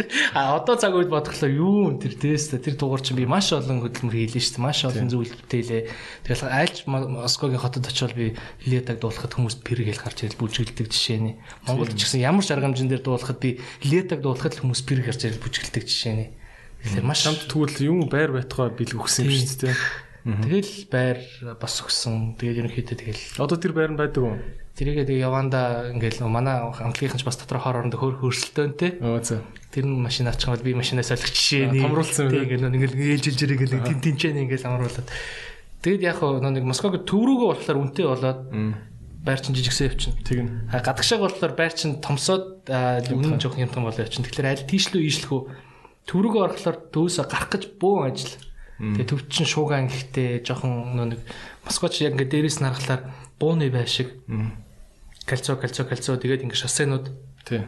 Тэгээд маш их шуугантай тэр тэр их хөдөлгөөн машин тэр ингээд жоохон хор нэг хорийн бортой бодис мэдсэн жоохон их байдаг болохоор одоо Москвад амьдарч байгаа хүмүүс болж өгөл жоохон гадагшаага тэмүүлдэг. Тэгэл тэрний дагуу би гадагшаага тэмүүлээд байраа жоохон томсгсон. Нэг тийм байдалтай. Москвад гэхдээ байртай гэхэлэр чи айгүй гоё л шүү дээ тий. Наач аяар гоё шүү дээ. Москва ч хамгийн амьдрахад хамгийн өндөр зардалтай хотын топ 1 2 3-т л ер нь байг байж идэг шүү дээ. Хоёр байсан баха. Токио Токио Москва хоёр дээр доор оролцоод яваад идэг шүү дээ ерөөсөө тий. Вау, манай амархуу ч бас лаг юм аа. Москвад байртай. Амар юм юм тийм идрээ цэг юм энэ гэдэг юм сайт байтан дээр гарахад. Дуучин амархуу Москва дахь байраа зарж томруулжээ. Тэгээд Москвад бол Алла Пугачовгийнхаа буянгаар ингээд байртай болчихж байгаа. Монголд ирээд би ингээд байр байр ингээд байр майр гэж бас ингээд бодохгүй юу гэж байр байхгүй. Тэгсэн чинь Жигүрган группийн хамт олонтойгоо амар гоё хамтарч ажиллаад. За. Тэгээ миний уран бүтээлийг дэмжиж миний анхны одоо Чагөр найгуу дэмждэг компани тий. Мундаг мундаг Үнэхээр өстой хүн чанартай. Үнэхээр одоо зарим зарим компаниуд ч зөвхөн бизнес гэлээд шүү дээ. Бизнес зөвхөн бизнесийн өнцгөөс бүх юм. Манайх их жоо рекламдах гэлээ. Тийм ингээл тийм биш. Тэгээд жигүүргамдынхан ч гэр бүлэрээ айгаа мундаг хүмүүс гэр бүлэрээ бизнесээ хийдэг. Тэгээд Баттар ах ерөнхийлөгч халиуна захирал жишээний ингээд бүх үйл ажиллагаа захирал одоо тий бүх юм Батөр ах бол яг ингээд үүсгэн байгуулагч ерөнхийлөгч а охин нь ингээд халиуна гэдэг бүсгүй байдаг. Тэгээд бүх үйл ажиллагаа, бүх процедур, бүх процесс, бизнесийн бүх одоо үйл ажиллагаа өөр хийж явдаг. Тэгээд намайг бүр анхны тоглолтноос ахуулаад миний одоо хүртэл ингээд барьж байгаа миний микрофоныг надад бэлгэлэх бэлгэлж байсан. Тэр микрофоноо би одоо хүртэл ингээд барайл дуугаад уулаад явж байгаа. Тэгээд сайн ингээл асуудал асуудал болж байхад бас маш их дэмжлэг үзүүлсэн. Одоо хамгийн наацх нь хэд л аав ээж руу уцаар яриад те аав ээжийг дэмжээл. Тэгэл одоо тэр байр марын дээр санаа зовхон байхгүй байхгүй те одоо ингээд маш л олон зүйлүүд байгаа шүү дээ. Тэгэхээр жигүүр ранг хамт олонтой бас үнэхээр баярлж явдаг би тэгээд тийм одоо боломж тийм шорт те тийм дэмжлэг тэгээд тэгж гоё сэтгэл гаргаж байгаа хүмүүс одоогийн нийгэмд айгүй ховор шүү дээ. Тийм тийм хүнийг ер нь алдан гут нь шууд зайгаал барьдаг. Тэглэл болсон шүү дээ. Ялангуяа бизнесийн юм дээр бол те бизнес бизнес оролцсон юм дээр чинь тэр чинь хинч муу нэртэй холбогдох хүсэхгүй шүү дээ. Тий. Тэгээ жигүүр рандынхаа буйнаар бас Монголд гоё байртай болсон. Тэр байранд амьдарч байна. Одоо хүүгээ өсгөөл их нэртэйгээ сайхан чаргаал. Яа. Nice. Нэр ихнэр нэрчсэн үү? Эхнэр маань ирсэн тэгээд эхнэр чинь гадаадд л бай амьдарч ажиллаж байгаа гэж би ойлгоодсэн тий. Тий, тэгээд бас амьдралынх нь маш гоё үеийн эхэлж байхад би бас ингэж нэг жоохон алдаа гаргаж хамсалтай жоохон арагшин татлаа. Гэхдээ жарах цаг их баг шүү. Тийм бах гэж найдаж байна. Тэгээд эхнэрээр бол үнэхээр бахархаж байгаа. Аа тэнд ингээл байхад чинь тэр муухай газар байхад чинь маш олон эвгүй юм сонсогдно. Ингээл алдсан байхад нь ихтер нь хаяад явах жишээний. Салж гин гэж уцаар ярих жишээний. Сэтгэл санаагаараа нөгөө залуу нундах жишээний. Хүнд Тэгэд их нар маань бол өстой асаалт танк шиг арталт маань байсан. Тэгээд э, яг өстой намайг ийм хэцүү цаг үед бол амьдралаа маш мундагаар авч явж За хоёулаа доош орохгүй шүү. Хоёулаа үдцэлсэн тарна, хоёулаа тэмцэн гэдэг тийм сэтгэлтэй. Тэгээ би ихнэрийг үнэхээр тийм мундаг өргөр гэж юусоо бодоагүй.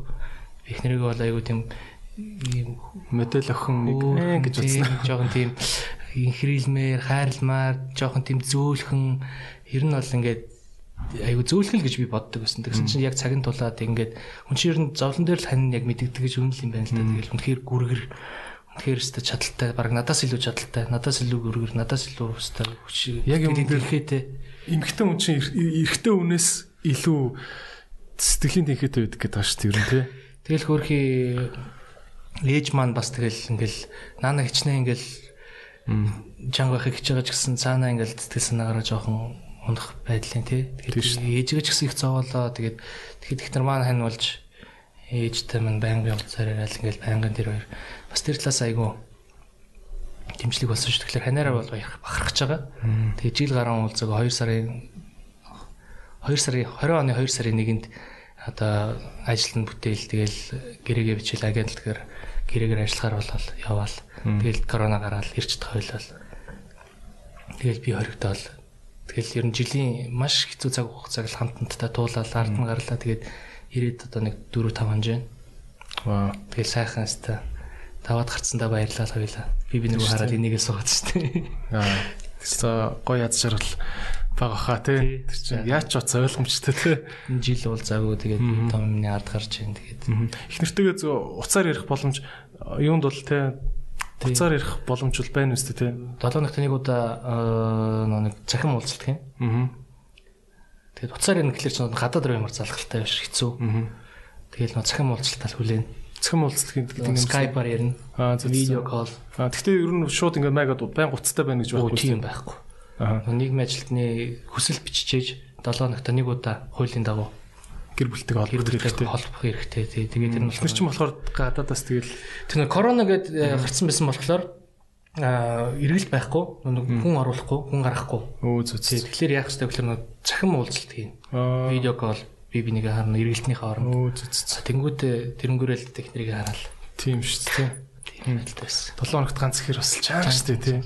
чангаш хүн хайртай үнтэйгээ. 7 хоногийн нэг тэгээд чинь жоохон минутын лимиттэй өстэй бас. Нэг 10 минут л ярьж. Байгаа Пай. Тэр үстэй. Гэсэр тэгэл. Хүн чинь энгийн үедээ ингээ ярихлаар минут айгу удаан явдаг. Яг 10 минут гэж заашглаар сайн уу хараа мараа гэж итл гэдэг л баг 10 минут. Тэр штэ. Тэр үстэй маш сэтгэлийн Тэг яг тэгээд маш их сэтгэлийн зовлон л та. Гэхдээ одоо жаргал хэрэг шүү дээ. Зөвхөн жаргал юм л. эхнэрээр бахархдаг шүү, хайр нь хайртай шүү. Үзэж байгаа л да яг ч. Тийм тий. Гэхдээ ингээд аа ингээд яг хүний хань гэдэг чи одоо энэ энэ юм дээр л жинхэнэ чадлан гарах хэрэгтэй байсан тий. Манай Монголын бүсгүүчүүд мундаг юм уу? Ер нь харж байхад Орс Орс ихнэр дагаа явчих үн зүг болж тий. Ер нь тий би зүг сонголт хийсэн байна. Тэгээ ер нь харж байхад бас ингээл олон олон гэр бүлүүд байна. Тэгэл ингээ харж байхад мундаг мундаг бүсгүүчүүд байна. Тийм баг. Одоо Чимба ах юм маань ихнэр сарна гэж тий. Сая ингээл хэрүүл мэндийн асуудал гараад тэглээ шүү дээ. Тэгэхэд ингээл өөрөөсөө ингээл өөрөөсөө аваад маа гэдэг нөхөртөө өгчөж шít. Мундаг бахарх. Чин байх чам илгэний илгээ солиулсан билүү баг юу те айгу хүнд эрүүл мэндийн асуудал байсан те. Тийм болохоор мундаг байна. Тэгээд одоо тэр үргэлэг кинон дэр гардаг нэг баясаа ах маань байна. Хамтан сайн нэг осолт ороод нэг жоохон асуудал гарсан. Тэгэхэд ихнэр нь мундаг. Тийм те. Тэгэхээр бас Монголын бүсгүүчүүд бахархмаар. Тийм ээ те. Мундаг байна. Гайхамшигтай. Тэгээ одоо хосын амьдрал гэдэг ч одоо тэгэл ингэж л би эндэл одоо би нэг нөхөх гэж л хос байгаа шүү дээ тий. Яг ийм байдлаар явах бол манай Монголын хөрхүүдэд зөндөө болох байх. Тийм бах тий. Амар тэгээ бүх амар яаж жагалтай. Аа. Одоо амархуугийн уран бүтээлүүд яаж ийн чиний уран бүтээлүүд бол одоо хүмүүс мангар хүлээлттэй байгаа хаа. Миний бодлоор яг тэр чиний тэр филинг гэж шүү дээ. Хөгжим гэдэг чинь угаасаа л мэдрэмжийг зөөвөрлөх хэрэгсэл гэж би ойлгоод байгаа шүү дээ. Зөөвөрлөх түгэх үл үзэгдэх хэрэгсэл гэж ойлгоод шүү дээ. Тэр чиний дотор ямар мэдрэмж байгааг хоёлоо бол ингээл ярьслах хийгээд хийгээд гарахгүй гэхдээ чиний тэр хоолойны өнгө юмнаас бол хүн мэдрэн шүү дээ тийм үстэй тий. Хөгжим бол тэрийг зөөвөрлж чадна шүү дээ мэдрэмжийг. Шин цомог. Аа. 4 сартаа багтааж дуусгана. Вау. Тий, тэгээд 5 дуутай сингл. Аа.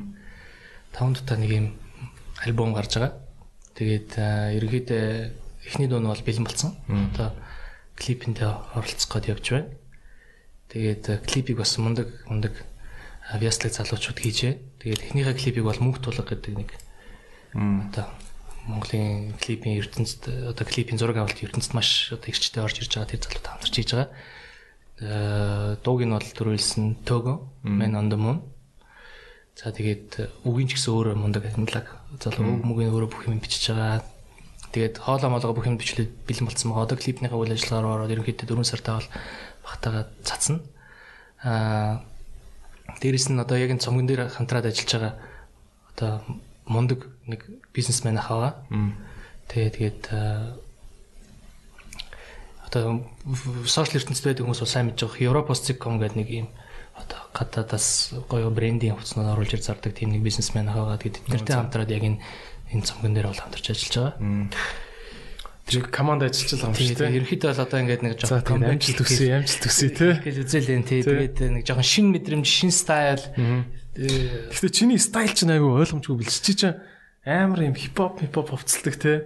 Би чамайг яагаад чи нөгөө ингээд анх л харахаар нэг юм нэг юм дандаа л нэг гонж мончтой нэг юм цэвэрхэн өндөр залуу тэ нэг юм санагдсан шүү дээ. Тийм нөө премьер министр хамтлаг гэдэг чинь ерөнхий сайд гэдэг одоо орчуулбал премьер министр ерөнхий сайд хамтлаг.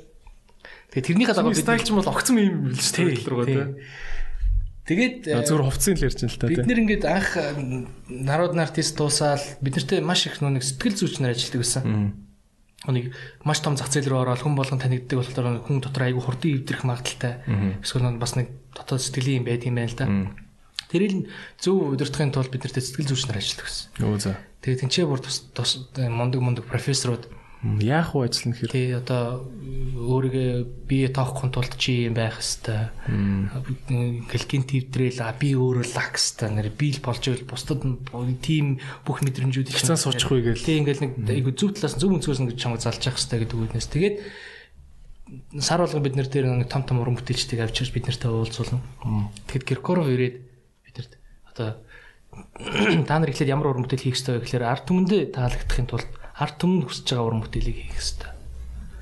Одоо тэрний юу гэхээр нэг жимэн дэргэд байхад хай сайхан аав минь одоо ингээл нэг Монгол наадам Монгол тэгээ би чамдаа итэгдэг залуучууд одоо энэ нийгмийн хүсэж байгаа тийм уран бүтээлийг хийжээж ард түмнийхээ хайрыг татнаа. А хэрвээ нийгэм чинь чамайг хүлээн зөвшөөрөө за чиний хийж байгаа уран бүтээл чинь таалагдаад тэгээд артист гэдэг байдлаар чамайг хүлээн зөвшөөрөх юм бол тэрнийхээ дараа өөрийнхөө хүсэж байгаа юмыг хийх одоо боломж чинь чамд нэгдэж ах зөвшөөрөл чинь нэгдэх ёстой гэдэг тийм одоо зарчмыг бид нар суулгацсан болохоор эхнээс ахвалаад би жоохон тийм одоо болохоор одоо хүлэн зөвшөөрөгдсөн ч одоо юу юм. Гэхдээ цаг нь болсон баг гэж бодож байна. Тэгээд яг өөрийнхөө хүсэж байгаа стилээр одоо уран бүтээл хийж байгаа. Тэгээд зарим хүмүүс гайхах бах.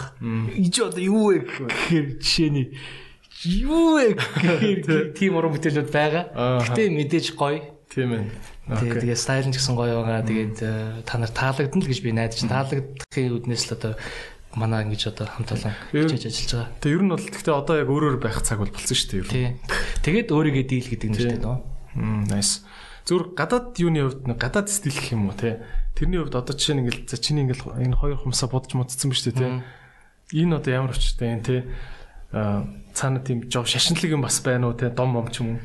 Гэхдээ яг шашинлаг гэхээсээ гадна өнөөдөр ерөнхийдөө бол би яг түүхийн үүднээс ярих юм бол энэ бол маш олон жилийн өмнө одоо тэр 320 дугаар он мөн зөөсөн одоо тэр Египт Египтийн үеийн үеэр хятадууд одоо тэр римлинууд одоо өөр ямар ямар ч одоо үндснүүд үлээ ягаад томсоо боддог байсан бэхлээр нэг амьдралын статусын одоо нэгсэндээ тодорхойлж байгаа хүмүүс тэгж хумс мумсаа боддог байсан юм байна л да. Яг би тэр үднэс нь бол биш. А одоо орчин үед яах юм бол одоо нэг 10 жилийн өмнө 20 жилийн өмнө панк, рок уран бүтээлчд маш их хумс мус аягүйх боддог байсан тий. Одоо яг одоо орчин үед болохоор миний одоо яг өөрийнхөө мэдэрч байгаа байдал би юм байхыг хүсэж байна. Би яг өөрийнхөө хэрэг баймаар байна. Би өнөөдөр хоёр хоёр хумсаа бодлаа гэд надад гоё байна. Тэгээд тэгэхээр энэ бол нэг эмгтээлэг зүйл бол би огт биш гэж бодож байгаа. Өнөөдөр чихээ золцсон үзэндүүл залуучууд байна тий. Тэгээс э, хэрвээ чи өнөөдөр харлаа кархумсаа бодсон байвал чи өнөөдөр одоо зарим хүмүүс буруу ойлгоод гомо момо гэдэг ч юм уу тийм зүйл бол огт байхгүй. Энэ бол зүгээр надад л гоё байна. Миний шин стайл, би ийм стайлтай баймаар байна.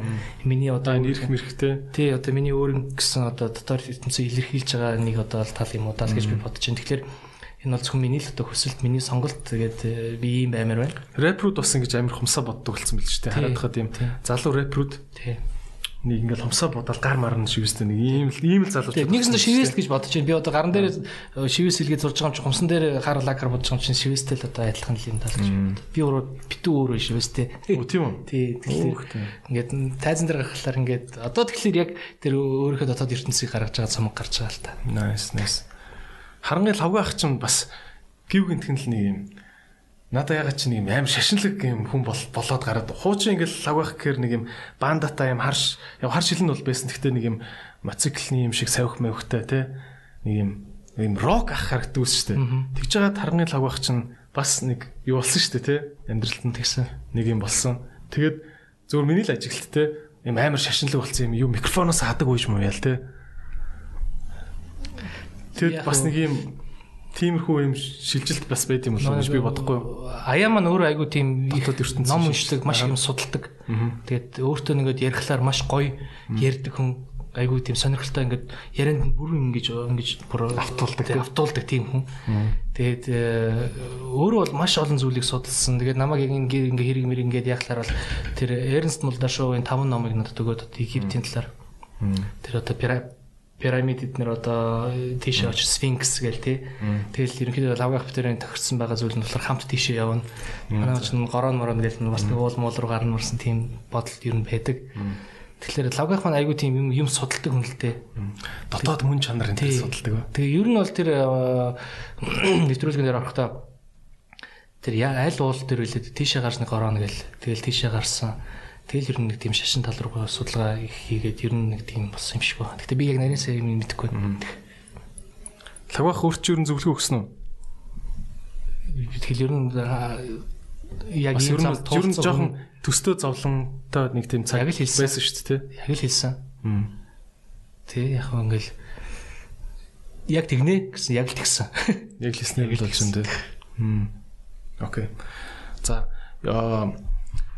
дахиад би Оросын талаар гоё ярмаар байна л да. Sorry залхаж байгаа бол. Зүгээр зүгээр гоё штэ. Аа. Оросд одоо найзууд чинь хэр их байна те. Одоо нөгөө премьер министрийн найзууд чинь хаана байна? Нөгөө продюсерын тэр чинь буцааж дууддггүй те. Аа одоо Орос руу хэр их явах уу? Одоо бид нар бол энэ корона гайгүй болоод хил нэгдэх юм бол цуглараад тэгээд бас нэг хүмүүс үзэгчд мүзэгчд цугларах боломж нь ямар байдгийг тэрийг сайн мэдгүй байна. Гэхдээ яг боломж их юм бол хамгийн түрүүнд хамтлагаараа нийлээд өмнөх хамтлаг нийлээд ер нь энэ премьер министр гэдэг нэртэй холбоотой бүх л артистуудыг холбож агаад айн тоглолтоо хийгээд тэгээд enough одоо тэгэл болоо. Тий, тэгээд одоо ер нь тусдаа бол амархуу гэдгээрээ тий. Тий, тэгээд тус тустай ер нь уран бүтээлийг хийн. Тэгээд би бол одоо Монголдо энэ ч цумгаа гаргачаад Тэгээд хил мэл нэгтгэд бол Орос руу явж уран бүтээл хийхээр төлөвлөсөн байгаа. Тэгээд тийч яг нэг бас нэг ярьсан хөрсөн зүйлүүд бол байгаа. Тэгэхээр Оросын зах зээл рүү очиж бас нэг хаяа нэг мэндийн цэгэр хадагтай яа. Санаа байгаа. Тэгээд юм хийн л гэж бодож байна. Оросын хамгийн гол хурдан хил нэгтгэс гадна энэ корона гэдэг зүйл гайгүй болчихосоо. Тийм тий. Тэгээд тэгэх юм бол уран бүтээл хийх боломжинч байна. Гайгүй болчих واخ уу? Гайгүй болох бах. Тэгээд хуучин бол тэр бүх юмыг одоо монопол байдлаар ингэж э, байсан зүйл нь одоо Оросд байхгүй болсон. Одоо яг л Монголтай адилхан бүх юм нээлттэй, бүх юм сошиалар, бүх юм хэрвээ сошиал ертөнцтэй идэвхтэй мундаг хөдөлмөрч байж чадхал юм бол тэрнийхээ дагуу тэгэл бүх юм чинь аюу сайхан болно. Хуучин шиг тэгэл нэг систем систем гэсэн зүйл бол байхгүй болсон. Бүх юм чөлөөтэй. Нэг хүн бацдаг энэ юм байхгүй болсон болохоор одоо Дээрүүд бол Алла Пугачева ихч бол бацдаг байсан юм шүү тий. Ингээл Од болгоно гэвэл болгох болгодог болохгүй гэвэл тэгэл утгаар ярил наадхаа энэ каналаас буулга гэл тэгэл усаа. Тийм байсан юм шиг. Тэгээ бүр ингээ амар хадаг барьж марж очдөг байсан гэл. Миний нүдэн дээр тийм байсан. Одоо манай народ артист тэмцээнд оролцож ирсэн Илья Жанило гэдэг залуу байна. Тэгээ тэрийг л зүгээр федеральны каналаас зүгээр дүн дүн дүн наадхаа буулга гэл таалагддаг. Тэгэл карьер нь дуусаа. Комедгүй яасан яг тэгээд тэгэл юм болсон юм шиг л байгаа. Тэр нарийн ширийн сайн мэдгүй. Тэгэл ер нь федеральны канал ч тэр чинь бүр улсын каналаас зүгээр шууд л агч тэр хүн буулгаж ийн гэдэг чинь амар амар тий. Тэр үе сошиал мошл ингэж хүчтэй биш тий. Одоо Оросын манай нэг нэг юм яг хуу алдартай биш. Нэг дуу хийгээд идэг найз байдаг байхгүй тий. Аа найз шиг бас танил гэх юм уу. Аа тэгж ярьжсэн бохгүй. Одоо ингээд Орос Оросд ингээд дуу муугаа хийчихэд ингээд продюсер энэ төр дээр очихоор чи Instagram дээр хитэн даах штэ ингэж асуудаг. Тэгээ сая гих сая дагагчгүй л бол ер нь баг сайн дуулдаг гэсэн шууд харьцах харьцдаггүй гэдэг жисэн үнэн үү? Ер нь одоо тийм болчиход байгаа юм шиг. Өөр амар сошиал дээр амар байх хэвээр үгүй бол тэг сориг л гэдэг болсон гэдэг. Ер нь тийм яриа байгаа юм. Гэхдээ одоо тэр чинь дагаад нэг MMM шиг янз янзын одоо энэ Instagram чинь ингээд хөгжүүлээд үгүй бид нар Instagram чинь бүрэн ингээд ажиллуулъя баг супер администрац одоо тэр бүх асуудлыг чинь бид нар шийдэх гэсэн тийм жижиг жижиг компани зөндөө болцсон. Тэгэхээр тэр бол одоо нэг сая дагагчтай болох асуудал бол яг Москва дотор амьдарч байхад бол нэг асуудал биш. А хэрвээ үнэхээр тийм одоо супер авиастай за нэг цаанаа л нэг өөр хүмүүс байдаг да тийм. Нэг тийм байх юм бол зээл бол нээлттэй. Тэгээд Оросын зах зээлээр заавал продюсер гэдэг шаардлагагүй болчиход байгаа хөөе одоо хамгийн гол. Заавал оч нэг продюсертай гэрээ ивч. Өөрөө баг гэртээ дуугаа хийнгүүтээ нэтэр засч мацал тийм. Жишээ нь. Одоо тэр Иманбек гэдэг залуу бол тэр нэг рэперийн дууг нь аваад өөрөө гэртээ ремикс нь хийгээл тэгэл өөртөө холбогдоод Тэгэл би таны дундаар ингээ ремикс хийсэн та ингээ сонсоод үзэж гэж явуулаад сонсоод нөгөөтг нь таалагдаад бүх э, өөр тэр рэпер залуу нь тэр дуун дээр өөрөө клип хийгээл тэгэл үзээд 20 дунд гэсэн чинь 40 хэдэн сая байсан баха үзэлттэй. Тэгвэл тэр казах залуугийн хийсэн ремикс нь тэрэн дээр нь клип хийгээд цацсан чинь 140 сая үзэлттэй болоод тэгээд шууд Грэмми авах жишээ нь. Тэгэхээр зүгээр л тохиолдол байгаа байхгүй. Тэгэхээр өнөөдрийн одоо энэ зах зээл бүх юм чинь ийм амар хурдан ингэж хурцтай ингэж өгсөх Тийм тий. Тэр тэрний дагуу хурцтай буух магадaltaй. Тийм ээ. Дараагийнхаа амархан цогтон тий. Тий. Тэгэхээр аврагын бүсээ хамгаалахад хэцүү болоод байна шүү дээ тий. Тэгэхээр бүх юм нээлттэй болчиход байна. Айгуу тийм чөлөөтэй хуучин шиг биш. Одоо манай ингээл а манай интерчж байгаас тий. Одоо ингээл Улаан үд Иркутскийн залуучууд ч юм бол тэгэл Москвад од болох бол ерөөсөө яг яг мэдрэмжтэй хийж чадвал пад 7 хоногийн асуудал юм шиг тий. Мундаг мундаг залуучууд гарч ирж байна. Мундаг мундаг залуучууд гарч ирж байна. Улаан одоо Улаан удаас нэг хэн билээд нэг залуу Оросын бас нэг том сайн нэг өнгөрсөн хэдэн чартыг бол битүү тэргүүлсэн шүү дээ. Нэг залуу гараад ирсэн байлээ. Хэн билээд би бас санахгүй нэг рэпер залуу билээ. Англиар дуулдаг тийм тийм тийм тийм. Гой дуулчихлаа шүү дээ бас. Тэгэхээр э, мэдрэмж нь бол яг л байгаа зү тийм. Яг л л шүү дээ. Тийм. Тэгэхээр тэгэл ер нь тэгэл сайхан нэг Орос найзынд очсон чинь Монголд идэг. Тэрний дууг л яагаад лээ. Харалтаа бүрээ залуу штэ гэл. Тий. Тэгэхээр бид нар ч гэсэн боломж байгаа. Тийм тий. Бид нар ч гэсэн боломж байгаа. Манай монголч ялангуяа айгүй юмыг хурдан ингэж уусгах явдаг. Хурдан юм сурдаг. Тийм болохоор ер нь бол Чамд ингээд нөгөө хуучин зөвлөлтийн орнуудаар явж байхад аль орны аль хот нь хамгийн гоё юм бэ? Казахстан, Алматы юу? одоо Нур Султан болсон шүү дээ. Нийслэл нь тий. Ер нь бол тасархай. Ер нь бол А тэр шин шин хот нь тий. чамд илүү таалагдсан тий. Тэгээ бид нар тийшээ нэг одоо улс төрчдийн хүүхдүүдийнх нь сурдаг сургуулийнх нь аа хонхны баяр болчихсон. За өнгөрөө юм а тий. Амаргүй бид нар ч өөрсдөд энэ гологдож байгаа юм чинь баг. Зөө зөө. Бид нар бараг ичж байгаа юм чи тэр хүүхд Оросоос ирсэн мөртлөө. Үстэй ёо. Зүгээр Бентли, Ментли зүгээр наазах асуудал. Зүгээр 11-р ангид төгсөж байгаа хүүхд ч тий. Йоо. Зүгээр Rolls Royce, Bentley, Bentley фүү. Казах казахч өөрсдөө айгу тийм одоо ийм модны амар супер ийм Амар брэнд брэнд амар хөдөг тий. тий. Тэгээ бүр хүмүүс зүүж байгаа. Бид нар баг нөгөө тав юм баг ингэж байгаа юм чинь. Йоо. Москвагаас ирсэн Тий? өдөөний болох гэдэг. Юу вэ? Супер. Тэгэхээр казахууд бас айгүй мэдрэмжтэй. Дээрээс нь хот мотон ч гэсэн айгүй гоё. Манай нөгөө ямар халиб блэ? Аа явтай нөгөө Тий нэг Тий. дуучин. Сахалтай, тий. тий. нөхөр бас л амар юм л шүү дээ. Супер од юм бэл тээ. Би бас Москвад нэг жижигхэн тоглолт байсан юм аа. Ингээд баахан сургаггүй олон артистууд нэрсэн. Хамгийн сүүлд манай хүний нэр байгаа байхгүй. Гарч ирэл хоёр дуул дуулт юм бэл. Тэгэл тэр хоёр дуугийн сонсох гэж л бүр ингээ оройж өглөөгээд байгаа юм яа та тээ. Харин тэгэхээр Бас л од хүн бол од л идэв бэл. манай монголчууд бас одоо цаг нь болсон. Манай монголынхан ч гэсэн одоо ингээд уран бүтээлч дутхгүй олон улсын зах зээл рүү гарна. Тийм тээ. Америкт ит болчих юм бэл яаж мэдтий тээ. Олон угаасаа болно болно удахгүй удахгүй бах маш тун удахгүй. Тийм ах туу. Окей. Юуны а чиний одоо ирээдүйд хөгжмийнхаа карьерийг ингээд нэг хувааж жоох ингээ алсуур нь харж байгаа бах те ер нь ойрын 5 жилдээ ийм 10 жилийн дараа тийм за тэрнээс хойш би бол зүгээр продюсер болно ч юм уу те нэг юм яг ингээ холоор нь ярил ийм том том зөксөөлүүд нь юу юу вэ? Аа, Universe Best Songs-ийн шүүгчээр сууж байхад маш олон хүмүүс намайг сургуулаа нээх юм уу, сургуулаа нээх юм уу л гэдэг гэсэн. Сургуулаа нээгч хүүхдүүдэд өгмөр байна. Тэгээд ингэж дуулуулмаар байна гэж. Тэгээд тэр үед мэдгүй яагаад чи цаг нь болоогүй л байсан юм шиг байгаа. Ерөөс нэг болж өгөхгүй байсан. Одоо сургууль маань нээгдэж байгаа. Өө тийм. Тий, тэгээд нэг тийм амар сүртэй Хөгжим бүжиг гэдэг шиг сургууль юм уу те? Тий, нэг тийм сүртэй одоо лаг том юм бол биш. Би зүгээр яг дуулаачийн одоо мэрэгжил гэдэг яг юу гэдэг юм бэ? Тэгээд одоо жүжиглэлтийн мастерство гэж яддаг шүү дээ. Тий, урлаг жүжиглэлтийн урлаг, тайзны урлаг, дуулаачийн урлаг, амьсгааны систем одоо ямар байх хэвтэй, амны хайрцаг, дуучин хүн тайзнаар гарч яаж өөрийгөө авч явах хэвтэй. За тэгээд дээрэс нь за ерөнхийдөө чамд нэг иймэрхүү дуу тохирох хэрэгтэй юм байна. Тэгээд дууныхны репертуар дээр нь ажиллаад ирээдүйдээ улаан өд рүү, эрхүү рүү, за бүр цаашаа Москворооч тэмцээн тэмцээнд бэлдэх боломжтой. Энэ нэг сургуулийг нэх саналыг надад одоо энэ Рцэнка Российский центр науки культуры санал тавьсан. Тэгээд Орос Монголын хамтарсан анхны дуулаачийн сургууль нэгдэж байгаа. Оо nice. Тийм болохоор бас хэрвээ Баяр үгүй. Сургуулийн гэдэг чи одоо а, 100 сувраг барьсан лугаа адил юу. Тийм билээ. Нэг амар тийм том жижигхэн байсан гэсэн Тийм. сургууль бол сургууль шүү Тийм дээ. сургууль. Тэгээд яг хуу хэрэг хүсвэл та бүхэн хөрөлцөн ирээрээ тэгээд Реценкад Рцэнкагийн байран дотор юм уу те? Реценкагийн байран дотор байршилж байгаа. Тэгээд манай сургууль бэлэн болцсон. Тэгээд одоо реклам нь бол дараагийн 7 хоногоос Юу гэдэг нэртэй сургууль вэ? зүгээр л одоо амархуугийн дуулаачийн сургууль нэр мэр байхгүй. Зүгээр дуу- дуулаачийн урлаг л бид нар заах юм. Тэгэхээр Nice. хоолой тавьж өгнө, амьсгалын системийг тавьж өгнө, тавьж өгнө. Тэгээд репертуар дуун дээр нь сонголтон дээр нь ажиллана. Хэрэгдүүд гоё ингээд бүр гоё а- амжилттай сургуультай яваад ингээд гоё явах юм бол цаашаа гоё гоё тэмцээн рүү явуулах боломж нь биднэрт бол байгаа.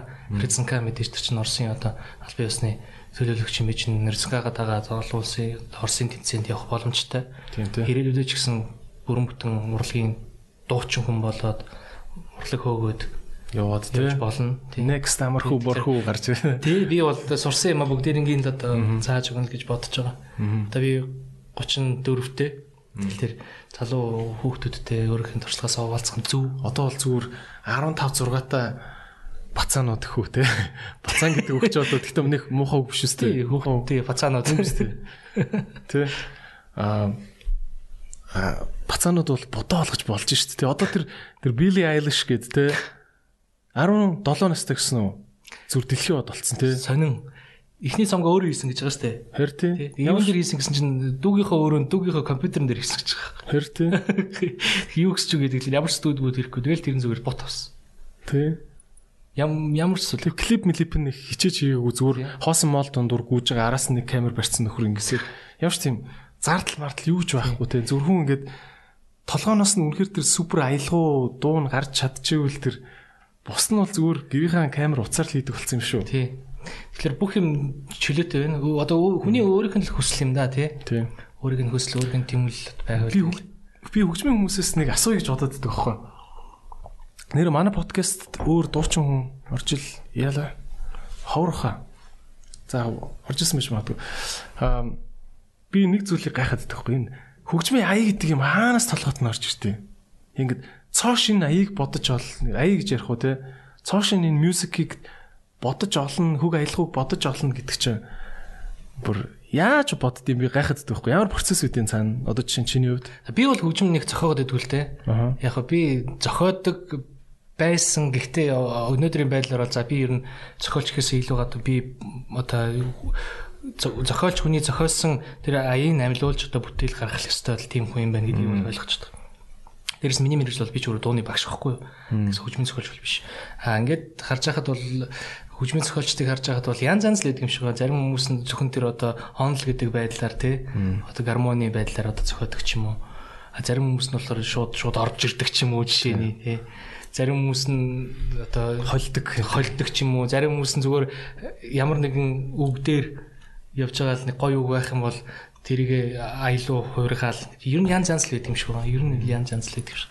Гэхдээ мундаг мундаг одоо ингээл манай Монголын домог Жанцсан нургой эднэр бол тэр хүний сэтгэлийг гүн судалж ижил. Хайц байгаа юм шиг байна. Бараг хэдэн зуун жил мэлээр судалж шүү дээ. Судалгаа л бах та тэгэхээр тэр хүний одоо бас нэг цаанаас бурхнаас нь заяатсан нэг тийм мэдрэмж. Тий шууд холбогддог коннект тэгэл тэгэл чарж ирдэг тийм ундаг зундаг хүмүүс. Тэгэхээр янз янз л байдаг. Би ч юм бол комедигоо ингэ сууж байгаа л аа. Яг хөхгөл орж ирдэг.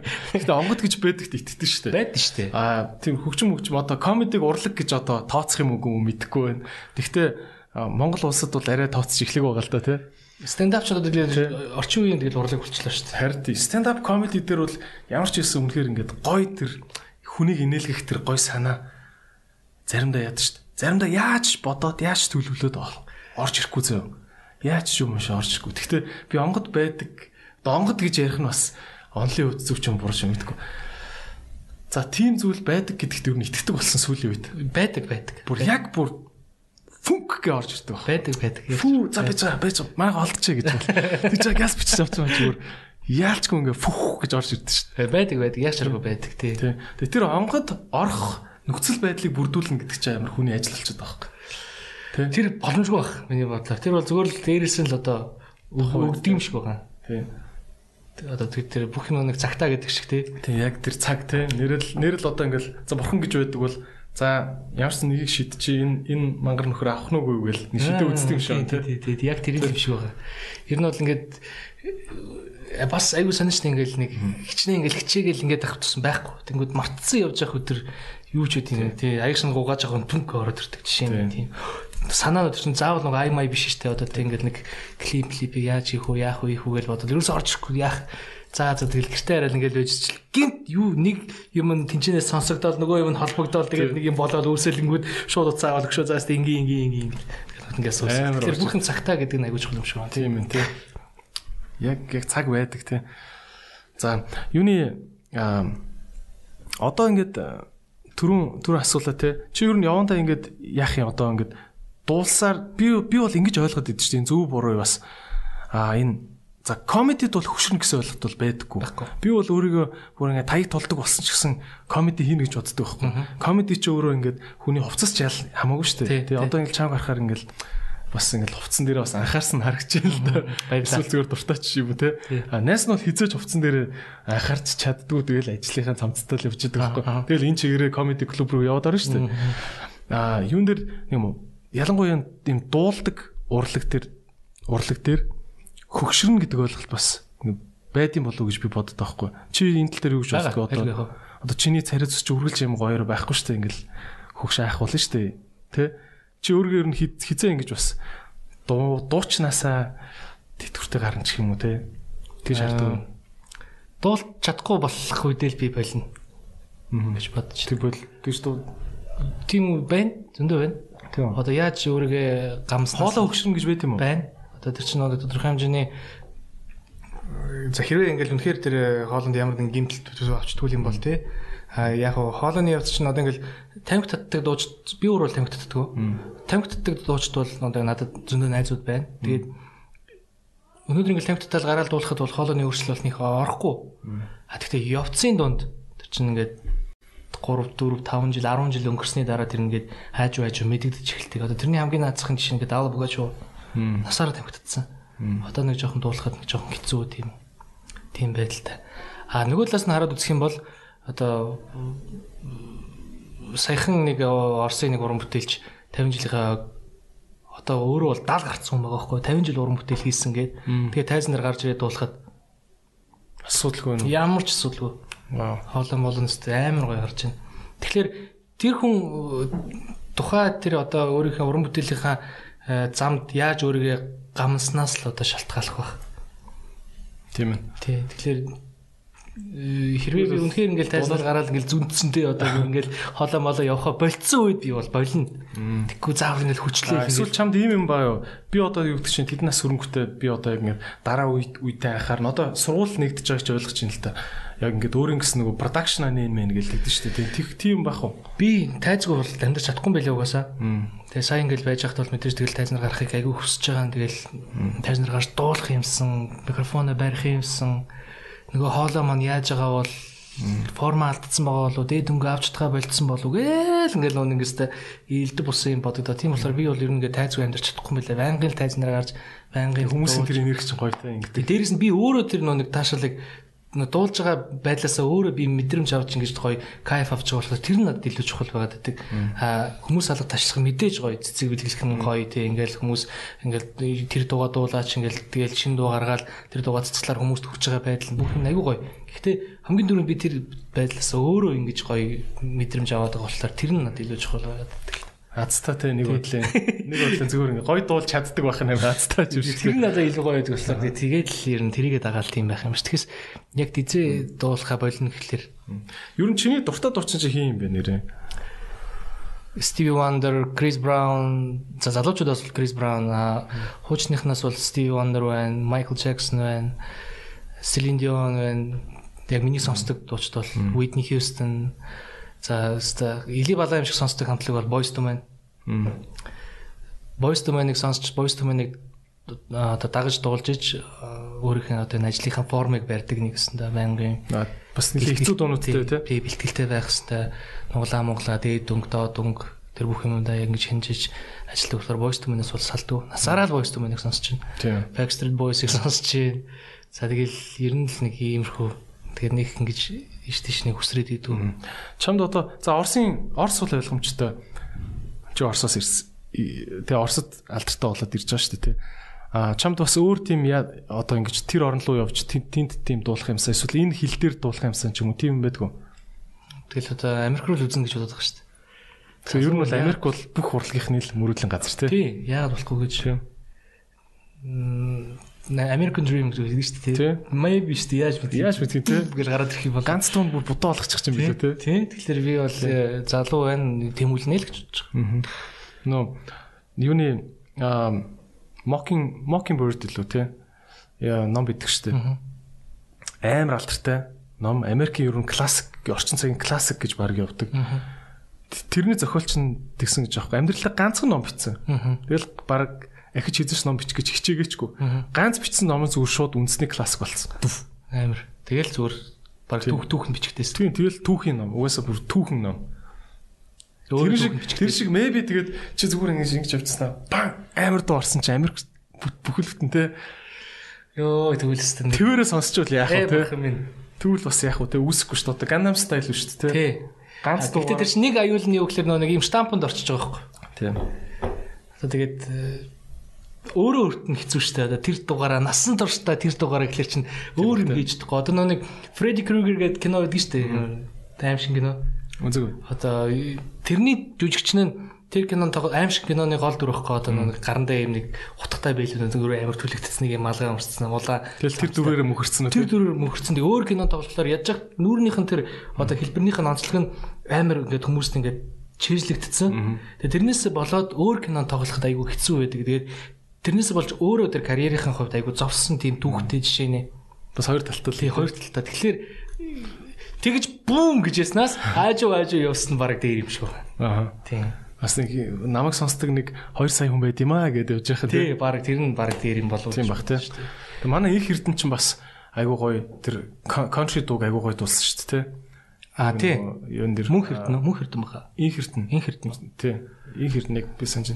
Юг аам, яг нөө монголчин өөрөө тийм зохиолын юм аялгаутай шүү дээ монголын дуунууд чинь. Тэнгүүт ч яг нөгөө одоо монголынхоор бол зохиолын дуу дээ. Country дуунууд Тий. Тэр чинь амар гоё юм. Гоё даа. аялгаутай тий. Тий. Тэрийг бол яг тэнгүүтээ ялангуяа монголчин монголчууд ч Аз тэгсэн бүртлөө инх эрдэнэ ч бол зүгээр Аз хэр ч бас нэг жоохон жижигэн биетэй митэй нэг тийм юу байдаг юм аа нийтлэг ойлголт гэх юм уу. Манай хүн ч болохоор нэг юм амар том өндөр царилэг Аз залуу гарцсан ээ. Шууд Америкийн country дууд болонгууд чинь зөвөн байгаа те. Тэр Америк бас нэг шоунд орсон шүү дээ, тий. Тийм тийм. Яг тэр шиг нэг юм өөрийнхөө юм жижигхэн орон зайг олоод авчвал бас зөв юм шиг те. Тий, тийм бодол байна. Тэг яг одоо миний уран бүтээл дээр хамтарч ажиллаж байгаа залуучууд бас нилээн бодолтой, нилээн мундаг. Бас дээрэс нь айгүй одоо зөв амбицтай залуучууд байна. Тэгэхээр эднэртэйгээ бас нэг тодорхой хэмжээний уран бүтээлийн гой зам байгаа л гэж би найдаж байгаа шүү дээ. Тийм бах те.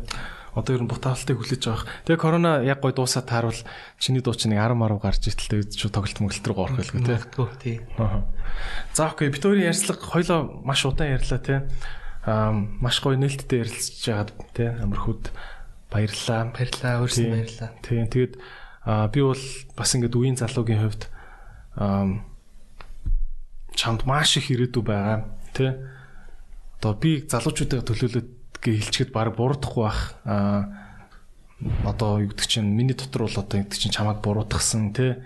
Ингээд сөргөөр харсан юм бол огт алга тэ. Үзэгч нартаа нэр нэг зүй- зүйлийг тодруулж хэлэхэд ингээд нэг найз майз гээд ингээд яаж байгаа найр тавьж байгаа юм биш шүү яг амархууг бол би бас мэдхгүй тэ.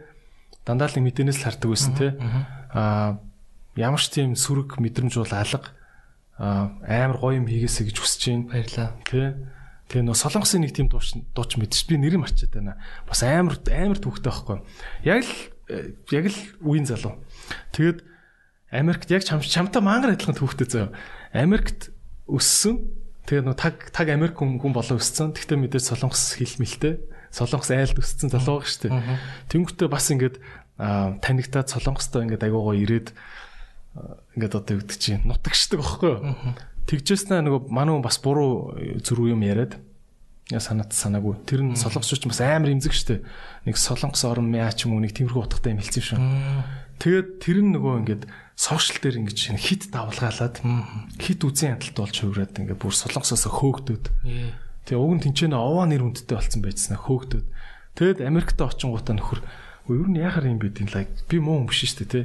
Тэнгүүтээ нөхөр дахиад баахан дуунууд хийгээд Америкээс дуунуудаа цацаад тэгсэн чинь нөгөөх нь солонгос битүү хит болоод тэгээ одоо ингээд ямар ч асуудалгүй нөгөө нийгэм нийгэм нь эргээд ингээд за за бид нар бас арайд имдүүлсэн юм байна гэд нөхрийг хүлээгээ авцсан. Карьер нь бол солонгостой бол топ те. Би бас нөгөө яг нэг амар хөгжим судалж мэддэг болохоор деталийн санахгүй. Гэтэ чинь тийм түүх байдаг шүү. Амьдрал баян гэдэг л Тийм. байхгүй тий. Үнэхээр баян те. Тийм байгасаа гэж хүсэж байна. Баярлаа. Тэгээд э, чам ч гэсэн маш амжилт төсмөр байна. Э, Анх ингээл эдрээ подкастыг үзэл би айгуу гоё энергтэй айгуу гоё ингэж одоо нэвтрүүлэг нэгсэндээ контент гардаг юм байна гэдгийг ойлгосон. Тэгээд айгуу гоё гоё зочдыг ураарай. Тэгээд залуучуудаа маш гоё зүв зүйлийг одоо хүргэж байгаа юм байна. Тэрэнд нь амжилт хүсье. Тэгээд намайг өрсөнд баярлалаа. Тэгээд үзэгчтэй хандж хэлэхэд бол тэгээд одоо ахин ахин та бүхнээсээ уучлалт гуймаар байна. Гэхдээ нэг сэдвийг одоо ингээд бүрэн яриад дуусгацсан юм чинь тий. Болдог байсан бол энэ сэдв рүү ахин орохгүйгээр цаашаа би ингэж үргэлжлээд амьдрмаар байна. Үргэлжлээд дараачих алхмыг хийж би өөрөө уран бүтээлээ чанаржуулж тэгээд та бүхэндээ ч гэсэн гой гой одоо шин үзэх зүйлтэй болохыг хичээж ажилламаар байна. Тэгээ тэгээд э, одоо алдсандаа намайг уучлаарай. Тэгээд аав ээж ах дүүнэртэй өдөрөнд нь хайртай. Тэгээд та нарын итгэлийг алдсандаа намайг уучлаарай гэж хэлмээр байна. Тэгээд эцэстээ болохоор одоо тэгэл удахгүй шин цомог маань гарах гэж байгаа маш их баяртай байна. Тэрнийхээ дагуу уран бүтээлээ хийгээд гоё шин тоглолтоо хийх цагийг тэр мөчийг тэр тайзан дээр гараад тэр микрофон аваад тэгээ сайн байцгаана уу гэж хэлэх мөчийг маш их хүлээж байна. Тийм болохоор одоо миний шинэ гарах гэж байгаа уран бүтээлийг одоо надтай хамт бүгдээрээ гоё үлгээдэд аваарэ гэж одоо хүсмээр байна шүү дээ. Тэгээ та бүхэнд бүгдэнд маш баярлалаа. За баярлалаа. Амжилт баярлалаа. Nice. Nice. Nice. Nice. Nice. Nice. Nice. Nice. Nice. Nice. Nice. Nice. Nice. Nice. Nice. Nice. Nice. Nice. Nice. Nice.